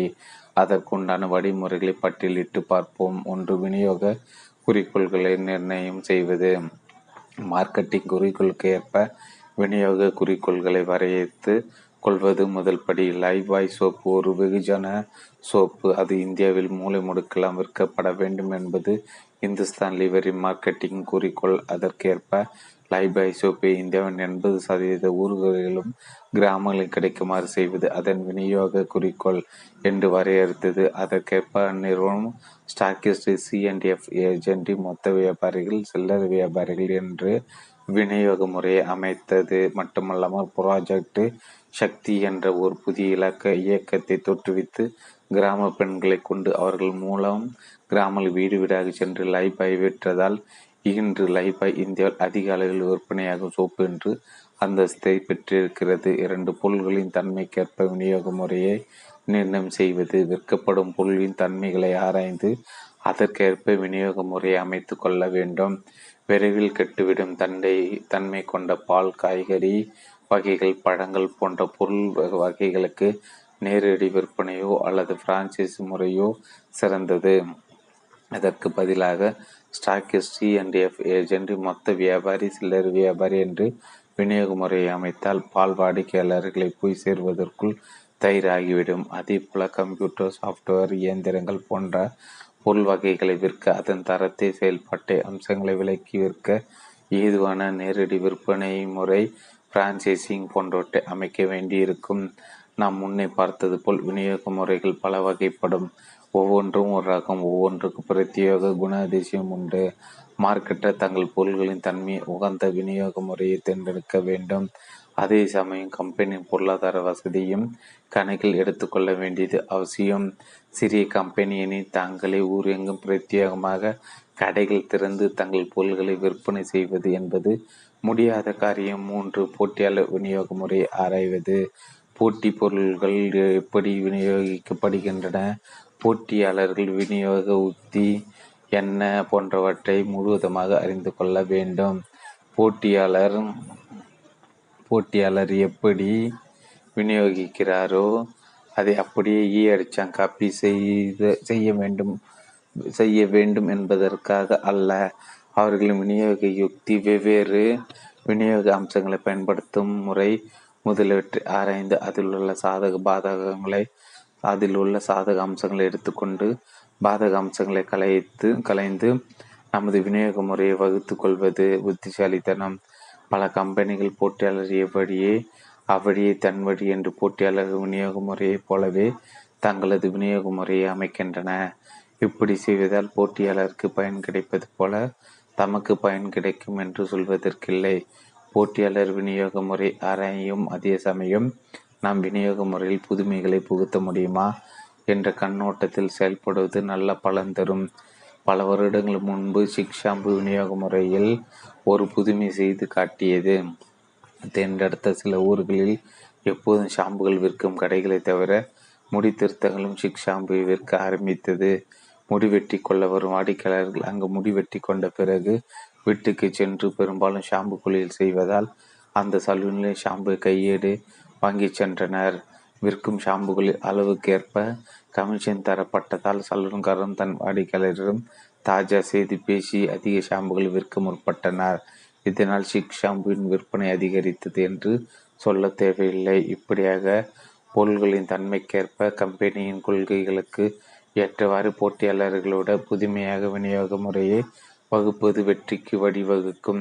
வெற்றி பெற கம்பெனி விநியோகஸ்தர்கள் கணவன் மனைவிக்குள் இணைந்து செயல்படுவது அவசியம். ஆனாலும் பல சமயங்கள் விநியோக முறை அங்கத்தினர்களுக்கு கம்பெனிகளுக்கு மனஸ்தாபமும் சண்டை சச்சரவுகளும் வருவது இயற்கை. கணவன் மனைவி போல் இணைந்தாலே பிரச்சனை தானே. சண்டை சச்சு வராமல் தடுக்க சண்டைகள் வருவதற்கான காரணங்கள் என்ன என்பதை அறிவது முக்கியம். சண்டை வருவதற்கான காரணங்களை இப்போது பார்ப்போம். சில சமயங்களில் சில ஆஷ் ஃபார்ட்டி டூ சில சம்பெனி சில சமயங்களில் கம்பெனிகள் தங்கள் பொருள்களை மற்ற கடைகளில் விற்பதோடு அல்லாமல் தங்களை சொந்தமாக கடையை திறந்து அதே பொருள்களை விற்க முற்படுவார்கள்.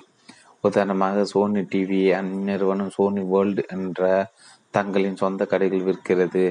அதே நேரத்தில் சோனி டிவியை விவேக்ஸு வசண்டன் கோ ஜெயின்சன்ஸ் போன்ற கடைகளும் விநியோகித்து விற்கிறது. சோனி டிவி வாங்க வாடிக்கையாளர்கள் அதிக அளவில் சோனி வேர்ல்டுகளுக்கு செல்லும் பட்சத்தில் தங்கள் வாடிக்கையாளர்கள் இருக்கிறோம் என்று விவேக்ஸும் மற்ற கடைக்காரர்களும் சோனி கம்பெனி மீது கோபம் கொண்டு சோனி டிவி இனி விற்பதில்லை என்று கூறக்கூடிய சாத்தியக்கூறுகள் உண்டு. இது போன்ற சமயங்களில் சோனி கம்பெனிகள் தங்கள் சோனி வேர்ல்டை மற்ற பெரிய கடைகளுக்கு அருகில் திறக்காமல் இருக்க முயற்சி செய்யலாம். சோனியை போலவே முன்பு பிபிஎல் கம்பெனியும் தங்கள் பொருள்களை பெரிய கடைகளில் விற்று பிபிஎல் காலரி என்று தங்கள் பொருள்களை பறைச்சற்றும் பிரத்யோக கடைகளும் திறந்தது. ஆனாலும் மற்ற கடைகளும் போட்டியாக மாறாமல் சண்டைகள் வராமல் பார்த்து கொள்ளும் பொருட்டு பிபிஎல் கலரி தங்கள் பொருள்களை வெறும் காட்சி பொருளாக வைத்து அதை வாங்க வரும் வாடிக்கையாளர்களை அவர்கள் வீட்டுக்கு அருகில் உள்ள மற்ற பெரிய கடைகளுக்கு அனுப்பி வைத்தனர். ஆஷ் ஃபார்ட்டி டூ ஒரு கம்பெனி தன் பொருள்களை மற்ற கடைகள் விற்று தங்கள் சொந்த கடைகளும் மற்ற கடைகள் விலைகளை விட குறைவாக விட்டால் மற்ற கடைகள் வாடிக்கையாளர்கள் இழக்க வேண்டி வரும். அவர்கள் கம்பெனியுடன் மல்லு கட்டி கொண்டு நிற்பார்கள். உதாரணமாக வேன் ஹூசன் சட்டைகளை அந்நிறுவனம் தங்கள் சொந்த வேன் ஹூசன் ஷோரூம்களில் குறைந்த விலைக்கு விற்க தொடங்கின. அந்த சட்டைகளில் வாங்கும் வாடிக்கையாளர் கூட்டம் லைஃப் ஸ்டைலு ஷாப்பர்ஸு ஸ்டாஃபு குளோபஸ் போன்ற கடைகளை விடுத்து வேன் ஹூசன் ஷோரூம்களுக்கே படையெடுப்பார். அச்சமயம் மற்ற கடைக்காரர்கள் வேன் ஹூசன் சட்டைகளை பிரிட்டிஷ் காலத்தில் அந்நிய துணிமணிகளை இந்திய விடுதலை விரும்பிகள் பரி பகிஷ்க பகிஷ்கரித்தது போல் பகிஷ்கரித்தாலும் ஆச்சரியப்படுவதற்கில்லை. இதை தடுக்கவே வேன்கூசன் சட்டைகளுக்கு விலை குறைப்பு செய்யும் போது அதன் தன் கடைகளுக்கு மட்டுமே ஓர வஞ்சியுடன் செய்யாது எல்லா கடைகளுக்கும் செய்வது பயன் தரும். ஆஷ் ஃபார்ட்டி டூ விநியோக கடை சண்டைகளுக்கு மற்றும் ஒரு முக்கிய காரணம் அண்டர் கட்டிங். தமிழில் சொல்ல வேண்டுமானால் கழுத்தறுப்பு. ஒரு கம்பெனி தன் பொருள்களை ஒரு ஊரில் அதிக விற்பனை செய்ய அந்த ஊரில் உள்ள கடைகளுக்கு அதிக கமிஷன் கொடுத்து விற்கிறது என்று வைத்துக்கொள்வோம். அதிக கமிஷன் பெற்றுக்கொள்ளும் கடைக்காரர் அதே பொருள் குறைந்த கமிஷன் பெறும் பக்கத்து ஊர் கடை கடைகளுக்கு தாமாக விட்டுவிடலாம். இதனால் அந்த கம்பெனிக்கு பக்கத்து ஊர்களில் அதிக தங்கள் பொருள்களை விற்க முடியாமல் போவதோடு அவ்வூர் கடைக்காரர்களுடன் சண்டை வருவதற்கும் சாத்தியக்கூறுகள் உண்டு. சிறிய கம்பெனிகளால் இவ்வகை அண்டர் கட்டிங்கை தடுப்பது கடினம் என்றாலும் முடிந்தவரை கமிஷன் அளவை எல்லா ஊர்களையும் ஒரே சீராக வைத்துக் கொள்வது சண்டைகளை தவிர்க்கும். சி போங்க, வெக்கமாக இருக்கு. போரிடும்போது வேண்டுமானால் எந்த ஆண் மகனுக்கு புறமுதுகு காட்டாமல் இருக்கலாம். ஆனால் ஒரு குறிப்பிட்ட பொருள் வகையே வா வாங்க எந்த ஆண் மகனு புறமுது காட்டி திருவான். வெக்கத்தால் ஞானி கூனி குறுகி நெளிவான். அந்த பொருள் வகைதான் ஆணூரை. எந்த ஆணும் வெட்கப்பட்டே தீர வேண்டும். அதை வாங்கும் பொழுது நீங்கள் இழிப்பதை பார்த்தால் அனுபவப்பட்டிருப்பீர்கள் போல் இருக்கிறது. வாங்க வைக்கப்பட வைக்கும் இந்த பொருள் வகை விற்க விநியோக முறை பெரும் பங்கு வகிக்கிறது. விநியோகத்தில் எப்படிப்பட் எப்படி சில நிறுவனங்கள் புதுமைகளை பூத்திருக்கின்றன என்பதை பார்ப்போம். ஆணூரை ஆண்கள் தான் வாங்குகிறார்கள் என்று சொல்ல தேவையில்லை. அவர்கள் வைக்கப்படுவதற்கு ஒரு முக்கியமான காரணம் பல சரக்கு கடைகளிலோ பல்பொருள் அங்காடிகளிலோ வாங்கும் போது அருகில் மற்ற பெண் வாடிக்கையாளர்களும் இருப்பார்கள் என்பதே. கூச்சமாக இருக்காதா பின்னே? இதை உணர்ந்துதான் ஆணூரை நிறுவனம் தங்கள் பொருள்களை மருந்து கடைகளில் விற்க தொடங்கின. ஏனெனில் மருந்து கடைகள் கூட்டம் குறைவு. முக்கியமாக மருந்து கடைகளுக்கு வரும் வாடிக்கையாளர்கள் பெரும்பான்மையான ஆண்களே. இதனால் ஆணூரை வாங்க மற்ற கடைகள் அளவுக்கு கூச்சப்பட தேவையில்லை. காமசூத்திரா என்னும் ஆணூரை பிராண்டை இதற்கு ஒருபடி மேலே சென்று இணையதளம் மூலம் ஆர்டர் செய்தால் தங்கள் ஆணூரைகள் வாடிக்கையாளர் வீட்டுக்கே நேரடியாக டெலிவரி செய்கிறது. உங்களுக்கு தேவைப்படும் நேரத்தில் ஆணூரை சுட சுட ரெடி. இனி வைக்கப்பட தேவையில்லை. கடைகளில் நின்று நாணி கோணவும் தேவையில்லை. பத்து மார்க்கெட்டிங் கம்யூனிகேஷன். விளம்பரம் வேலை விளம்பரம் வேலை செய்வது புல் வளர்வது போல வளர்ந்து வளர்வது நம் கண்களுக்கு தெரிவதில். ஆனால் வார வாரம் வெட்ட வேண்டி உள்ளது. ஒரு வழியாக மார்க்கெட்டர் கைவசம் பிராண்ட் ரெடி. வாடிக்கையாளர் தேவையறித்து தயாரிக்கப்பட்டு அவருக்கு அவரும் இதற்கு பொசிஷன் செய்யப்பட்டு அவர் வாங்கக்கூடிய விலை நிர்ணயிக்கப்பட்டு அவர் எளிதாக வாங்க வசதியாக விநியோகமும் செய்யப்பட்டு விட்டது. இனி ஒன்று தான் பாக்கி. யாருக்காக இத்தனை பிரயத்தனப்பட்டு பிராண்டை ரெடி செய்தோமோ அந்த வாடிக்கையாளருக்கு பிராண்டை அறிமுகப்படுத்தி அவரை வாங்க தூண்ட வேண்டும். அதற்கு தேவை மார்க்கெட்டிங், தகவல் தொடர்பு. மார்க்கெட்டிங் மிக்ஸின் கடைசி பி ப்ரொமோஷன். அதை தான் இப்போது அலசப் போகிறோம். மார்க்கெட்டிங் தகவல் தொடர்பு என்பது வாடிக்கையாளரிடம் நேரடியாகவோ மறைமுகமாகவோ மறைமுகமாகவோ பிராண்டை அறிமுகப்படுத்தி அவரை வாங்க தூண்டு செய்யும் முயற்சிகளையும் செயல்களையும் குறிப்பவை ஆகும். ஒரு வகையில் பார்த்தால் மார்க்கெட்டிங் தகவல் தொடர்பு என்பது பிராண்டின் குரல். வாடிக்கையாளரிடம் பேசி நட்பு கொண்டு அவருடன் ஒரு நீண்ட உரை உல நீண்ட உறவு மலர உதவும் வழிமுறை. மார்க்கெட்டிங் தகவல் தொடர்பு என்பது பொருளை டிவியிலும் ரேடியோவிலும் விளம்பரப்படுத்துவது மட்டுமே என்று பல தவறாக எண்ணிக்கொண்டிருக்கிறார்கள். விளம்பரங்கள் தகவல் தொடர்பின் ஒரு அங்கம். அவ்வளவே. விளம்பரங்கள் இல்லாமலும் பிராண்டை வாடிக்கையாளர்களிடமும் அறிமுகம் செய்து அவரை வாங்க தூண்டலாம். விளம்பரங்கள் முக்கியமில்லை என்பதல்ல இதன் பொருள். விளம்பரங்களை தவிர இன்னும் பல அம்சங்களின் கலவைதான் மார்க்கெட்டிங் தகவல் தொடர்பு. அதன் முழு வலிமையை உணர்வது மார்க்கெட்டருக்கு பயன் தரும். மார்க்கெட்டிங் தகவல் தொடர்பு என்பது ஆறு முக்கிய அம்சங்களை கொண்ட ஒரு கலவை. ஒன்று விளம்பரம், அட்வர்டைசிங். இரண்டு விற்பனை மேம்பாட்டு சலுகைகள். மூன்று பொது ஜன தொடர்பு. நான்கு நேரடி மார்க்கெட்டிங். ஐந்து சிறப்பு நிகழ்ச்சிகள். ஆறு நேரடி விற்பனை. இந்த ஆறு அம்சங்களும் தகவல் தொடர்பு முக்கியமான அம்சங்களே. ஒடியவை மட்டுமே தகவல் தொடர்பு ஆகிவிடாது. வாடிக்கையாளருக்கு பிராண்டை அறிமுகம் செய்து அவரை வாங்க தூண்டுவதுதான் தகவல் தொடர்பு என்றால் பிராண்டை பற்றி எந்த ஒரு சிறிய தகவலும் கூட தகவல் தொடர்பு தானே. அப்படி பார்க்கும்போது பொருளை சுற்றியுள்ள பேக்கேஜிங், பொருளின் வடிவமைப்பு, வண்ணம், கடையின் தோற்றம், சேல்ஸ்மேன் அணிந்திருக்கும் உடை, அவர் நடந்து கொள்ளும் விதம் என இவை எல்லாமே மார்க்கெட்டிங் தகவல் தொடர்பு தான். ஏனெனில் ஒவ்வொன்றும் பிராண்டை பற்றி ஒரு தகவலை தெரிவிப்பதால் அனைத்தும் தகவல் தொடர்பு தான். சுருங்க சொன்னால் பிராண்டும் வாடிக்கையாளரும் சந்திக்க நேரும் தருணங்கள் அனைத்திலும் ஏதேனும் தகவல் பரிமாற்றம் நடக்கிறது. அது நல்லதாக இருக்கும் பட்சத்தில் பிராண்டுக்கு வலிமை சேர்க்கிறது. தவறான தகவல் பரிமாற்றம் ஏற்படும்போது பிராண்ட் வலிவிடுகிறது. உதாரணத்துக்கு, நீங்கள் தெருவில் சென்று கொண்டிருக்கும் போது த சென்னை சில்க்ஸ் என்று இருபுறமும் எழுதப்பட்டிருக்கும் சென்னை சில்க்ஸ் வேன் வேன் உங்களை இடித்தபடி செல்கிறது. நீங்கள் கீழே விழுந்து அடிபட்டு கொள்கிறீர்கள் என்று வைத்துக்கொள்வோம். ஒரு பேச்சுக்கு தான் நீங்கள் என்ன சொல்வீர்கள்? சென்னை சில்க்ஸ்காரன் என் மேலே வந்து மோ வண்டியை மோதிட்டான் சார். என்பீர்களா மாட்டீர்களா?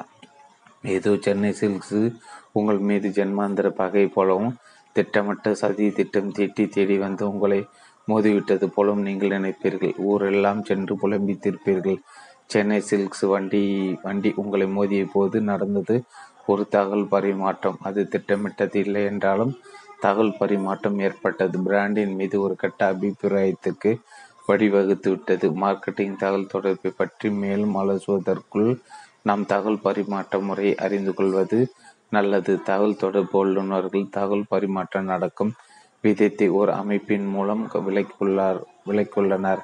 இந்த அமைப்புக்கு macro model of communication process என்று பெயர். தகவல் தொடர்பு வரைமுறை செய்தி தொடர்பு சாதனம். டிகோடிங் பெறுபவர், பதில் ஃபீட்பேக்கு அனுப்புவர். Encoding noise.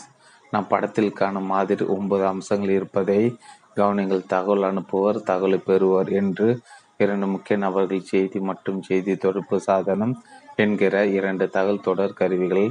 Encoding, decoding, response மற்றும் ஃபீட்பேக் என்னும் நான்கு தகவல் தொடர்பு செயல்பாடுகள் ஒன்பதாக நூ நாய்ஸ் என்கு என்கிற இடர்பாடுகள். இந்த ஒன்பது அம்சங்களை கொண்ட அமைப்பு தான் தகவல் பரிமாற்ற மாதிரி. தகவல் தொடர்பு எப்படி சாத்தியப்படுகிறது என்பதையும் மார்க்கெட்டிற்கு இந்த அமைப்பு எப்படி பயன்படுகிறது என்பதையும் இப்போது பார்ப்போம். தகவலை அனுப்புவோர் முதலில் தகவல் பெறுவோரை சந்தேகத்துக்கு இடமில்லாமல் இனம் கண்டு கொள்வது முக்கியமான முதல் பணி. அதோடு அனுப்புவோர் பெறுவரிடமிருந்து பெறும் பெற விரும்பும் பதிலையும் முடிவு செய்து கொள்ள வேண்டும். அடுத்து தகவலை பெறுவோர் தகவலை புரிந்து கொள்ளும் வகையில் அதை என்கோடு செய்து அனுப்ப வேண்டும். இதற்கு தகவல் பெறுவோர் தகவலை எவ்வாறு டிகோடு செய்கிறார் என்பதை புரிந்து கொண்டு அதற்கேற்பட்ட அதற்கேற்ப தகவலை என்கோடு செய்வது அவசியம். தகவலை அனுப்புவோர் தன் இஷ்டப்படி தகவலை என்கோடு செய்யாமல் தகவல் பெறுவோர் டிகோடு செய்யும் முறைப்படி செய்வது மிகவும் முக்கியம். அப்போது தான் பெறுபவரால் தகவலை புரிந்து கொள்ள முடியும். இல்லையில் தகவலை அனுப்புவோர் நினைப்பது ஒன்று, பெறுவோர் புரிந்து கொண்டு வேறு ஒன்றாக. பல வருடங்களுக்கு முன்பு ஒரு பெரிய அமெரிக்க கம்பெனி தங்கள் சலவைத்துறை மத்திய கிழக்கு நாடுகள் ஒன்றில் அறிமுகப்படுத்தியது. வாடிக்கையாளர்கள் வாங்க துண்டு பொருட்டு இடமிருந்து வளமாக மூன்று படங்களை கொண்ட பத்திரிகை விளம்பரம் ஒன்றை தயாரித்து வெளியிட்டது. முதல் பட் முதல் படத்தில் அடுக்கு துணிகள் கொண்ட வாளியுடன் ஒரு பெண்மணி நின்று கொண்டிருக்கிறார். இரண்டாவது படத்தில் அப்பெண்மணி அதை அடுக்கு துணிகள் அந்த கம்பெனியின் சலவைத்தூள் உள்ள வாளியை நனைத்தெடுக்கிறார். மூன்றாவது படத்தில் அந்த வாளியிலிருந்து சுத்தமான துணிகளை எடுத்து நமக்கு காட்டுகிறார். கதை புரிகிறது அல்லவா? அழுக்கான அழுக்கு துணிகளை அந்த சலவைத்தூள் துவைத்தார் சுத்தமாகிவிடும் என்று நம்மூர் குழந்தைகள் கூட புரிகிற விதத்தில் பின்னப்பட்ட விளம்பரம்.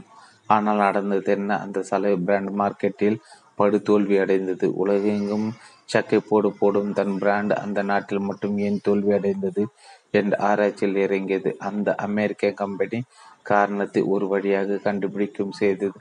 அரபு மொழி பேசும் அந்நாட்டு மக்கள் தங்கள் தாய்மொழியை படிப்பது போல் பலமிருந்த இடமாக அந்த விளம்பரத்தை படித்தனர். சுத்தமான துணிகளுக்கு அந்த சலவை பிராண்டை உபயோகித்தால் அழுக்கான துணிகளாகும் என்பதை தான் அவர்கள் அந்த விளம்பரத்தை பார்த்து புரிந்து கொண்டது.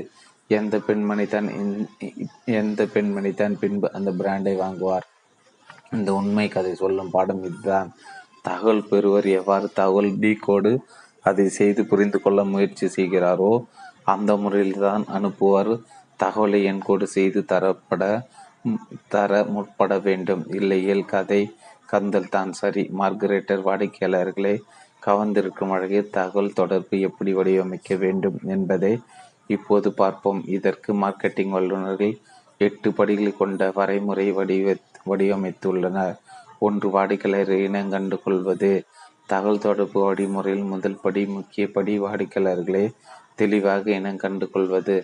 பிராண்டுக்கு தோதான வாடிக்கையாளர் யார், அவரை வாங்க தூண்டுவோர் யார், உபயோகிப்போர் வேறு யாராவது போன்ற கேள்விகளுக்கு விடை காண வேண்டும். வாடிக்கையாளரின் தன்மைக்கேற்ப தான் என்ன சொல்ல வேண்டும், அதை எப்படி சொல்ல வேண்டும், எப்போது சொல்ல வேண்டும், எங்கு சொல்ல வேண்டும், யாரிடம் சொல்ல வேண்டும் என்பதை முடிவு செய்ய முடியும். கண்டவுடன் மலர மார்க்கெட்டிங் ஒன்று காதல் அல்ல, தீர ஆராய்ந்து ஆர் அமர யோசித்த பிறகு வருவது அது. வாடிக்கையாளரின் குணாதிசயங்கள் என்ன? நம் பிராண்டை அறியாதவரா, அறி அறிந்தவரா அறியாதவரா நம் பிராண்டை உபயோகிப்பரா, பிராண்டுகளை மாற்றாத ஏக பத்தினி வரதரா, அடிக்கடி பிராண்டுகளை மாற்றும் ஏகப்பட்ட பத்தினி வரதாரா, அத்திப்பூ தற்போல எப்போதாவது மட்டுமே நம் பிராண்டை உபயோகிப்பரா, அகல ஊழுவதை விட ஆழ ஊழ்வதை மேல் என்று நம் பிராண்டை மட்டும் அதிகம் உபயோகிப்பரா போன்ற கேள்விகளுக்கு விடை காண முற்பட வேண்டும். இரண்டு, தகவல் தொடர்பு நோக்கங்களை நிர்ணயம் செய்வது. விலை நிர்ணயிக்கும் போது எப்படி விலை நோக்கங்களை வகுத்து கொள்வது அவசியமோ அதேபோல தகவல் தொடர்பு கொள்கையை வடிவமைத்து கொள்ளும் போது அதன் நோக்கங்களை வரையறுத்து கொள்வது அவசியம். நோக்கம் என்று தனியாக ஒன்று எதற்கு? விற்பனை அதிகரிக்கதானே மார்க்கெட்டிங் தகவல் தொடர்பு என்று பலர் நினைக்கலாம். விற்பனை அதிகரிப்பது என்பது இறுதி இலக்கு. அந்த இலக்கை அடைய எத்தனையோ மார்க்கங்கள், வழிமுறைகள், இடைஞ்சல்கள் இருக்கலாம். பிராண்டின் தன்மையை, அது சார்ந்த பொருள் வகையின் தன்மை, கம்பெனியின் தன்மை, வாடிக்கையாளரின் மனநிலை, குண அதிசயங்களுக்கேற்ப தகவல் தொடர்பின் நோக்கங்களை வகுத்து கொள்ள வேண்டும். தகவல் தொடர்பின் நோக்கங்கள் பல வகைப்படும். வாடிக்கையாளர்கள் இதுவரை கண்டிராத புதிய பொருள் வகையை அறிமுகப்படுத்தும் போது அந்த பிராண்டை பற்றி மட்டுமே இல்லாமல் அப்புதிய பொருள் வகையை அறிமுகப்படுத்தி அதன் பயன்களை புரிய வைப்பதே தகவல் தொடர்பின் நோக்கமாக இருக்கும். பல வருடங்களுக்கு முன்னால் மைடியர் குட்டிச்சாத்தன் என்கிற த்ரீ டி சினிமா படம் வந்தது, உங்களுக்கு நினைவிருக்கலாம். இந்தியாவில் த்ரீ டி தொழில்நுட்பத்துடன் தயாரிக்கப்பட்ட முதல் திரைப்படம் அது. மற்ற படங்கள் போல் இல்லாமல் இப்படத்தின் தயாரிப்பாளர்கள் பெரும் படத்தை மட்டும் விளம்பரப்படுத்தாமல் த்ரீ டி என்றால் என்ன, அதன் சிறப்பு அம்சங்கள் என்ன, அப்படத்தை பிரத்யோக கண்ணாடி மூலம் எப்படி பார்க்க வேண்டும் என்று விளக்கி விளம்பரப்படுத்தினார். அதாவது பிராண்டை மட்டுமே மைடியர் குட்டிச்சாத்தான் விளம்பரப்படுத்தாமல் அந்த பிராண்டை சார்ந்த பொருள் வகையை த்ரீ டி படம் விளக்கி விளம்பரப்படுத்தினார். அதனால் படமும் பெரும் வெற்றி பெற்றது. வாடிக்கையாளர் ஒரு பிராண்டை வாங்க முதல் தேவை அந்த பிராண்டை பற்றி அறிமுகம். இதே பிராண்ட் அவேர்னஸ் என்று கூறுவார். அறிமுகம் புதியது, புதிய வந்துவிட்டது, தகர்த்தெறியும் புதிய ஃபார்முலா கொண்ட அறிமுகப்படுத்துகிறோம் புதிய என்று கூறும் விளம்பரங்கள் செய்வது புதிய பிராண்டை வாடிக்கையாளர்களுக்கு அறிமுகம் செய்து வைப்பதே. புதிய பிராண்டு அறிமுகப்படுத்தும் பொழுது தகவல் தொடர்பின் நோக்கம் பிராண்டை பற்றிய விழிப்புணர்வை வளர்ப்பதாக இருக்க வேண்டும். வாடிக்கையாளர்களுக்கு ஏற்கனவே அறிமுகமான பிராண்டு எனில் அது மற்ற போட்டியாளர் பிராண்டுகளை விட எப்படி சிறந்தது என்று விளக்கி விளம்பரப்படுத்துவதே தகவல் தொடர்பின் நோக்கமாக இருக்க வேண்டும்.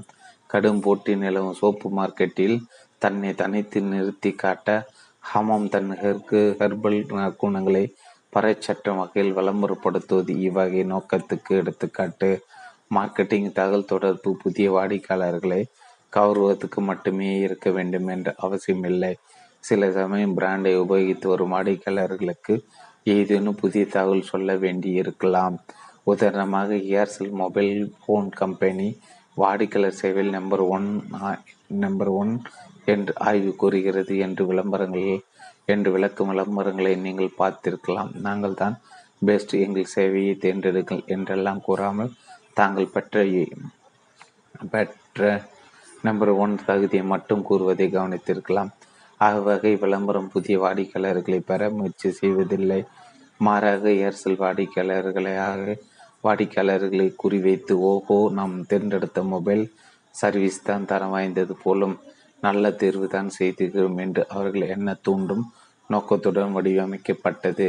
பெரும்பாலும் வாடிக்கையாளர்கள் வாங்க தூண்டும் வகையில்தான் தகவல் தொடர்புகள் அமையும். சில சமயம் வாடிக்கையாளர்கள் பிராண்டை நன்கு அறிந்திருந்தும் அதன் சிறப்பு அம்சங்களை உணர்ந்திருந்தும் ஏதோ சில காரணங்களுக்காக அல்லது காரணமே இல்லாமல் கூட வாங்காமல் இருக்கலாம். அது போன்ற சாமியங்கள் வாடிக்கையாளரை எப்படியாவது வாங்க தூண்டும் நோக்கத்துடன் தங்கள் தொடர்பு அமையக்கூடும். ஒன்று வாங்கினால் ஒன்று இலவசம், சோப்பு வாங்கினால் சீப்பு ஃப்ரீ போன்ற விளம்பரங்கள் இவ்வகை நோக்கத்துக்கு உதாரணம்.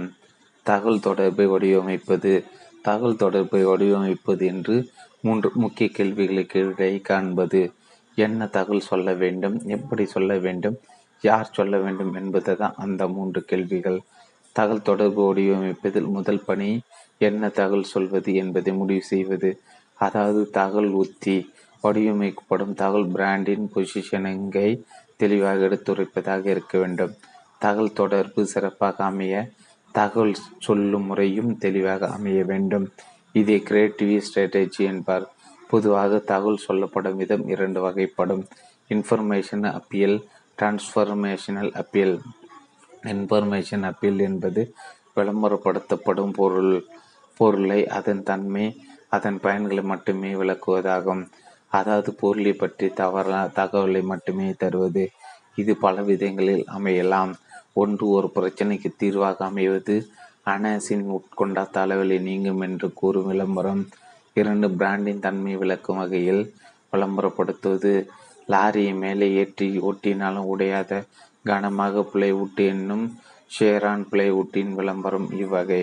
மூன்று, போட்டியாளரின் பிராண்டை விட தன் பிராண்டு எப்படி சிறந்தது என்று விளக்குவது. உதாரணம், ஹெட் அண்ட் ஷோல்டர்ஸ் விளம்பரங்கள். இந்த விளம்பரம் ஹெட் அண்ட் ஷோல்டர்ஸ் ஷாம்பு உபயோகிப்பவர் தலையில் பொடுகுகள் இருக்காது. ஆனால் வேறு பெயரற்ற பிராண்ட் ஷாம்பு உபயோகிப்ப தலையில் பொடுகுகள் முழுதாக போயிருக்காது. நான்கு, பிராண்டின் செருப்புகளை வல்லுநர்களை கொண்டோ உபயோகிக்கும் வாடிக்கையாளர்கள் கொண்டோ விளக்குவது. அஸ்வினி ஹேர் ஆயில் விளம்பரங்கள் அந்த பிராண்டை உபயோகிப்பவர்களில் தோன்றி அதன் அருமை பெருமைகளை கூறுவது இவ்வகைக்கு உதாரணம். தகவல் சொல்லும் முறை இரண்டாவது வகை டிரான்ஸ்ஃபர்மேஷனல் அப்பீல். பிராண்டை பற்றி அல்லது அதன் பயன்களை பற்றி மட்டுமே கூறாமல் அதன் உபயோகிப்பவருக்கு என்ன நடக்கும், அவர் எப்படி உணர் என்று விளக்கும் வகையில் அமைவது. இவ்வகை தகவல் தொடர்பு மனோ தத்துவ ரீதியானவை, உணர்வுகளை பாதிக்கும் வகையில் அமைவாயே. இவை பல விதங்களில் அமையலாம். பிராண்டை உபயோகிக்கும் பலரின் தன்மை பறைச்சாற்றும் விதத்தில் விளம்பரப்படுத்துவது ஒரு வகை. வெற்றி பெற்ற மனிதர்கள் விரும்பும் பாக்கு நிஜாம் பாக்கு என்ற விளம்பரம் இதற்கு உதாரணம். இரண்டாவது வகை பிராண்டை உபயோகிப்பதால் ஏற்படும் விளைவுகளை விளக்குவது. ஆக்ஸு டியோரண்ட் உபயோகித்தால் அழகான பெண்கள் அதன் வாசத்தில் மயங்கி உபயோகப்படு சல்ல சல்லாய்ப்பார்கள் என்ற ஆகாச புழு விளம்பரங்கள் இவ்வகை சார்ந்தது. தகவல் தொடர் வடிவமைப்பின் மூன்றாவது அம்சம் தகவலை யார் சொல்ல வேண்டும் என்று முடிவு செய்வது. பல சமயங்களில் மார்க்கெட்டர்கள் சாதாரண விளம்பர மாடல்களை கொண்டு விளம்பரங்களை உருவாக்குவார்.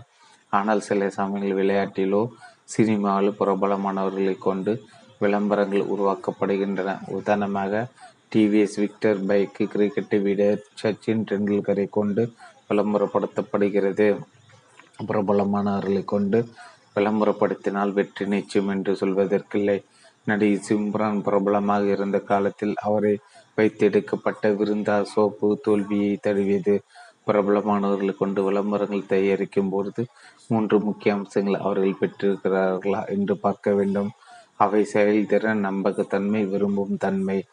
முதலில் விளம்பரத்துக்கு தேர்ந்தெடுக்கப்பட்ட பிரபலம் விளம்பரப்படுத்தப்படும் பொருளுக்குண்டான செயல்திறன் கொண்டவராக இருப்பது அவசியம். ஞாபக சக்தி வளர்க்கும் மெமரி பிளஸ். பிராண்டை ஒரு நடிகையோ நடிகரையை கொண்டு விளம்பரப்படுத்தினால் மக்கள் ஏற்க மாட்டார்கள். ஏனெனில் நடிகர்களுக்கு ஞாபக சக்தியும் ஸ்நான பிராப்தி கூட கிடையாது கிடையாது ஆனால் அதே பிராண்டை செஸ் வீரர் விஸ்வநாதன் ஆனந்து கொண்டு விளம்பரப்படுத்தும் போது மக்கள் ஏற்றுக்கொள்வார்.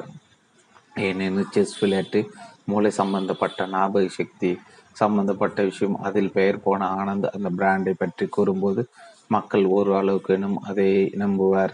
இரண்டாவது, விளம்பரத்துக்கு தேர்ந்தெடுக்கப்பட்ட பிரபலம் நம்ப தகுந்தராக இருக்க வேண்டும். நடிகை மனோரமா சக்தி மசாலா விளம்பரத்தை தோன்றி ஏ ஏங்க மாங்கு மாங்குன்னு அரைக்கிறீங்க, சக்தி மசாலா வாங்குங்க என்று கூறும்போது வாடிக்கையாளர் அதை சற்றெனும் ஏற்றுக்கொள்வார். ஏனெனில் இது சமையல் சமாச்சாரம், அது ஒரு பெண்மணிக்கு தான், அதுவும் அனுபவ முதிர்ச்சி உள்ள பெண்மணிக்கு தான் தெரியும் என்று வாடிக்கையாளர்கள் நம்புவார்கள். இதே சக்தி மசாலா நடிகை சூர்யா வைத்து கொண்டோ நடிகை அசினியை கொண்டு விளம்பரப்படுத்தின மக்கள் ஏற்பார்களா, நீங்களே சொல்லுங்கள். மூன்றாவது, பயன்படுத்தப்படும் பிரபலமானது பிறர் விரும்பும் தன்மை. பிரபலமான நேர்மையானவராகவோ யதார்த்தமானவராகவோ அல்லது நகைச்சுவை நிர்மிக்கவராகவோ இருந்தால் பொது மக்கள் பொது பொதுவாக மக்களால் விரும்பப்படுவார்.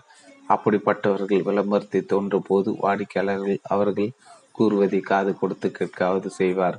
நான்கு, தகவல் தொடர்பு முறையை தேர்ந்தெடுப்பது. தகவல் தொடர்பு முறை பொதுவாக இரு வகைப்படும். முதலாவது, பர்சனல் கம்யூனிகேஷன்ஸ் முறை. அதாவது விற்பவரும் வாங்குவரும் ஒருவருக்கொரு பேசி வியாபாரத்தை முடிப்பது. வீடு வீடாக சென்று அப்பளம் வடம் ஊதுபத்தி போன்ற பொருட்களை அறிமுகப்படுத்தி அதன் அருமை பெயர்களை அடக்கி விற்க முற்படுவது இவ்வகையை சார்ந்தது. டெலிஃபோன் மூலமாக கிரெடிட் கார்டு, கடன் வசதி போன்றவற்றை விற்பதும் இவ்வகையே. இது பறந்து விரைந்திருக்கும் வாடிக்கையாளர்கள் அனைவரையும் சம்ஜாடாக பார்த்து பேசும் முயற்சி இல்லை. பெரும்பாலும் இவ்வகை நேரடி தகவல் தொடர்பின் மூலம் ஒருவரை மிஞ்சி போனால் ஒரு சிறு கூட்டத்தையோ மட்டும்தான் ஒரே சமயத்தில் தொடர்பு கொள்ள முடியும். ஆனால் நேரடியாக சந்தித்தவர்கள் மூலமாக தகவல் மற்றவர்களுக்கு சென்றடையும் வாய்ப்பு உள்ளது. ஒரு மார்க்கெட்டிங் அறிஞர் இதை மிக அழகாக விளக்கியுள்ளார். இரண்டு லட்சம் வாடிக்கையாளர் நேரில் சென்று சந்தித்து பேசி ஒரு புதிய பிராண்டை அறிமுகப்படுத்த தேவையில்லை. சரியாக தேர்ந்தெடுத்த இரண்டாயிரம் பேரை பார்த்து பேசினாலே அவர்கள் சென்று மற்றொரு இரண்டு லட்சம் பேரிடம் உங்கள் பிராண்டை விலக்கிவிடுவார்கள். தகவல் தொடர்பின் இரண்டாவது முறை நான் பர்சனல் கம்யூனிகேஷன்ஸ் எனப்படுவது. அதாவது பறந்து விரிந்திருக்கும் வாடிக்கையாளர்களே நேரடியாக இல்லாமல் வேறு ஏதேனும் வகையில் தொடர்பு கொள்வது. பத்திரிகை, ரேடியோ, டிவி போன்ற சாதனங்கள் மூலம் விளம்பரப்படுத்துவது, பொருட்காட்சி போன்ற இடங்களில் சால் போட்டு விற்பது, பொதுஜன தொடர்பு மூலம் வாடிக்கையாளர்களை கவர முயற்சி செய்வது போன்றவை எல்லாம் நான் பர்சனல் கம்யூனிகேஷன் தான். நேரடியாக வாடிக்கையாளர்களிடம் தொடர்பு கொள்வது சிறந்தது. என்றாலும் பல சமயங்களில் இது சாத்தியப்படாமல் போகலாம். உதாரணமாக, கொக்கோ கோலா ஒவ்வொரு வாடிக்கையாளராக நேரடியாக பார்த்து பேசி தகவல் பரிமாற நினைப்பது நடக்கிற காரியமில்லை. அதற்கு பதில் டிவி, ரேடியோ போன்ற சாதனங்களின் மூலம் விளம்பரப்படுத்துவதுதான் பயனளிக்கும். ஐந்து தகவல் தொடர்பு பட்ஜெட்டை நிர்ணயிப்பது. தகவல் தொடர்பு சம்பந்தப்பட்ட முடிவுகள் மிக சிரமமானது. தகவல் தொடர்புக்கு எவ்வளவு செலவழிப்பது என்று நிர்ணயம் செய்வது. ஜான் வான மேக்கர் என்கிற அமெரிக்க தொழிலதிபர் ஒரு முறை கூறினார், நான் விளம்பரத்துக்கு செலவழிக்கும் பணத்தில் பாதி வீணாக போகிறது, ஆனால் அது எந்த பாதி என்பதுதான் தெரியவில்லை. கம்பெனிகள் பல வழிகளில் தகவல் தொடர்பு பட்ஜெட்டை நிர்ணயம் செய்கின்றன. அதில் பிரதானமான வழிகளை பார்ப்போம். சில கம்பெனிகள் தங்கள் எவ்வளவு பணம் ஒதுக்க முடியுமோ அதுதான் தங்களுடைய தகவல் தொடர்பு பட்ஜெட் என்று நிர்ணயிப்பார். அதாவது, எங்களிடம் இவ்வளவு பணம் தான் இருக்கிறது, இதற்கேற்ப தகவல் தொடர்பு செலவு என்று நிர்ணயிக்கும் முறை நிர்ணயிக்கும் மிக எளிதான முறை. என்றாலும் மார்க்கெட்டு தேவைகளையோ போட்டியாளர் நெருக்கடிகளையோ கொண்டு கொள்ளாமல் தொலைநோக்கு பார்வை இல்லாமல் இருப்பதால் இம்முறை சிறந்த முறையாக கருதப்படுவதில்லை. மேலும் சில கம்பெனிகள் தங்கள் தாங்கள் அந்த வருடத்தில் எதிர்பார்க்கும் விற்பனையில் ஒரு குறிப்பிட்ட சதவீதத்தை தகவல் தொடர்பு பட்ஜெட்டு என்று நிர்ணயிப்பார். உதாரணத்துக்கு, ஒரு கம்பெனி தங்கள் தகவல் தொடர்பு பட்ஜெட் விற்பனை அளவில் பத்து சதவீதம் என்று நிர்ணயிக்கிறது என்று வைத்துக்கொள்வோம். அந்த ஆண்டுக்காக எதிர்பார்க்கப்படும் விற்பனை ஒரு கோடி ரூபாய் என்றால் தகவல் தொடர்பு பட்ஜெட்டு பத்து லட்சம் ரூபாய் என்று நிர்ணயிக்கப்படும். அதாவது ஒரு கோடியில் பத்து சதவீதம் பட்ஜெட் இன்னும் செய்ய மிக எளிதான முறை. என்றாலும் விற்பனை மேம்பாடு செயல்களும் அதன் செலவுகளும் தான் விற்பனை அளவை நிர்ணயம் செய்யும் என்கிற ஆதார தத்துவத்தை தலைகீழ மாற்றுவதால் இவ்வகை பட்ஜெட்டை நிர்ணயிப்பதும் தவறானதாகும். இன்னும் சில கம்பெனிகள் போட்டியாளர் பட்ஜெட்டு எவ்வளவு அந்த அளவுக்கு தான் தங்கள் பட்ஜெட்டை நிர்ணயித்து கொள்வார். போட்டியாளர்களின் அளவுக்கு நாமும் பட்ஜெட்டை நிர்ணயித்து கொள்வதுதான் அவர்களை சமாளிக்க சிறந்த வழி என்று எண்ணுவார். மார்க்கெட்டிங் என்பது போட்டியாளர்களை காட்டும் புதுமைகள் வெற்றி பெற்றி செய்து வெற்றி கொள்வது என்றால், போட்டியாளர் செய்வதை நாமும் செய்தால் நாம் என்ன புதிதாக செய்து கிடைக்கப் போகிறோம், மேலும் போட்டியாளருக்கு மார்க்கெட் நிலவரம் துல்லியமாக தெரியும் என்று எதை வைத்து நம்பி அவரை போல பட்ஜெட்டை நிர்ணயிக்கப் போகிறோம். போட்டியால் பாடம் தின்று கோட்டை போட்டு வலிமையான நிலையில் இருந்தால் தகவல் தொடர்புக்கு குறைவான தொகையை செலவழிப்பதாக இருக்கலாம். புதிதாக அதே மார்க்கெட்டுக்கு வரும் கம்பெனி அந்த போட்டியாளர் செலவழிக்கும் பணத்துக்கு ஈடாக மட்டுமே செலவழிப்பேன் என்று அடம்பிடித்தால் அவருக்கு தோல்வி கேரண்டி என்று ஒப்புக்கொள்வீர்களா, மாட்டீர்களா? சிறந்த கம்பெனிகள் இதுபோல் எளிமையான ஆனால் திறன் இல்லாத வழிகளை நாடாமல் வலிமையான வழிகளை நாடுவர். அப்படி ஒரு வழிதான் ஆப்ஜெக்ட் அண்டு டாஸ்க் மெத்தடு. இவ்வகையில் பட்ஜெட் நிர்ணயம் செய்ய சில வரைமுறைகள் உண்டு.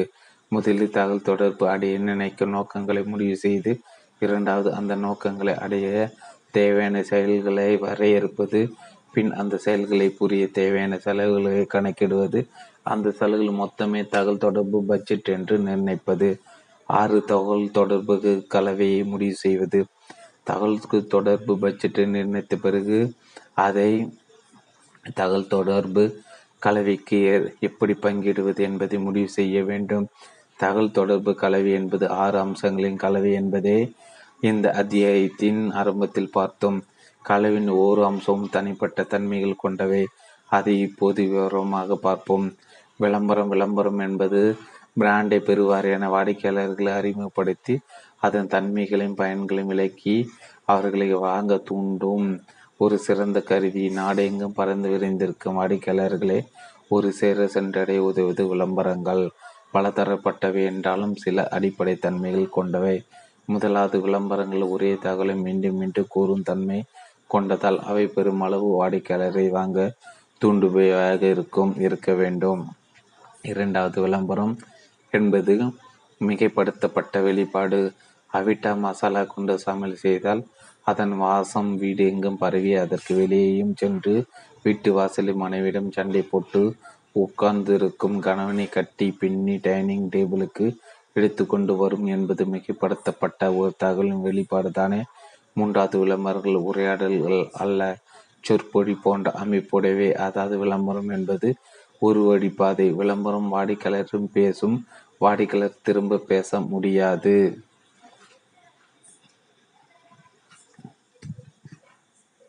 இரண்டாவது, விளம்பரம் என்பது ஒரு மிகைப்படுத்தப்பட்ட இரண்டாவது விளம்பரம் என்பது ஒரு மிகைப்படுத்தப்பட்ட வெளிப்பாடு. அவிட்ட மசாலா கொண்டு சமையல் செய்தால் அதன் வாசம் வீடு எங்கும் பரவி அதற்கு வெளியும் சென்று வீட்டு வாசல் மனைவிடம் சண்டை போட்டு உட்கார்ந்திருக்க கணவனை கட்டி பின்னி டைனிங் டேபிளுக்கு இழுத்து கொண்டு வரும் என்பது மிகைப்படுத்தப்பட்ட ஒரு தகவலின் வெளிப்பாடு தானே. மூன்றாவது, விளம்பரங்கள் உரையாடல்கள் அல்ல, சொற்பொழி போன்ற அமைப்புடையவை. அதாவது விளம்பரம் என்பது ஒரு வழி பாதை. விளம்பரம் வாடிக்கையாளரிடம் பேசும், வாடிக்கையாளர் திரும்ப பேச முடியாது. விற்பனை மேம்பாட்டு சலுகைகள். மார்க்கெட்டர்கள் தங்களின் பிராண்டுகளின் விற்பனை அதிகரிக்க உபயோகிக்கும் பல தகவல் தொடர்பு உத்திகள். ஒன்று, விற்பனை மேம்பாட்டு சலுகைகள். ஒன்று வாங்கினால் இன்னொன்று இலவசம், இரு சதவீதம் அதிகம் கொண்டது, அதிர்ஷ்டசாலி கஸ்டமர், தங்க ஞானம் பரிசு போன்றவை இதற்கு உதாரணங்கள். விளம்பரங்கள் பிராண்டை வாங்க ஒரு காரணத்தை கொடுக்கும். விற்பனை மேம்பாடு பிராண்டை வாங்க ஒரு சலுகை கொடுக்கும். விற்பனை தொய்வடையும் போது அதை தட்டி எழுப்ப கொடுக்கப்படும் இன் இன்ஜெக்ஷன் தான் விற்பனை மேம்பாடு. விற்பனை மேம்பாட்டு சலுகைகளை குறுகிய காலத்துக்கு மட்டுமே பயன்படுத்தும் பொழுதுதான் பயன் கிடைக்கும். ஃபோரோ பிளஸ் பவுடர் ஒன்று வாங்கினால் ஒன்று இலவசம் என்று அறிவித்த புதிதில் விற்பனை சற்று அதிகரித்தது. ஆனால் அதே சலுகை பல ஆண்டுகளாக தொடர்ந்து அளித்து வருவதால் அதன் வீரியம் குறைந்து விற்பனை தேய்ந்து பிராண்டு இன்று குற்றுயிரும் குலோயிரமாக இருக்கிறது. பொது ஜன தொடர்பு. பொது ஜன தொடர்பு என்பது பல தரப்பட்ட செயல்கள் மூலம் மக்களை அடைந்து கம்பெனியின் அல்லது பிராண்டின் அந்தஸ்தை உயர்த்தவோ அல்லது பாதுகாக்கவோ செய்யப்படுவது. பத்திரிகைகளில், டிவியிலும் ரேடியோவிலும் கம்பெனியை பற்றி பிராண்டை பற்றியோ நல்ல விதமாக எடுத்து வைப்பது. கம்பெனியின் முக்கியஸ்தர்களுக்கு பத்திரிகைகளுக்கு தொலைக்காட்சி நேர்முகங்கள் கொடுப்பது, பத்திரிகை கட்டுரைகளில் பிராண்டு நல்ல முறையில் குறிப்பிடப்படுவது போன்றவை பொது ஜன தொடர்பு செயல்கள் தான். இவை பெரும்பாலும் செலவில்லாத விளம்பரங்கள். விளம்பரங்களை விட மக்கள் செய்திகளை நம்புவதால் பிராண்டை பற்றி செய்தியாக அளிப்பதுதான் பொதுஜன தொடர்பு. அதுதான் வெற்றியின் சூட்சமும் அடங்கியிருக்கிறது. பொதுஜன தொடர்பு வெற்றிக்கு சிறந்த எடுத்துக்காட்டு. பொதுஜன தொடர்பு வெற்றிக்கு சிறந்த எடுத்துக்காட்டு சமீபத்தில் வெளியான இசைஞானி இளையராஜாவின் திருவாசகம் இசை தட்டுகள். அதை பற்றி விளம்பரங்கள் மிக குறைவாக இருப்பினும் பல தரப்பட்ட மக்களையும் திருவாசகம் பற்றி அறிய வைத்தது, அதன் பெருமைகளை உணர வைத்தது, அவர்களை வாங்க தூண்டியது. பொதுஜன தொடர்பு தான் திருவாசகம் பற்றிய பத்திரிகை செய்திகள், டிவி சேனல் இடம்பெற்ற இளையராஜாவின் இன்டர்வியூகள், இடங்களில் கற்றது பெற்றது பகுதியில் எழுத்தாளர் சுஜாதாவின் நான்கு பக்க பாராட்டு கட்டுரை, பத்திரிகை இசை வல்லுநர்களும் பிரபலம் திருவாசகத்தை சிலாகித்து பேசியது எல்லாம் சேர்த்து திருவாசகத்தை உலகில் உள்ள கடைசி மனிதனுக்கும் அறிமுகப்படுத்தி அதை வாங்கி தூண்டிவிட்டது. இன்று வரலாறு படைக்கும் திருவாசகம் இசைக்கு முக்கிய காரணம் இளையராஜன் இசை மேதமைதான் என்றாலும் அதை உலகுக்கு அறிமுகப்படுத்த சிறிதேனும் உதவியது பொது ஜன தொடர்புதானே. நேரடி மார்க்கெட்டிங் நேரடி மார்க்கெட்டிங் என்பது இடைத்தரகர்களோ வேறு நபர்களின் உதவியோ இல்லாமல் வாடிக்கையாளர்களுக்கு நேரடியாக பொருள்களையோ தகவல்களை கொண்டு சேர்ப்பது, தபால் மூலம் விற்பது, டெலிமார்க்கெட்டிங் இணையதளங்கள் மூலம் விற்பது போன்றவை இதே கன்சூமர் டைரக்ட் சேனல்ஸ் என்று அழைப்பார். பொருள்களை வாங்க செய்வதற்கு மட்டுமில்லாமல் நேரடி மார்க்கெட்டிங் மற்ற சில வழிகளையும் பயன்படுத்தலாம். உதாரணமாக, சில மார்க்கெட்டுகள் வாடிக்கையாளர்களுடன் நீண்ட ஆரோக்கியமான உறவை வளர்க்கும் நேரடி மார்க்கெட்டிங் உபயோகிக்கிறார்கள். வாடிக்கையாளர்களின் பிறந்த நாள், மனநாள் போன்றவற்றை அறிந்து வாழ்த்து அட்டைகளை அனுப்புவது, வருட தொடக்கத்தில் கம்பெனி பெயர் பொறிக்கப்பட்ட கேலண்டர்களையும் டைரிகளையும் கொடுப்பது போன்றவையும் ஒரு வகையான நேரடி மார்க்கெட்டிங் தான். நேரடி மார்க்கெட்டிங் பல வகைப்பட்டாலும் அனைத்துக்கும் சில பிரயத்தனங்கள் தன்மைகள் உண்டு. வாடிக்கையாளர்களின் குண அதிசயத்துக்கேற்ப தரப்படும் தகவலை வடிவமைக்க தோதானது நேரடி மார்க்கெட்டிங். மிக எளிதில் தகவலை வடிவமைக்கக்கூடியது இம்முறையில்தான். தகவலை வடிவமைப்பு எளிதானதால் நேரடி மார்க்கெட்டிங் வாடிக்கையாளர் பதிலுக்கேற்ப தகவலை மாற்றி தருவதும் எளிதானது. நேரடி விற்பனை வாடிக்கையாளர்கள் நேரடியாக சந்தித்து பேசி பொருளை அறிமுகப்படுத்தி அதன் சிறப்பை விளக்கி அவர்களை வாங்க தூண்டுவதுதான் நேரடி விற்பனை. இரேகா போர்ப்ஸ் என்னும் கம்பெனி இந்த உத்தியை மட்டுமே பயன்படுத்தி தன் பொருள்களை விற்கிறது. அந்த கம்பெனி சேல்ஸ்மேன் வீடு வீடாக சென்று கம்பெனி வேக்யூம் கிளீனர்களை வாடிக்கையாளர்களுக்கு காண்பித்து அதன் செயல்திறனை நிரூபித்து அவர்களை வாங்க வைப்பார். அன்றாட நாம் வீடு தேடி வந்து விற்கும் காய்கறி வியாபாரிகள், பிஸ்கட்டு, வடம், ஊதுவத்தி விற்பவர்கள் அனைவரும் நேரடி விற்பனையாளர்கள் தான். சிறப்பு நிகழ்ச்சிகள். தகவல் தொடர்பு கலவையின் மற்றொரு முக்கிய அங்கம் கம்பெனியின் ஸ்பான்சர் செய்யும் சிறப்பு நிகழ்ச்சிகள். வாடிக்கையாளர்களை கவரும் வண்ணம் வடிவமைத்து அவர்களை அடைத்து முடித்தவர் பிராண்டன் பிராண்டன் உறவாட வைக்கும் அனுபவத்தை அளிப்பதுதான் இந்த சிறப்பு நிகழ்ச்சிகள்.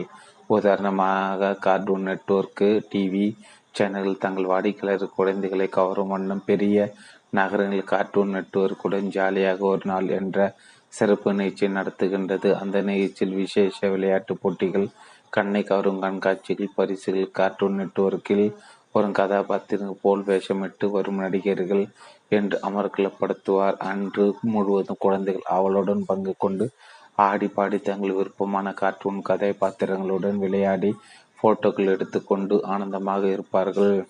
அந்நிகழ்ச்சி வாயிலாக கார்ட்டூன் நெட்வொர்க்கு குழந்தைகளுடன் ஓர் இனிய உறவை வளர்த்து கொள்ள முடிகிறது. அந்த நிகழ்ச்சிகளில் பங்கு கொள்ளும் குழந்தைகளும் கார்ட்டூன் நெட்வொர்க்கை பற்றி தங்கள் நண்பர்களுக்கும் வகுப்பு தோழர்களுக்கும் எடுத்து கூறி அவர்களையும் அந்த சேனலை பார்க்க தூண்டுவார்.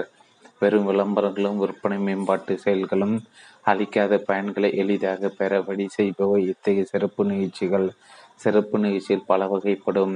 ஆர் எம் கே வி துணிக்கடை நடத்தி உலகிலே நீளமான பட்டுப்புடவை, ஐம்பதாயிரம் கலர்கள் கொண்ட விசேஷ பட்டுப்புடவை போன்ற ஒரு வகையான சிறப்பு நிகழ்ச்சிகள் தான். கோல்கேட் டூத் பேஸ்ட்களை பள்ளிகளில் தோறும் சென்று நடத்தும் பல் பரிசோதனை முகாம்களும் சிறப்பு நிகழ்ச்சிகளே.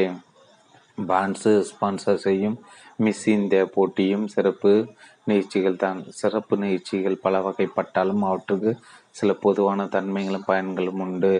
கம்பெனியின் பிராண்டையும் வாடிக்கையாளர்களுக்கு அறிமுகப்படுத்த பொதுவாக சிறப்பு நிகழ்ச்சிகள் பிராண்டின் பொசிஷனுக்கு ஏற்ப சிறப்பு நிகழ்ச்சிகள் வடிவமைக்கப்படும். பொழுது வாடிக்கையாளர் மனதின் பிராண்டின் பொசிஷிங்கை ஆழ பதிய வைக்க முடிகிறது. மேலும் வாடிக்கையாளருக்குள் நீண்ட நல்ல உறவை வளர்க்க உதவுவை சிறப்பு நிகழ்ச்சிகள். த ஹிண்டு ஆங்கில தினசரி ஆண்டுதோறும் குழந்தைகளுக்கான யங் வேர்ல்டு ஓவியப் போட்டி நடத்துவது எதற்காக? அதில் பங்கு பெறும் குழந்தைகள் மனதில் த ஹிண்டு என்ற பிராண்டை பதிய வைத்து அவர்கள் பெரியவர்களானதும் அந்த செய்தித்தாளை தினமே படுக்க தூண்டும் முயற்சி தானே. தகவல் தொடர்பு கவலை இதுவரை பார்த்தோம். விற்கப்படும் பிராண்டின் தன்மைக்கேற்ப உபயோகிக்கப்பட வேண்டிய தகவல் தொடர்பு கவல கலவை மாறுபடும் மாறுபட வேண்டும். தங்கள் பிராண்டின் தகவல் தொடர்பு கலவையை முடிய செய்ய மார்க்கெட்டர் பல விஷயங்களை அலசி ஆராய வேண்டும். அதில் முக்கியமானவற்றை இப்போது பார்ப்போம். விற்கும் பொருளின் தன்மையை பொறுத்து தகவல் தொடர்பு கலவை மாறுபடும். சீப்பு, சோப்பு, கண்ணாடி போன்ற கன்சூமர் மார்க்கெட்டிங் பொருட்களை விற்க விளம்பரங்கள், விற்பனை மேம்பாட்டு சலுகைகள், அதிகமாக பயன்படும் இரும்பு, அலுமினியம் போன்ற பிசினஸ் மார்க்கெட்டு பொருட்களை வாங்கும் வாடிக்கையாளர்கள் மிகவும் குறைவு என்பதால் நேரடி விற்பனை முறை ஏதுவாக இருக்கும். பொதுவாக அதிக விலை மதிப்புள்ள பொருட்கள் மற்றும் தெளிவாக விளக்கம் அளித்து விற்க வேண்டிய பொருட்களுக்கு நேரடி விற்பனை முறையே சிறந்தது. தகவல் தொடர்பு சல கலவையில் உள்ள ஒவ்வொரு அம்சமும் ஒவ்வொரு தன்மைகள் கொண்டவை. மார்க்கெட்டர் தாங்கள் விற்கும் பொருளின் தன்மைக்கேற்ப, வாடிக்கையாளரின் குண அதிசயங்களுக்கேற்ப தகவல் தொடர்பு கலவை தேர்ந்தெடுக்க வேண்டும். உதாரணமாக, புதிய பொருட்களை மார்க்கெட்டில் முதன் முதலாக அறிமுகப்படுத்தும் போது விளம்பரங்களை பயன்படுத்துவது உதிசிதம். ஏனெனில் புதிய பொருட்களின் தன்மைகளையும் பயன்களையும் நாடு இங்கு பரவி கிடக்கும் பல தரப்பட்ட வாடிக்கையாளர்களுக்கும் ஒரே சமயத்தில் அறிவிக்க ஏற்றது விளம்பரங்கள் தான். வாடிக்கையாளர்கள் உபயோகம் குறைந்து வரும் பொருள் வகைக்கு விற்பனை மேம்பாட்டு சலுகைகளை சிறந்த உத்தியாகும். ஏனில் அதுதான் வாங்காத வாடிக்கையாளர்களை வாங்க தூண்டும். ஏழு தகவல் தொடர்பு விலைகளை அளவிடுவது. தகவல் தொடர்பு கலவையை பிரயோகித்த பிறகு அதனால் ஏற்படும் விளைவுகளை அளவிடுவது இன்றியமையாதது. இவ்வளவு விளம்பரம் கொடுத்தும் இதனை இத்தனை பணம் செலவழித்தும் என்ற கணக்கு மட்டும் காட்டுவதல்ல அளவிடு. அதையும் மீறி தகவல் தொடர்பு எத்தனை வாடிக்கையாளர்களை சென்று அடைந்தது, தகவலை எவ்வளவு தூரம் வாடிக்கையாளர் புரிந்து கொண்டார்கள், புதிதாக எத்தனை பேர் நம் பிராண்டை பற்றி தெரிந்து கொண்டார்கள் போன்ற முக்கியமான விஷயங்களை தெரிந்து கொள்வது அவசியம். தகவல் தொடர்பு நோக்கங்கள் எவ்வளவு தூரம் நிறைவேறின நிறைவேறவில்லை என்றால் அதற்கு என்னென்ன காரணங்கள் என்பதை அறிந்து கொள்வது அவசியம். ஆங்கில பழமொழி ஒன்று உண்டு, தன் தவறுகளிலிருந்து கற்றுக்கொள்ளாதவன் அதே தவறு மீண்டும் மீண்டும் செய்ய விதிக்கப்படுவான். தகவல் தொடர்பு கலவையில் ஏதேனும் தவறு நேர்ந்திருப்பின் அதை அறிந்து கலைய முற்படுவது அதை தவறு மீண்டும் செய்யாமல் இருக்க உதவும். எட்டு ஒருங்கிணைந்த தகவல் தொடர்பு வழிமுறையை நிர்வகிப்பது. சிறு வயதில் படித்த நீதி கதை ஒன்று உங்களுக்கு நினைவிருக்கலாம். சுள்ளி கட்டைகள் தனித்தனியாக இருக்கும் பட்சத்தில் அதை உடைப்பது வெகு சுலபம். ஆனால் அதே தனித்தனியாக சுள்ளி கட்டைகள் இணைத்து ஒன்றாக கட்டினால் அந்த கட்டை உடைப்பது கடினம் என்ற ஒற்றுமை வலியுறுத்தும் கதை. நாம் இப்போது பார்க்கவிருக்கும் ஒருங்கிணைந்த மார்க்கெட்டிங் தகவல் தொடர்பு வழிமுறை இந்த அடிப்படை சித்தாந்தத்தை கொண்டதுதான். ஒரு பொருளை விற்க அதனை விளம்பரப்படுத்தலாம். நேரடி மார்க்கெட்டிங் அல்லது நேரடி விற்பனை செய்யலாம். விற்பனை மேம்பாடு சலுகைகளை வழங்கலாம்.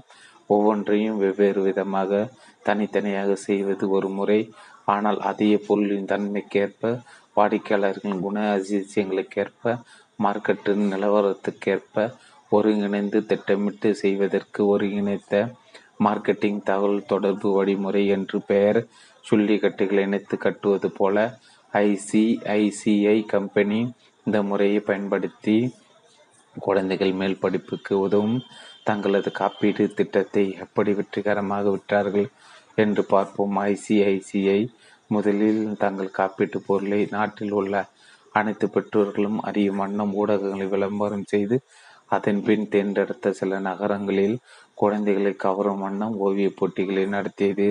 அதில் பங்கு பெற ஆறு முதல் பத்து வயதான குழந்தைகளுக்கு அழைப்பு விடுத்தது. போட்டி நடைபெற்ற ஒவ்வொரு ஊரிலும் ஆயிரக்கணக்கான குழந்தைகள் கலந்து கொண்டன.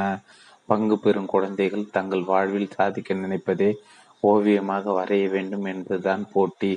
உதாரணத்துக்கு, ஒரு குழந்தைக்கு டாக்டராக வேண்டும் என்று விரும்பினால் அதை ஓவியமாக வரைய வேண்டும்.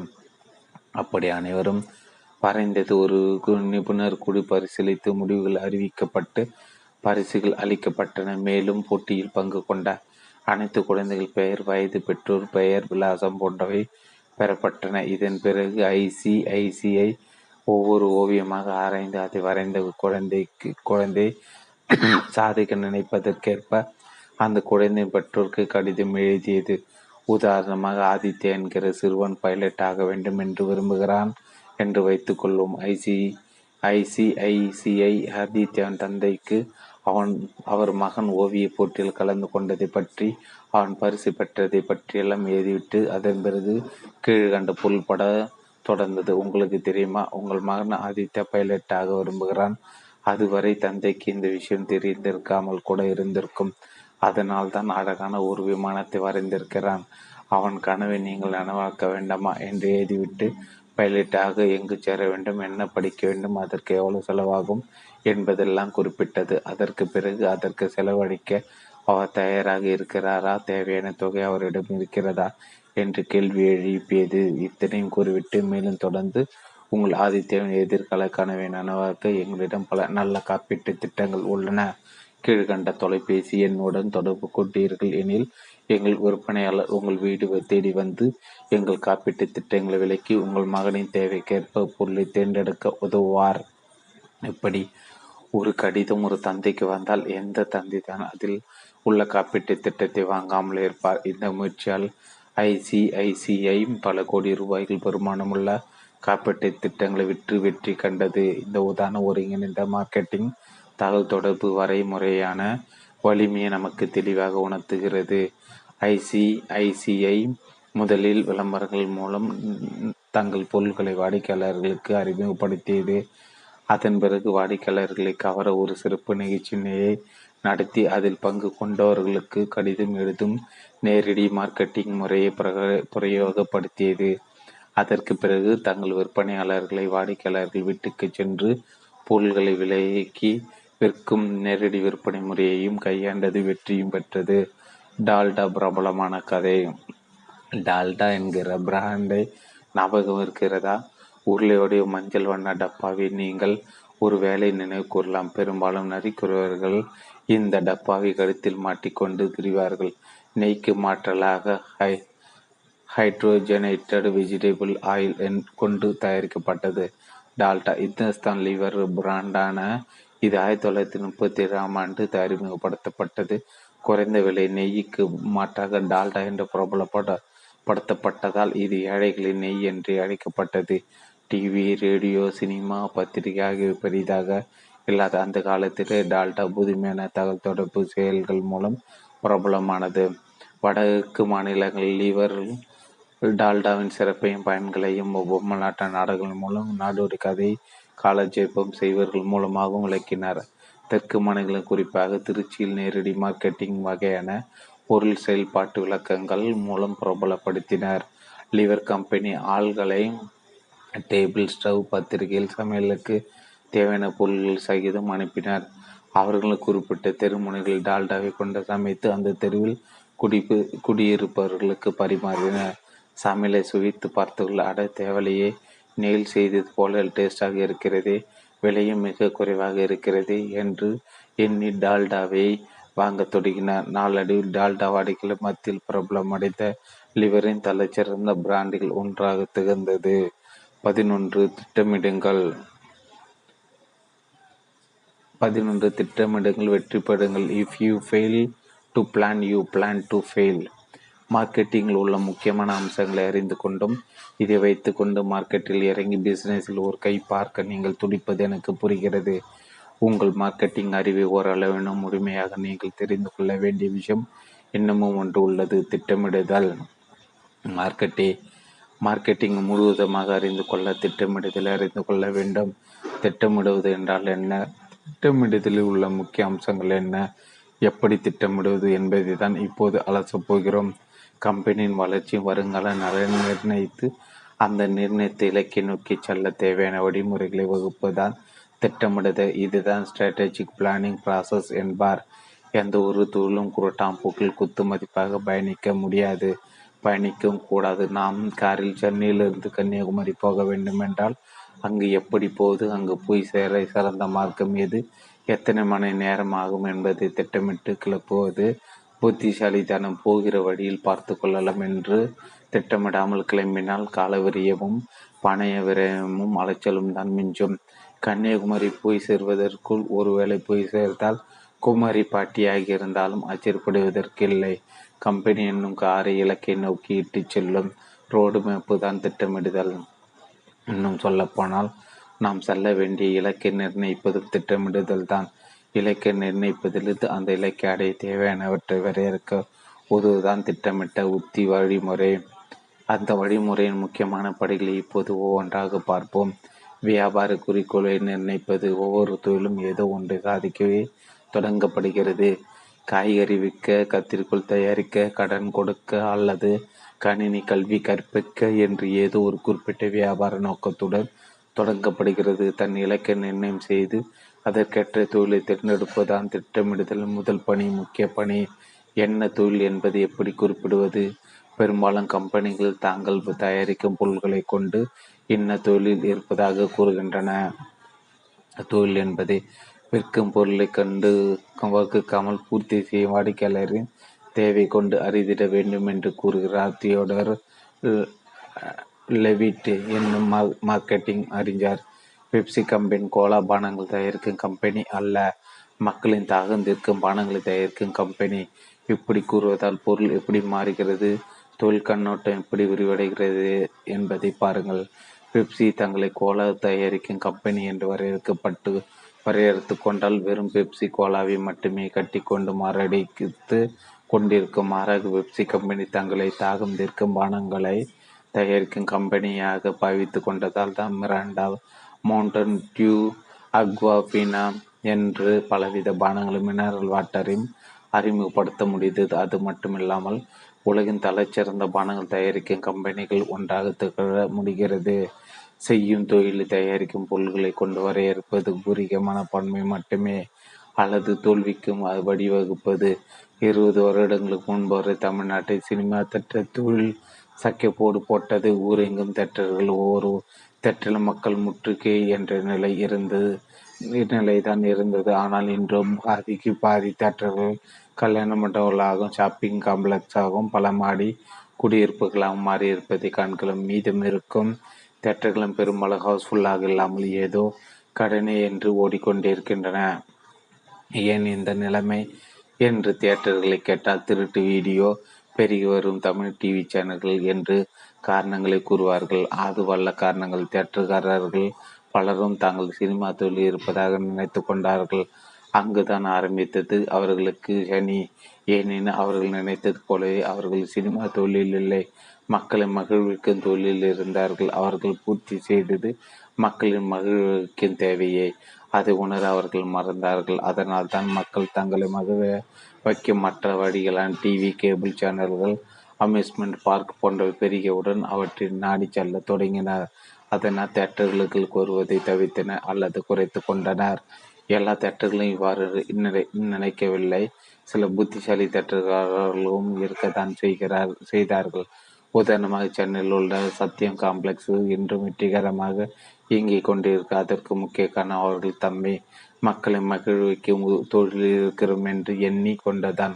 அதற்கு உண்டான அனைத்தையும் தங்கள் தேட்டருக்கு வரும் வாடிக்கையாளர்களுக்கு அழியுமாறு தங்களை மாற்றிக்கொண்டார்கள். மூன்றாவதாக இருந்த தேட்டர்களை ஐந்தாக மாற்றினார். எப்போது வந்தாலும் ஏதாவது ஒரு தேட்டரில் டிக்கெட் கிடைக்குமாறு செய்தனர். வீட்டிலோ ஆஃபீஸில் அமர்ந்தவர் இணையதளத்தை டிக்கெட்டு புக்கிங் செய்யும் வசதியை அறிமுகப்படுத்தினார். வெறும் டிக்கெட்டை மட்டுமில்லாமல் தியேட்டர் எந்த இருக்கையில் உட்கார்ந்து பார்க்க விருப்பமோ அந்த இருக்கையை தேர்ந்தெடுக்கும் வசதியும் அளித்தனர். பெற்றோர்கள் தாங்கள் கை குழந்தைகளை தொல்லையின்றி படம் பார்க்க வசதியாக தியேட்டர் வளாகத்தில் குழந்தைகள் காப்பகம் அமைத்தனர். இத்தனையும் செய்ததால் தான் சத்தியம் காம்ப்ளெக்ஸ் இன்றும் வெற்றிகரமாக இயங்கிக் கொண்டிருக்கிறது. தாங்கள் அளிப்பது சினிமா என்னும் பொருள் அல்ல, மகிழ்ச்சி என்னும் சேவை என்பதை நன்கு உணர்ந்ததால் அடைந்த வெற்றி இது. சொட்டு அறி அரிதிடுவது திட்டமிடுதல் இரண்டாவது முக்கிய கம்பெனியின் சொட்டை அறி அரிதிடுவது சொட்டு என்பது நான்கு முக்கிய அம்சங்களின் முதல் எழுத்தின் சேர்ப்பு. Strength, weakness, opportunities, threats. அதாவது ஒரு கம்பெனி பலம், பலவீனங்கள், வாய்ப்புகள் மற்றும் அபாயங்கள். ஒவ்வொரு கம்பெனியும் தனக்கென்று பிரத்யோக பலங்கள் இருக்கும் இருக்க வேண்டும். ஆஞ்சநேயருக்கு அவர் பலம் தெரியாது என்று கூறுவார்கள். அது எப்படியோ கம்பெனிக்கு தன் பலங்கள் என்னவென்று தெளிவாக தெரிய வேண்டும். தெரிந்தால்தான் தன் பலத்துக்கள பலங்களுக்கு ஏற்ப உத்தியில வகுத்து கொள்ள வேண்டும். உதாரணமாக இந்துஸ்தான் லீவரின் பலங்களில் ஒன்று நாடு எங்கும் பறந்து விரிந்திருக்கும் அவர்களின் விநியோக முறை. மூளை முடுக்கெல்லாம் கூட பொருள்கள் சென்று அடையும் வகையில் ஸ்டா ஸ்டாக்கிஸ்டுகளையும் விற்பனை சக்தியும் கொண்டிருக்கிறது லிவர்ஸு. அந்த பலத்தை கொண்டு தான் அவர்களால் ஏழை எளிய வாடிக்கையாளர்களும் வாங்கக்கூடிய வகையில் பொருட்களை வெற்றி வெற்றிகரமாக தயாரித்து விற்க முடிகிறது. எவ்வளவு பெரிய கம்பெனியாக இருந்தாலும் அதற்கு பலவீனங்கள் இருக்கும், இருந்தே ஆக வேண்டும். கடும் முயற்சி எடுத்து திட்டங்கள் திட்டி பலவீனங்களை வீரத்தி வேண்டுமானால் குறைக்கலாமே ஒழிய பலவீனங்களே இல்லாத கம்பெனியை காண்பது அரிது. எந்த ஒரு கம்பெனியும் தன் பலவீனங்களை இனங்கண்டு முடிந்தவரை அதைகளை க அதை களைய முயற்சி செய்ய வேண்டும். அதைவிட முக்கியமானது, அந்த பலவீனங்கள் கம்பெனியின் செயல்களையும் வருங்காலத்தையும் பாதிக்காத வண்ணம் உத்திகளை அமைத்துக் கொள்வது. உதாரணமாக, கோபால் பல்பொடி பலவீனம் தமிழ்நாட்டு மட்டுமே பரிச்சயமான அதன் பெயர்.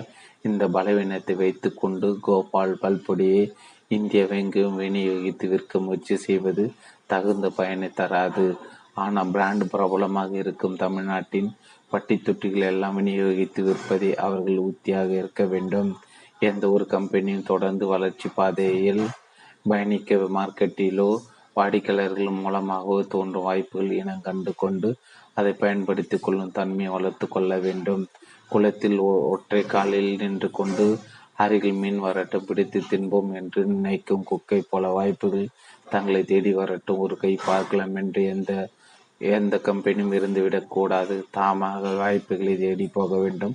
தொடர்ந்து மார்க்கெட்டை மார்க்கெட்டை போக்கை வாடிக்கையாளர்கள் அவர்கள் குண அதிசயங்கள் மற்றும் தேவைகளை கண்காணித்து கொண்டே இருக்க வேண்டும்.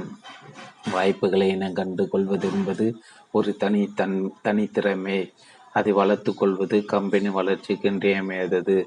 இந்த கால குழந்தைகளிடம் படிக்கும் பழக்கம் அதிகம் வளர்ந்து வருவதை கண்டு கொண்ட விகடன் நிறுவனம் அவர்களுக்கென்று பிரத்யோக பத்திரிகையான சுட்டி விகடனை அறிமுகப்படுத்தி பெரும் வெற்றி பெறுவ பெற்று வருவதை நாம் கண்கூடாக பார்க்கிறோம். கம்பெனி கண்காணிக்க வேண்டிய மற்றொரு முக்கிய விஷயம், எதிர்பாராமல் தாக்கும் அபாயங்களை அபாயங்கள் என்பவை தன்னை தற்காத்து கொள்ளாத பட்சத்தில் கம்பெனி விற்பனையோ லாபத்தை பாதிக்கக்கூடிய, சில சமயம் கம்பெனி உயிர்க்கே கூட உழைவைக்கக்கூடிய நெருக்கடிகள் அவை எந்த நேரத்திலும் வரலாம், எந்த உருவத்திலும் வரலாம். பலம் பொருந்திய புதிய போட்டியாளர் உருவத்திலோ மாறும் வாடிக்கையாளர் விருப்பங்கள் வாயிலாகவும் கம்பெனி நலனுக்கு எதிரான அரசாங்க சட்டத்திட்டங்கள் மூலமாகவோ அபாயங்கள் எப்படி வேண்டுமானாலும் கம்பெனி சுனாமியை போல் தாக்கலாம். ஆகவே எந்த கம்பெனியும் தன்னை தற்காத்து கொள்ள கழுகு போல் மார்க்கெட்டு போக்கையும் புற சூழல் காரணிகளும் கண்காணித்து விழிப்புணர்வுடன் இருக்க வேண்டும். திறமையான கம்பெனிகள் இதற்கு ஒரு படி மேலே செல்லும். அவர்கள் எப்படிப்பட்ட அபாயங்கள் தங்களை தா தாக்கக்கூடும் என்பதை கண்டறிந்து அவை தாக்காமல் இருக்க என்ன செய்ய வேண்டும், தாக்கியை தீர்மானால் அந்த தாக்குதலை எப்படி சமாளிப்பது என்பதை முன்கூட்டியே திட்டமிடுவது, திட்டமிட்டு பாதுகாப்பு நடவடிக்கைகளை மேற்கொள்வார், இலக்கை நிர்ணயிப்பது, சொட்டு அறிதிட்ட பிறகு கம்பெனி திட்டமிடு காலத்துக்கான இலக்கை நிர்ணயிக்க வேண்டும். நிர்ணயிக்கப்படும் இலக்கு பல வகைப்படும். குறிப்பிட்ட அளவு விற்பனை உயர்வு, லாபத்தை அதிகரிப்பது, புதிய பொருட்களை அறிமுகப்படுத்துவது, சந்தையில் தம் பிராண்டின் பங்கை அதிகரிப்பது என இலக்குகள் பல வகைப்படும். எப்படி இருந்தாலும் எல்லா கம்பெனிகளுக்கும் இலக்கு என்று ஒன்று இருந்தே ஆக வேண்டும். ஒவ்வொரு காலகட்ட முடிவிலும் அடைய வேண்டிய இலக்கை நிர்ணயிக்காமல் செயல்புரியும் கம்பெனி எங்கு செல்வது, எப்படி செல்வது என்று புரியாமல் திருவிழாவில் காணாமல் போன குழந்தை போல் திரு திருவென்று முடித்து கொண்டு தான் இருக்கும். இலக்கை நிர்ணயிக்கும் போது முக்கியமாக கவனத்தில் கொள்ள வேண்டியவை இவை. இலக்கை நிர்ணயிக்கும் போது ஒரு கோர்வையாக நிர்ணயிப்பது அவசியம். உதாரணமாக, ஒரு குறிப்பிட்ட காலத்துக்குள் நாம் தொழிலில் போட்ட முதலீட்டுக்கு அதிக லாபம் பெற வேண்டும் என்ற இலக்கு நிர்ணயிக்கிறோம் என்று வைத்துக்கொள்வோம். லாபத்தை அதிகரிப்பது எப்படி என்பது அடுத்த கேள்விக்கு. அதற்கு இரண்டு வழிகள், ஒன்று விற்பனையை அதிகரிப்பது, மற்றொன்று செலவுகளை குறைப்பது. விற்பனை அதிகரிப்பது என்று முடிவெடுத்தால் அதற்கு பல வழிகள். விலையை கூட்டலாம் அல்லது பொருள் அதிகமாக விற்க விலையை குறைக்கலாம். புதிய ஊர்களில் பொருள்களை விநியோகம் செய்யலாம். பிற நாடுகளுக்கு ஏற்று ஏற்றுமதி கூட செய்யலாம். இது போல இலக்கை நிர்ணயித்துவிட்டு அதை அடைய தேவையான செயல்களை அடையாளம் கண்டு அதை ஒவ்வொன்றாக செயல்படுத்த முறைக்கு நோக்கங்களை கொண்டு நிர்வகிப்பது என்று நிர்வாகிகள் அறிஞர்கள் கூறுவார். இலக்கை முடித்த முடிந்தவரை குறிப்பிட்ட எண்ணிக்கை கொண்டு நிர்ணயிப்பது நல்லது. லாபத்தை அதிகரிப்பது, விற்பனை உயர்த்துவது என்று மொட்டையாக இலக்கு நிர்ணயிக்காமல் நான் லாபத்தை பதினைஞ்சு சதவீதம் அதிகரிப்பது, விற்பனை இரண்டு மடங்காக உயர்த்துவது என்று குறிப்பிட்ட எண்ணிக்கை கொண்டு வரையறுப்பது முக்கியம். அப்போது அதன் இலக்கு வலிமை பெற்று அதை அடைய தேவையான உந்துதலை கம்பெனி உள்ள அனைவருக்கும் அளிக்கிறது. இலக்கு அடையக்கூடியதாக இருப்பது அவசியம். கம்பெனி தங்கள் சக்திக்குட்பட்ட தங்கள் பொருளாதார நிலைக்கு ஏற்ற இலக்காக நிர்ணயிக்க வேண்டும். கூரை ஏறி கோழி பிடிக்க தெரியாதவன் வானம் ஏறி வைகுண்டம் போகிறான் என்று சொல்வதை போல் பேராசைப்படாத அதே சமயம் பெருமுயற்சிக்கு அடிப்போடுவதாக இருக்க வேண்டும். நிர்ணயிக்கப்படும் இலக்கு பொருத்தமாக இருக்க வேண்டும். உதாரணமாக விற்பனை அதிகரிப்பதும் செலவுகளை குறைப்பதும் ஒரு சேர இலக்குகளாக இருப்பது நடக்காத காரியம். ஏனெனில் பெரும்பாலும் விற்பனையை அதிகரிக்க மார்க்கெட்டிங் மற்றும் தகவல் தொடர்பு செலவுகளை அதிகரிக்க வேண்டி வேண்டி இருக்கும். உத்தியை வடிவமைப்பது எதை அடைவது என்பதை நிர்ணயிப்பது இலக்கு, அதை எப்படி அடைவது என்று வரையறுப்பது உத்தி. மார்க்கெட்டிங் என்பது உத்திகள் தான். உலகின் தலைச்சிறந்த பல்கலைக்கழகம் என்று போற்றப்படும் ஹார்வர்டின் பேராசிரியர் மைக்கிள் போர்டர் ஆயிரத்தி தொள்ளாயிரத்தி எண்பது ஜெனட்டிக் ஸ்ட்ராட்டஜி என்னும் சித்தாந்தத்தை அறிமுகப்படுத்தினார். கம்பெனிகள் எல்லா உத்திகளும் மூன்று வகைக்குள் அடங்கும் அடங்க வேண்டும் என்பதை அவர் கூறியது. அதேதான் த்ரீ ஜெனட்டிக் ஸ்ட்ராட்டஜி என்று அந்த மூன்றையும் இப்போது பார்ப்போம். செலவை கட்டுப்படுத்துவது, காஸ்ட் லீடர்ஷிப். இவ்வகை கம்பெனிகள் அதிக முயற்சி எடுத்து தங்களின் தயாரிப்பு மற்றும் மார்க்கெட்டிங் விநியோக செலவுகளை எவ்வளவு கட்டுப்படுத்த முடியுமோ அதற்கு மேலும் கட்டுப்படுத்தி அதன் மூலம் தங்களின் பொருள்களின் விலையை மற்ற போட்டியாளர்களை காட்டில் குறைத்து விற்பார். நிர்மா, சுபிஷா, ஏர்டக்கன் போன்ற இவ்வகை உத்தி அமைத்து செயல்புரிவை வித்தியாசப்படுத்தி காட்டுவது. சில கம்பெனிகள் தங்கள் பிராண்டை மற்ற போட்டியாளர்களை விட வித்தியாசப்படுத்தி எத்தனை போட்டிகளையும் தனித்து தெரியும்படி உத்தியை அமைத்து செல்புரிவர். இவ்வகை உத்திக்கு டிஃப டிஃபரன்சியேஷன் ஸ்ட்ராட்டஜி என்று பெயர். நீல்கிரிஸ் என்னும் பல்பொருள் அங்காடி இவ்வகை உத்தியை அமைத்து செயல்புரியும் கம்பெனி சிறந்த முறையில் வெளிநாட்டு கடைகளை போன்ற ஷாப்பிங் செய்ய தோதான அமைப்பை வாடிக்கையாளர்களுக்கு அமைத்து தருவதை தங்கள் உத்தி என்று வரையறுத்து அதற்கேற்ப தொழில் புரிகின்றன. அதனால்தான் நல்ல பறந்து விரிந்த கடைகள், பார்க்கிங் செய்ய போதுமான வசதி, ஏர் கண்டிஷன் செய்யப்பட்ட குழுமை, தேர்ந்த விற்பனை பிரதிநிதிகள் என்று அடுக்கி வாடிக்கையாளர்களுக்கு உலக தரத்துடன் கூடிய ஷாப்பிங் அனுபவத்தை அளிக்கின்றனர். சுருங்க சொன்னார், அவர்களின் உத்தி உலக தரம் வாய்ந்த சேவை. அதற்கு என்ன வேண்டுமோ அதை செய் செய்கின்றனர். அதனால் தான் நீல்கிரிஸ் கடைகளில் சேல்ஸ், விலை குறைப்பு, இரண்டு வாங்கின ஒன்று ஃப்ரீ போன்றவற்றை பார்க்க முடியாது. ஏனெனில் நீல்கிரிஸின் வாடிக்கையாளர்கள் அதை எதிர்த்து கடைக்கு வருவதில்லை. எனக்கு விலை ஒரு பொருட்டல்ல, நல்ல ஷாப்பிங் அனுபவத்தான் முக்கியம் என்று நினைக்கும் வாடிக்கையாளர்களை மட்டுமே கவர்ந்து இழுப்பதில் நீல்கிரிசு சேவை மூலம் தங்களை வித்தியாசப்படுத்தி முயற்சி செய்கின்றன. ஒருமுகப்படுத்துதல். ஒரு சில கம்பெனிகள் ஏதேனும் ஒன்றை இரண்டோ சந்தை பிரிவை தேர்ந்தெடுத்து அந்த பிரிவு வாடிக்கையாளர்கள் மட்டுமே மகிழ்வடையும் செய்யும் வகையில் பொருள்களை குறைந்த விலையிலோ அல்லது பொருள்களை மற்ற போட்டியாளர்களிடமிருந்து வித்தியாசப்படுத்தியோ விற்க முற்படுவார். இதற்கு ஃபோக்கஸ் ஸ்ட்ராட்டஜி என்று பெயர். உதாரணமாக மியூசிக் வேர்ல்டு என்னும் கம்பெனி தங்கள் கடைகளில் இசை சம்பந்தமான பொருட்களான சிடி, கேசட், டிவிடி பிளேயர் ஆகியவற்றை மட் போன்றவற்றை மட்டுமே மையப்படுத்தி சிறந்த சொகுசான சேவை அளிக்கும் வகையில் தொழிலை வகைப்படுத்தி உள்ளனர். அதனால் தான் பல முடி இசை பொருட்கள், ஏர் கண்டிஷன் வசதி, இசை கட்டுப்பிடித்திருந்தால் வாங்க வசதி போன்றவற்றை அளித்து விற்பதையே தங்கள் உ உத்தியாக கொண்டுள்ளனர். மேற்கூறிய மூன்று வகையான உத்திகள் தான் எந்த ஒரு தொழிலுக்கும் ஆதாரமானது. எந்த ஒரு கம்பெனியும் இந்த மூன்றில் ஒன்றை தேர்ந்தெடுத்து அதற்கேற்ப தங்கள் தொழிலை வடிவமைத்து கொள்ள வேண்டும். தொடர்ந்து மார்க்கெட்டில் வெற்றி பெறும் வெற்றி பெற்று வரும் எந்த ஒரு கம்பெனி எடுத்துக்கொ எடுத்து அவர்கள் உத்தி அலசி பார்த்தாலும் இந்த மூன்றில் ஒன்றை தான் அவர்கள் தேர்ந்தெடுத்திருப்பது உங்களுக்கு விளங்கும். இந்த மூன்று உத்திகள் ஏதேனும் ஒன்றை தெளிவாக தேர்ந்தெடுக்காமல் ஏற்கனவே ஒன்றிற்கு மற்றொரு உத்தியும் உபயோகிப்பவர்கள் குழப்ப குழப்பத்தில் குழப்பத்தில் குழப்பத்திலகர்கள் தோல்வியடைந்து தயாராக இருப்பவர்கள். உதாரணத்துக்கு ஃபுட்வேர்டில் என்னும் பலதற்கு அங்காடி எடுத்துக்கொள்வோம். சுபேஷா போல் நீல்கிரிசை போல போன்ற கடை தான் அதுவும். அவர்கள் தங்கள் கடைகளை உத்தி அமைப்பு தேர்ந்தெடுத்து தொழிலை தொடங்கினார். அதற்கேற்ப நகர பிரதான சாலைகளில் விஸ்தாரமான கடைகள், ஏர் கண்டிஷன் வசதி, பார்க்கிங் சௌகரியம், நான்கடிக்கு ஒரு தேர்ந்த விற்பனையாளர் என்று வடிவமைத்தனர். ஆனால் போக போக கடைகளில் விற்பனை அதிகரிக்கும் பேராசையுடன் பொருள்களை பலவற்றையும் குறைந்த விலைக்கு விற்க முற்பட்டன. அதனால்தான் ஃபுட் வேர்ல்டு சேல் தினமும் குறைந்த விலை, இலவசம் போன்ற விலை குறைப்பு சித்து விலைகள் இறங்கினார். அதாவது சுபிக்ஷா போன்ற கடைகளில் வாடிக்கையாளர் கவரும் வண்ணம் அந்த கடைகள் பயன்படுத்தும் உத்தியையும் கையாண்டன. இதனால் விற்பனை கூடியதா? அவர்கள் எதிர்பார்த்தது போல் சுபிஷா போன்ற கடைகளின் வாடிக்கையாளர்களை ஃபுட் வேர்ல்டு திரும்பி கூட பார்க்கவில்லை. ஏனெனில் அதன் வாடிக்கையாளர்கள் பொறுத்தவரை ஏர் கண்டிஷன் செய்யப்பட்ட விஸ்தாரமான அழகான ஃபுட் வேர்ல்டு கடைகளில் விலைகள் அதிகமானவை, பணக்கார பெண்மணிகளுக்கு மட்டுமே ஏற்றவை என்ற எண்ணம்தான்.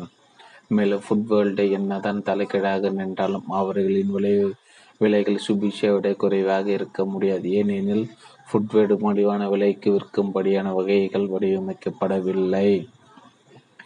பெரிய விஸ்தாரமான கடைகள் என்பதால் அதில் வாடகை, ஏர் கண்டிஷன் வசதிகள், அதிக மின்சார கட்டணம், தேர்ந்த வாடிக்கையாளர்கள் என்பதால் அதிக சம்பளம் என்று அவர்களின் செலவுகள் அதிகமானவை. அதை வைத்து கொண்டு எப்படி குறைந்த வாடகை, குறைந்த மின்சார கட்டணம், குறைந்த சம்பளம் ஆகியவற்றுடன் வியாபாரம் செல்லும் சுபிஷா போன்ற கடைகளுடன் விலையில் போட்டி போட முடியும்? அது மட்டுமில்லாமல் ஃபுட்வேர்டு குறைந்த விலைக்கு விற்க ஆரம்பித்தால் அவர்களுக்கு பண வரவும் குறைந்து குறைந்து அதனால் அவர்களால் தங்கள் வாடிக்கையாளர்களுக்கு தேவையான சேவையை செய்ய முடியவில்லை. அதனால் படிப்படியாக ஃபுட்வேர்ல்டின் வாடிக்கையாளர்களும் நீல்கிரீஸ் போன்ற கடைகளுக்கு மாறத் தொடங்கினர். உள்ளதும் போச்சிடான் உள்ள கண்ணா என்ற கதை தான் இன்று ஃபுட் வேர்ல்டு. இந்த கதை நமக்கு உணர்த்தும் பாடம் இதுதான். ஒவ்வொரு கம்பெனியும் தங்கள் திறமைக்கேற்ப, தேவைக்கேற்ப ஒரு உத்தியை தேர்ந்தெடுத்து வகுத்து கொள்ள வேண்டும். அதற்கேற்ப தங்கள் செயல்பாடுகளை வகைப்படுத்தி கொள்ள வேண்டும். ஒரு உத்தியை வகுத்து கொண்ட பிறகு இன்னொரு உத்தியும் சேர்த்து கொண்டால் கல்லாவில் ஈ தான் ஓட்டி கொண்டிருக்க வேண்டும். உத்திகளை நடைமுறைப்படுத்துவது தங்களுக்கு தோதான உத்தியை தேர்ந்தெடுத்த பிறகு ஒரு கம்பெனி அதற்கேற்ப தன் செயல்பாடுகளை வடிவமைத்து கொள்ள வேண்டும். உத்தியை திறம்பட வடிவமைப்பது மற்றும் வெற்றியை தராது.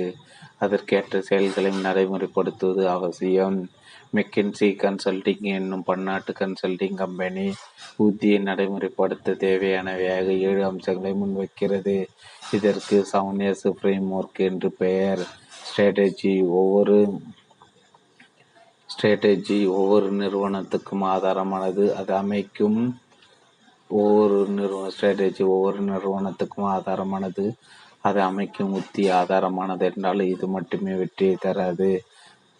ஸ்ட்ரக்சர் அடுத்த நிறுவனத்தின் அமைப்பு. அரசு அலுவலகங்களைப் போல ஒரு செய்யக்கூடிய வேலைக்கு பத்து பேரை நியமிக்காமல் லீன் அண்டு மீன் ஆக குறைவான ஆட்களை கொண்டு அதே சமயம் நேர்த்தியாக இயங்கும் அமைப்பை வடிவமைப்பது சிஸ்டம். நிறுவனம் நடத்தப்படும் விதத்தை அறிந்திடுவது. இந்த சிஸ்டம் நிறுவனத்தின் சட்டத்திட்டங்கள், கொள்கைகள், நடைமுறைகள் போன்றவற்றை குறிப்பது. ஸ்டைல் ஒவ்வொரு நிறுவனத்திலும் வேலை செய்யும் விதம், நிர்வாகம், திறன் முதலியவை மாறுபடும்.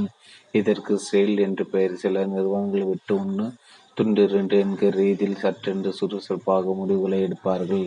வேறு சில நிறுவனங்களோ இந்த போர்த்தார் பூமி ஆளுவார் ஆழ்வார் ரேஞ்சுக்கு ஸ்லோ மோஷனில் முடிவுகளை எடுப்பார்கள்.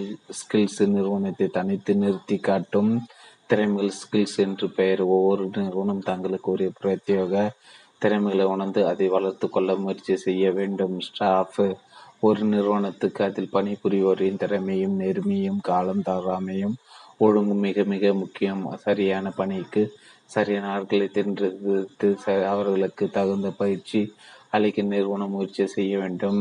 ஷேர்டு வேல்யூஸ் ஏழாவதாக அமைந்தாலும் ஒரு நிறுவனத்துக்கு ஏச்சு ஊட்டுவது, அந்த நிறுவனத்தை வழிநடத்தி செல்லும் விழுமியங்கள். சுருங்கச் சொன்னால் நிறுவனத்தின் ஆடித்துடிப்பு. மேற்கூறிய ஏழு அம்சங்களும் சரியான கலவையில் அமைந்தால் மட்டுமே அந்த எந்த ஒரு நிறுவனத்தாலும் தங்கள் உத்திகளை வெற்றிகரமாக நடைமுறைப்படுத்த முடியும் என்பதே மெக்கன்சியின் வாதம். Feedback and control. உத்தி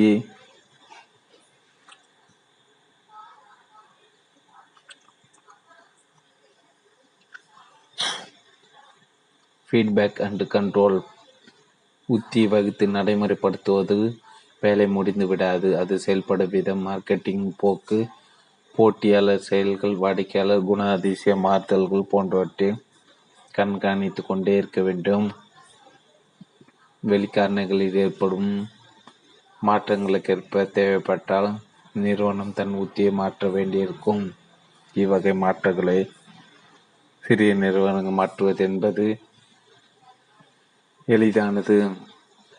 ஆனால் பெரிய நிறுவனங்களின் மாற்றங்களை ஏற்படுத்துவது கடினமானது. ஐந்தில் வளைத்து விடலாம். ஐம்பதில் வளைக்க நாக்கு வெளியே பந்து நுரை தள்ளும். இது போன்ற சமயங்களில் தான் நிர்வாக திறமையும் நிறுவனத்தை வழிநடத்து செல்லும் தலைமையின் வீரியமும் அபரிமிதமாக தேவைப்படும். தலைமை சொப்பலாங்கியாக அமைந்துவிட்டால் மாற்றங்கள் ஏற்படாமல் நிறுவனத்தின் நிலைமையும் திருக்கூத்தாகிவிடும். வீறு கொண்ட தலைமை அமைந்தால்தான் மாற்றங்கள் தவறில்லாமல் அமையும். பனிரெண்டு மார்க்கெட்டிங் நிறுவனத்தை உருவாக்குதல். Marketing is too important to be left to the marketing department. சில்லறை கடைக்காரர்கள் முதல் சிமெண்ட் தயாரிப்பாளர்கள் வரை, காய்கறிக்காரர் முதல் கம்ப்யூட்டர் டீலர்கள் வரை அனைவரின் வெற்றிக்கு வித்திடுவது மார்க்கெட்டிங். ஒரு வகையில் பார்த்தால் வியாபாரம் எதுவானாலும் அனைத்துமே மார்க்கெட்டிங். கம்பெனிகள் தான் வாடிக்கையாளர் தேவை அறிந்து அவர் தேவைகளை மற்ற போட்டியாளர்களோட சிறந்த முறையில் பூர்த்தி செய்து அவர் மகிழ்விப்பு தான் மார்க்கெட்டிங். என்றால் எல்லா தொழில்களுமே மார்க்கெட்டிங் தொழில்கள் தானே. ஒவ்வொரு கம்பெனியின் ஒவ்வொரு கடையும் ஒவ்வொரு தொழிலும் தங்கள் மார்க்கெட்டிங் நிறுவனங்களை வடிவமைத்து கொள்வது போட்டிகள் நிறைந்த இந்த மார்க்கெட்டிங் யுகத்தின் கட்டாயம். மார்க்கெட்டிங் ஆதாரமான அம்சங்களை இதுவரை கண்டு கொண்டீர்கள். இனி நம் தொழிலை நம் கம்பெனி ஒரு மார்க்கெட்டிங் நிறுவனமாக மாற்றிக்கொள்வது எப்படி என்பதை பார்ப்போம். மார்க்கெட்டிங் பங்களிப்பு கம்பெனிகள் மாறி வருகிறது. பொருளை வடிவமைப்பாளர்கள் ஒரு டிபார்ட்மெண்ட், அதற்கு அதை உருவாக்குவார்கள் ஒரு தனி டிபார்ட்மெண்ட், கணக்கு வழக்குகள் பார்ப்பவர்கள் வேறு டிபார்ட்மெண்ட் என்று காலம் மலையேற தொடங்கிவிட்டது. பொருளை உருவாக்கிவிட்டும் அதை விற்பது மார்க்கெட்டிங் டிபார்ட்மெண்ட்டின் வேலை. ஒடிய நம் பணி நீ நம் பணி இல்லை என்று உருவாக்குவார்கள் நினைத்துவிட முடியாது. தயாரிக்கப்பட்ட பொருள் வாடிக்கையாளருக்கு தேவையானதா, அவர் தேவையை பூர்த்தி செய்யுமா என்று அறிந்த பிற்பாடு தான் அந்த பொருள் தயாரிக்கப்பட்டிருக்க வேண்டும். அதற்கு வாடிக்கையாளரின் தேவை அறியப்பட்டிருக்க வேண்டும். அத்தேவை அறிய நிறுவனத்துக்கு தேவை மார்க்கெட்டிங் கோட்பாடுகள். ஆக வாடிக்கையாளரின் தேவையை பூர்த்தி செய்ய தேவையான அனைத்தையும் ஒருங்கிணைக்க தேவை மார்க்கெட்டிங். இன்னும் சொல்லப்போனால் ஒரு கம்பெனியில் உள்ள அனைவருமே மார்க்கெட்டர்களாக மாற வேண்டிய காலகட்டத்தில் தான் நாம் இருக்கிறோம். மார்க்கெட்டிங் டிபார்ட்மெண்ட்டை வடிவமைப்பது ஒரு மார்க்கெட்டிங் நிறுவனத்தை உருவாக்க முதல் படி நிறுவனத்தில் உள்ள அனைவர் மார்க்கெட்டிங் சாராம்சங்களை அறிவது அவசியம் என்று பார்த்தும் அடுத்த முக்கியப்படி திறந்த மார்க்கெட்டிங் டிபார்ட்மெண்ட்டை உருவாக்குவது. கம்பெனி அளவுக்கேற்ப விற்கும் பொருள்களின் எண்ணெய் எண்ணிக்கைக்கேற்ப விற்கப்படும் சந்தையின் அளவுக்கேற்ப மார்க்கெட்டிங் டிபார்ட்மெண்ட்டின் வடிவம் மாறுபடும். வடிவம் எப்படிப்பட்டதாக இருந்தாலும் அவர்களின் செயல்கள் கீழ்கண்டவாறு இருக்கும். மார்க்கெட்டிங் டிபார்ட்மெண்ட் வாடிக்கையாளர்களின் செய்தி தொடர்பாளராக இருக்க வேண்டும். அதாவது அவர்கள் தேவையறிந்து தயாரிக்கும் பொருட்கள் பற்றிய வாடிக்கையாளர்களின் கருத்துக்களையும் நிறுவனத்தின் மற்ற டிபார்ட்மெண்ட்களுக்கு தொடர்ந்து கூறும் தொடர்பாளர் வேலை புரிய வேண்டும். நாற்பத்தி ரெண்டு ஆயிரத்தி நாற்பத்தி ரெண்டு சந்தையின் போக்கு, புதிய போட்டியாளர்கள், பொருளியல் மாற்றங்கள், அதனால் ஏற்படும் விலைகள் போன்றவற்றை தொடர்ந்து கவனித்து அதன் தாக்கங்களை இனங்கண்டு கொண்டு அதற்கேற்ற உத்திகளை அமைக்க வேண்டும். கம்பெனி இலக்கை நிர்ணயிப்பதில் உதவி, அதற்கேற்ற உத்திகளை அமைப்பதில் திறமை, போட்டியாளரை சமாளிக்கும் உத்தி போன்ற மார்க்கெட்டிங் டிபார்ட்மெண்ட்டின் பணிகள். மேலும் மார்க்கெட்டிங் டிபார்ட்மெண்ட்டின் முக்கிய பணி நிறுவனத்தின் ஊழியர்கள் அனைவரும் வாடிக்கையாளரை மனதில் எப்போதும் நிறுத்தி கொண்டு தம் செயல்களை செய்வது போல உருவாக்குவதுதான். மற்ற டிபார்ட்மெண்ட்களுடன் சமூக சுமூக உறவு நிலவு செய்வது. இரண்டு பேருக்கு மேல் ஒரு இடத்தில் சேர்ந்தால் அவர்களுக்குள் அரசியல் ஆரம்பமாகிவிடும். அடித்தடையில் கூட போய் முடியலாம். தனி மனிதர் இடத்தில் இப்படி என்றால் பல மனிதர்கள் வேலை செய்யும் அலுவலக டிபார்ட்மெண்ட்டுகள் இடத்தில் எப்படி இருக்கும் என்று கேட்க தேவையில்லை. பொதுவாக எல்லா நிறுவனங்களிலும் இதே கதை தான். உற்பத்தி டிபார்ட்மெண்ட்டில் இருப்பவர்கள் சதா சர்வ காலமும் மார்க்கெட்டிங் டிபார்ட்மெண்ட்டை குறை கூறி கொண்டே இருப்பார்கள். மார்க்கெட்டிங்கை கேட்கும் பொருளின் மாற்றங்கள் சாத்தியமில்லை, பொருளின் தரத்தை இதற்கு மேல் உயர்த்த முடியாது என்று அடிச்சாட்டியம் செய்து கொண்டே இருப்பார்கள். ஃபைனான்ஸ் டிபார்ட்மெண்ட்டை பற்றி கேட்கவே வேண்டாம். பொருளின் விலை ஏற்றாவிட்டாலும்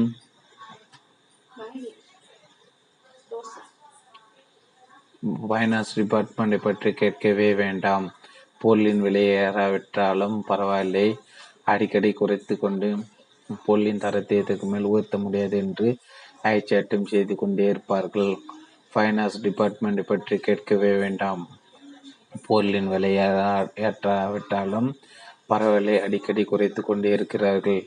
வாடிக்கையாளர்களுக்கு அவர்களுக்கு மீறிய கடனில் விற்கிறார்கள். பணத்தின் அருமை தெரியாதவர்கள் மார்க்கெட்டர்கள் என்று புலம்பிக் கொண்டே இருப்பார்கள்.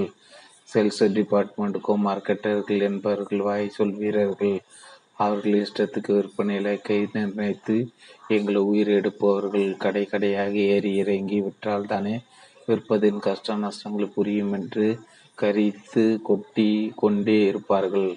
மார்க்கெட்டிங் டிபார்ட்மெண்ட்டும் இவர்களுக்கு சற்றும் தலைத்தவர்கள் அல்ல. அவர்களும் தம் பங்குக்கு சகட்டு மேனிக்கு அனைத்து டிபார்ட்மெண்ட்களும் திட்டிக் கொண்டு தான் இருப்பார்கள். ஃபைனான்ஸ் டிபார்ட்மெண்ட்டுக்கு வாடிக்கையாளர்களை பற்றி என்ன தெரியும்? சேல்ஸ் டிபார்ட்மெண்ட்டு சோம்பேறிகளின் கூடாரம். உற்பத்தி டிபார்ட்மெண்ட்டுக்கு ஒழுங்காக பொருள்களை தயாரிக்க தெரியவில்லை என்று அனைத்து டிபார்ட்மெண்ட்டுகளும் அனுசரித்து நடத்தி செல்ல வேண்டிய பொறுப்பு கம்பெனி நிர்வாகத்தின் உடையது. ஒரு டிபார்ட்மெண்ட்டை தேர்ந்து சேர்ந்த தேர்ந்தெடுத்த ஊழியர்களை மற்ற டிபார்ட்மெண்ட்டுக்கு சிறிது காலம் பயிற்சி அளிப்பது அவர்களுக்கு மற்ற டிபார்ட்மெண்ட்களை பற்றி தெரிந்து கொள்ள, அவர்களின் வேலைகளில் உள்ள கஷ்டங்களை புரிந்து கொள்ள உதவும். மாதத்துக்கு ஒரு முறை எல்லா டிபார்ட்மெண்ட்டுக்கும் கலந்து ஆலோசிக்கும் கூட்டத்தை நடத்துவது டிபார்ட்மெண்ட்டுக்கு உள்ள டிபார்ட்மெண்ட்டுகளுக்குள்ள சிக்கல்களை மனஸ்தாபங்களை பேசி தீர்த்து கொள்ள வடிவகுக்கும். அனைத்தையும் விட முக்கியமானது, எல்லா டிபார்ட்மெண்ட்டுகளும் தாம் அனைவரும் ஒன்றாக இணைந்து ஒரு குறிப்பிட்ட இலக்கை அடையும் பயணத்தை மேற்கொள்கிறோம் என்று உணர வேண்டும். அவர்கள் அப்படி உணர வைத்து உணர்வுகளை தூண்டி உத்வேகத்துடன் செயல்பட வைப்பதுதான் நிர்வாகத்தின் திறமையும் சூட்சமும் அடங்கியிருக்கிறது. புதுமையான சிந்தனையை வரு சிந்தனைகளை வரவேற்பது, பெருவரும் போட்டியாளர்கள் மத்தியில் ஒவ்வொரு தொழிலும் தனித்துவம் பெற்று தனியாக தெளிவாக தெரிவது அவசியம். அதற்கு தேவையான புதுமையான சிந்தனை, மற்றவர்களிடம் புதுமையாக சிந்தித்து தனக்கென்று ஒரு பாதை அமைத்து வெற்றி இலக்கை எளிதில் சென்றடைய உதவும் கிரியேட்டிவ் திங்கிங். அதை வரவேற்க நிர்வாகம் தயாராக இருக்க வேண்டும். வரவேற்பதோடு இல்லாமல் அதை வர வரவேற்க தேவையான வரைமுறைகளை வழிமுறைகளை செயல்படுத்த வேண்டும். ஒரு சில புதுமைகள் தோல்விகளில் போய் முடியலாம், ஆனால் அதற்காக தூண்டுவிடாமல் அதற்ந்த புதுமைகளை பூத்த நினைத்தவர்களை தட்டி கொடுத்து உற்சாகப்படுத்தும் வகையில் திட்டங்களை வகுக்கப்பட வேண்டும். வெற்றிகரமான நிறுவனங்கள் அனைத்தும் புதுமைகள் ஊற்றெடுக்கும் ஊற்றுகள் தான் என்பதை எல்லா நிறுவனங்களின் நிர்வாகமும் உணர வேண்டும். எல்லாமும் செல்லும் பாதையில் நாமும் சென்றால் எல்லோரும் சென்ற இடத்துக்கு தான் நாமும் சென்று சேர முடியும். கிறிஸ்டோபர் கொலம்பஸை போல் புதிய திசையில் செல்ல துணிந்தால் தான் அமெரிக்கா போன்ற புதிய உலகை கண்டுபிடிக்க முடியும். பீட்டர் ட்ராக்கு என்னும் நிர்வாகிகள் விற்பனர் இதை மிக அழகாக விளக்குகிறார். ஒவ்வொரு தொழிலுக்கு பிரதா பிரதானமான பணிகள் இரண்டு மட்டுமே இரண்டு மட்டுமே மார்க்கெட்டிங் மற்றும் புதுமையான சிந்தைகள். ஒவ்வொரு தொழிலும் அவர்களது வாடிக்கையாளர் தேவைகளை பூர்த்தி செய்து அவர்கள் வாழ்க்கைக்கு வளம் சேர்க்க வேண்டும். இதற்கு ஒரு நிறுவனத்தின் அத்தனை துறையினர் ஒருங்கிணைந்து பணிபுரிவது அவசியம். மார்க்கெட்டிங் டிபார்ட்மெண்ட்டுக்கு மட்டுமே அந்த தலையெழுத்திற்கு மற்றும் நினைத்து அசட்டையாக இருந்து விடக்கூடாது. தடைகள் ஏதுமில்லாத உலகமயமான உலகத்தில் இன்று நாம் வாழ்ந்து கொண்டிருக்கிறோம். உலகமே என்று பறந்து விரிந்திருக்கும் ஒரு மார்க்கெட்டு தான். உலகத்தில் உள்ள அனைத்து மக்களுமே இன்று நம் வாடிக்கையாளர்கள் தான். அதே போல உலகத்தில் உள்ள அனைத்து கம்பெனிகளும் நமக்கு போட்டியாளர் தான்.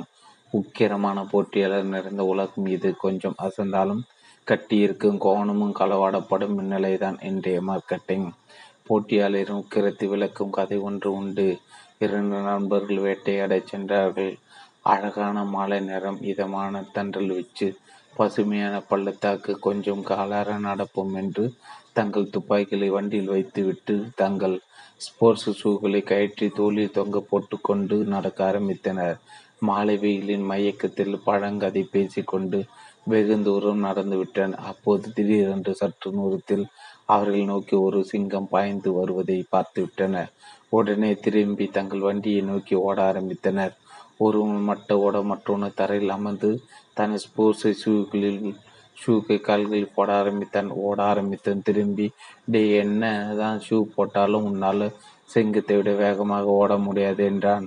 அதற்கு அந்த நண்பன் குரூர புன்னகையுடன், நான் வேகமாக ஓட வேண்டியது சிங்கத்தை விட அல்ல உன்னை விட என்றான். இந்த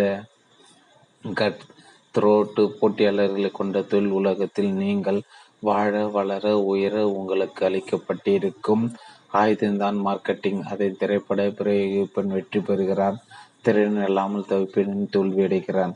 மார்க்கெட்டிங் உங்கள் வெற்றிக்கும் தோல்விக்குள்ள வித்தியாசம். மார்க்கெட்டிங் மாயாஜாலம்.